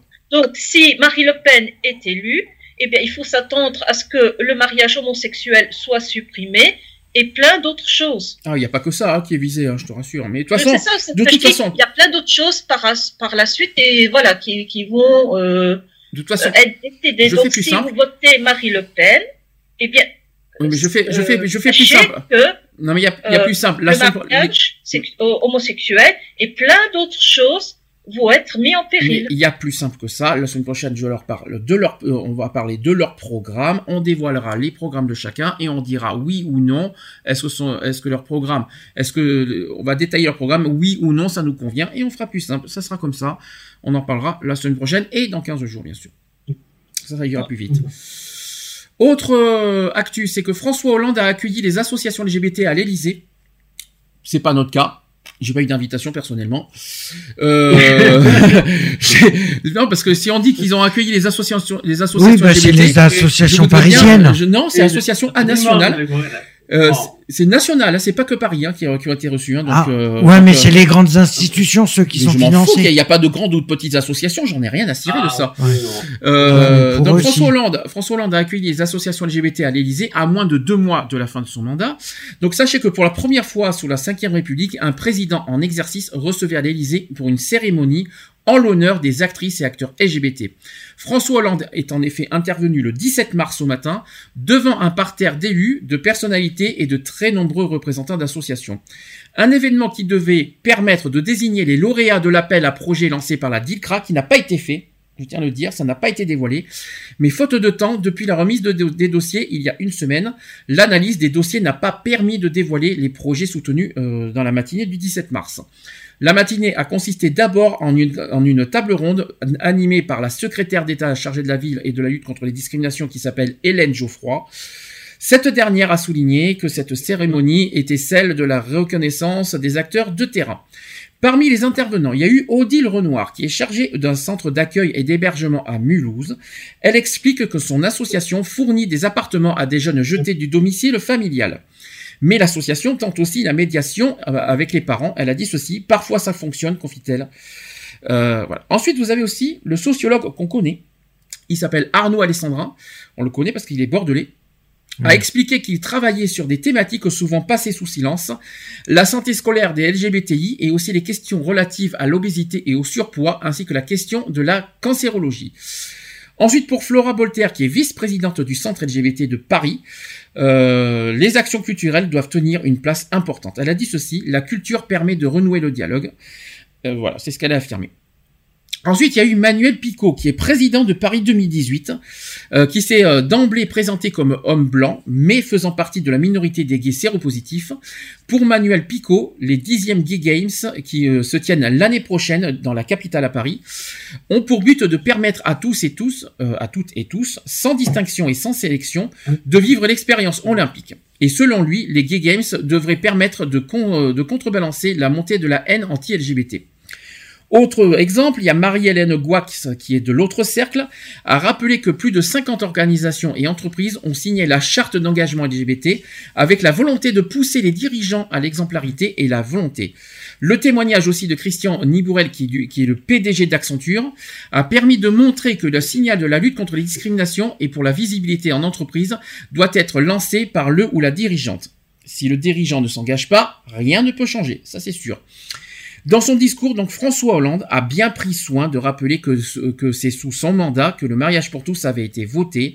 Si, il a dit ceci, François Hollande, que si cela est arrivé, c'est bien parce qu'il a dû se passer quelque chose en deux mille douze. Tout simplement. Mmh. Le quinquennat qui s'achève donc présente une, euh, un bilan contrasté. Le mariage pour tous, l'ouverture de l'adoption font partie des grandes réformes de société, mais les débats et la virulence des homophobes ont laissé un goût amer aux personnes L G B T. De plus, des promesses n'ont pas été tenues au pr- en premier lieu, évidemment. Vous savez qui ? Quoi ? Donc où ? La le loi. Chômage. Super, chez les, chez les homosexuels, le chômage, ah, toi. Non, mais... T'as tout compris, toi. T'as, t'as, t'as, tu sais que dans les actus, on est dans les actus L G B T. Je suis on est sur les actus L G B T, hein, bravo. Je suis perdu, hein, actu, euh, bravo. Je suis perdu, la... là, avec ton... C'est sur la P M A. Ah, voilà, donc la loi justice du vingt... donc la loi justice du vingt et unième siècle n'a pas pleinement répondu à la demande des principales associations trans qui réclamaient le changement d'état civil sur simple déclaration en mairie. Ah, par contre, je, je trouvais pas. Ensuite, sur Facebook, euh, je, je sais pas ce que tu sais, Geoffroy, je t'entends marmonner depuis tout à l'heure, je sais pas ce que tu dis, hein.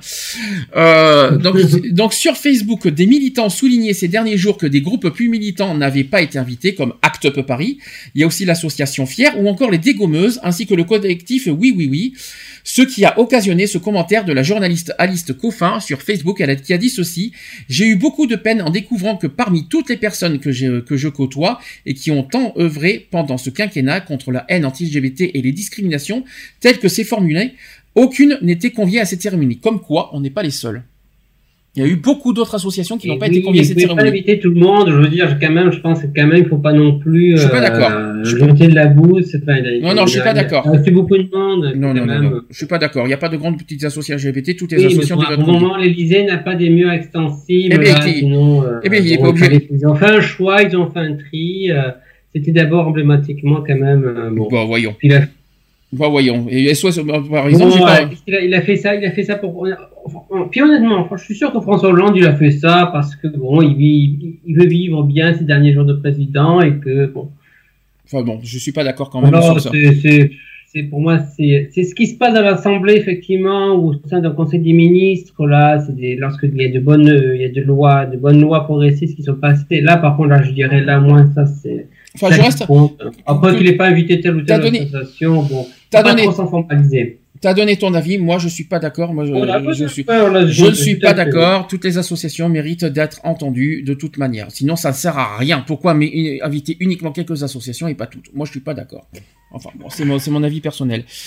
Euh, l'autre oui. information du jour aussi, c'est que l'appel à projet de la D I L C R A qu'on connaît, qu'on a fait un, je rappelle que Art vingt-deux est, est soumis au projet de la D I L C R A, euh, oui. qui a été lancé le seize janvier deux mille dix-sept, sachez que la D I L C R A a reçu deux cent vingt-six projets de cent soixante-dix structures en France, hein, et pas que chez nous.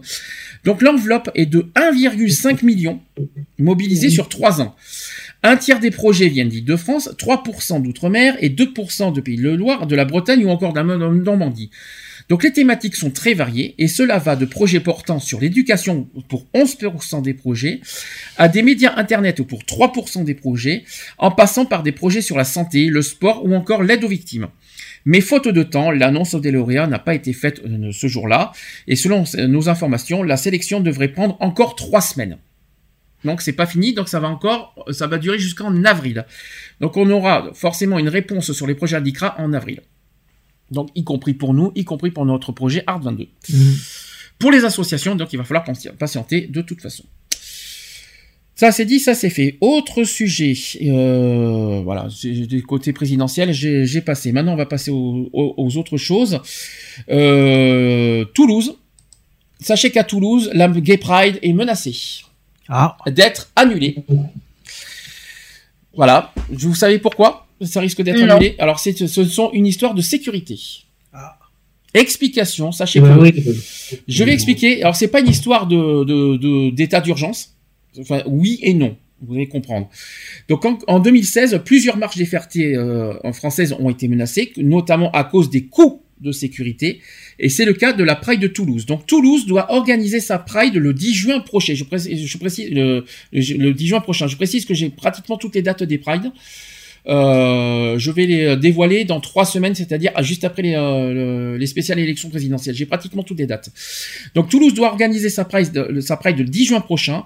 Or, le collectif en charge de l'organisation de l'événement n'est pas sûr d'être en mesure de supporter les coûts de sécurité imposés par la préfecture de Haute-Garonne.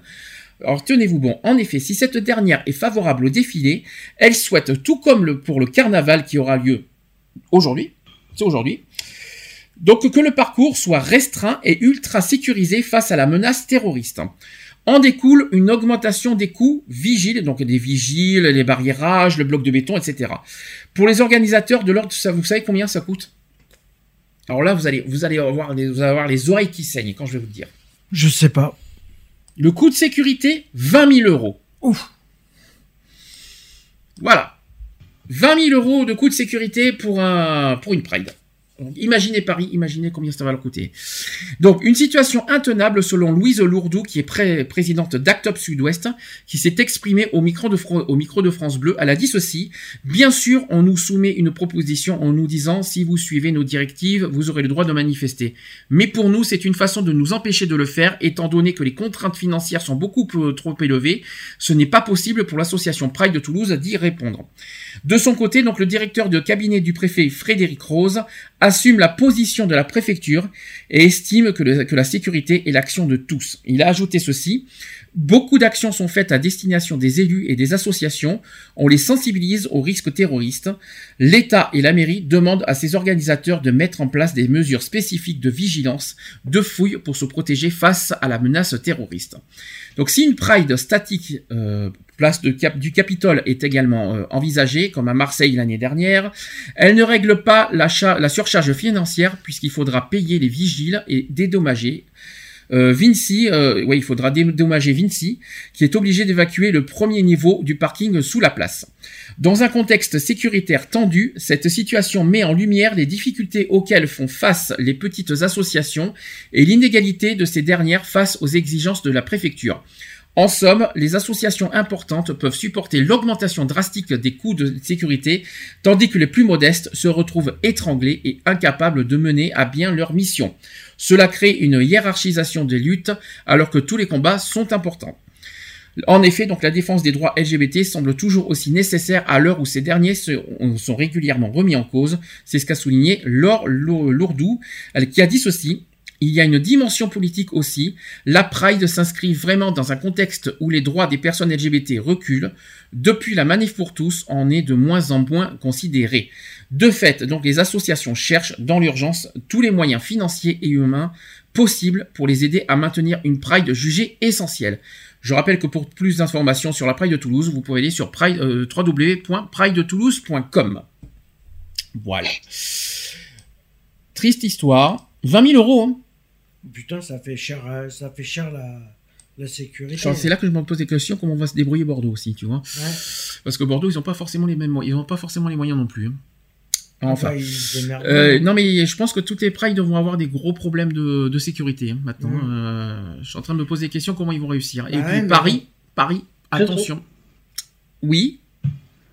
Non, j'ai ça, ça pose vraiment un gros problème euh, parce qu'effectivement, normalement, l'une des fonctions quand même, l'un des rôles premiers de l'État, c'est quand même d'assurer euh, la sécurité euh, pour tous ses, les citoyens.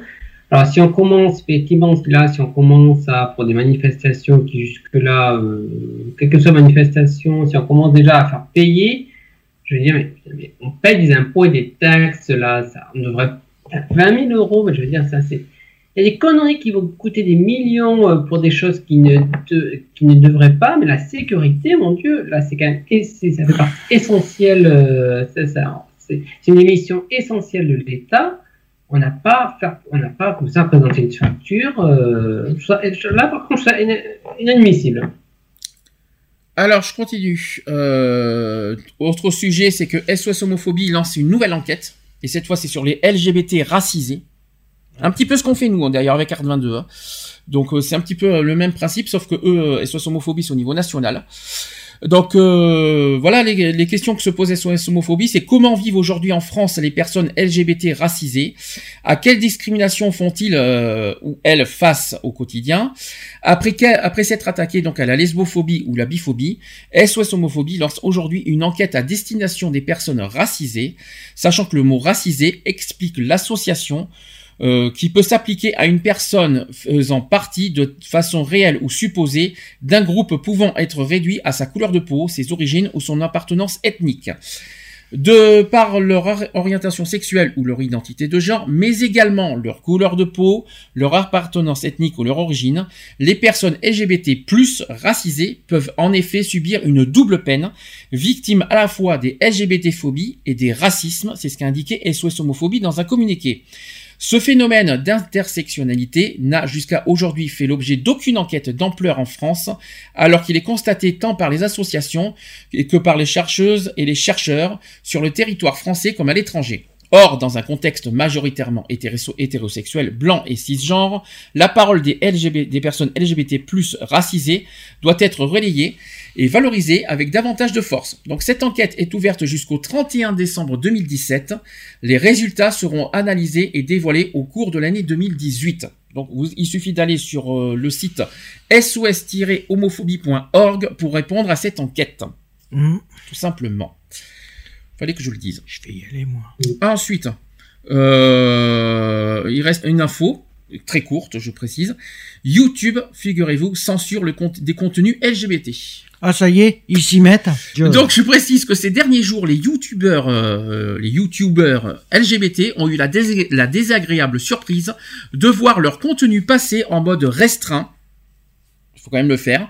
Sachez que sur Twitter, il y a le hashtag YouTube is over party qui a commencé à circuler pour dénoncer cette nouveauté qui s'attaque spécifiquement au contenu L G B T et non au contenu à caractère sexuel, comme l'ont relevé les utilisatrices citées par le Guardian.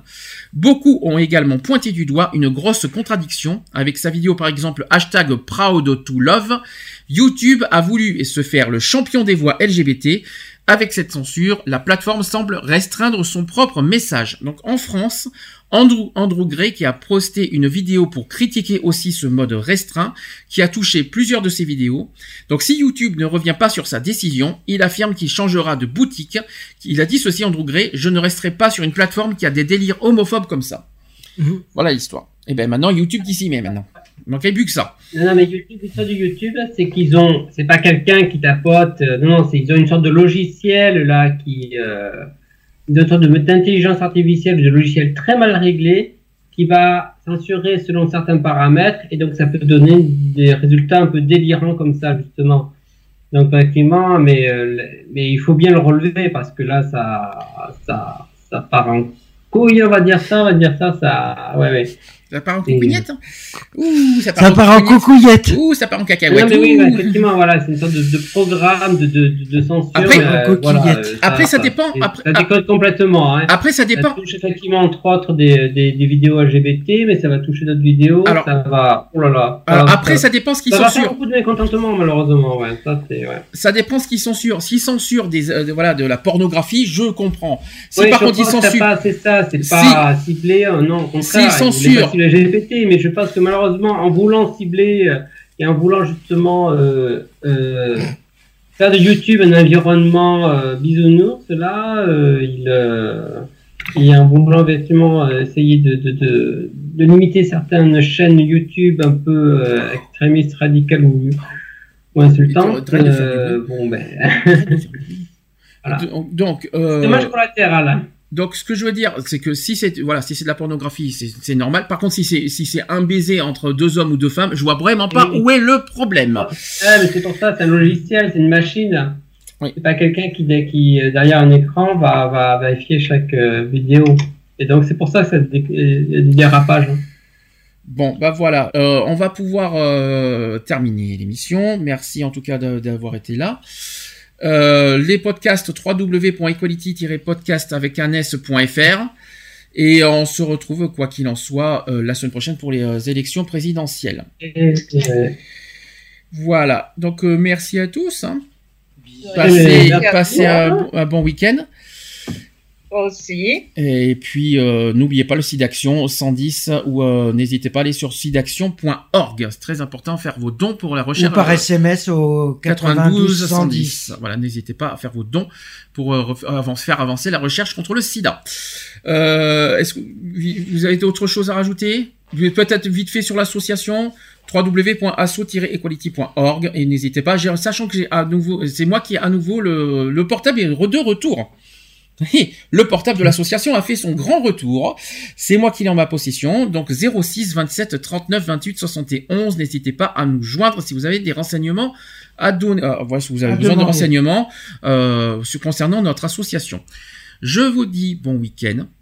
Bon week-end. Je vous dis à la semaine prochaine. Et je vous fais des à bisous. Bisous. Bisous. Bisous. Bon, bisous. Retrouvez nos vidéos et nos podcasts sur w w w point equality tiret podcast point f r.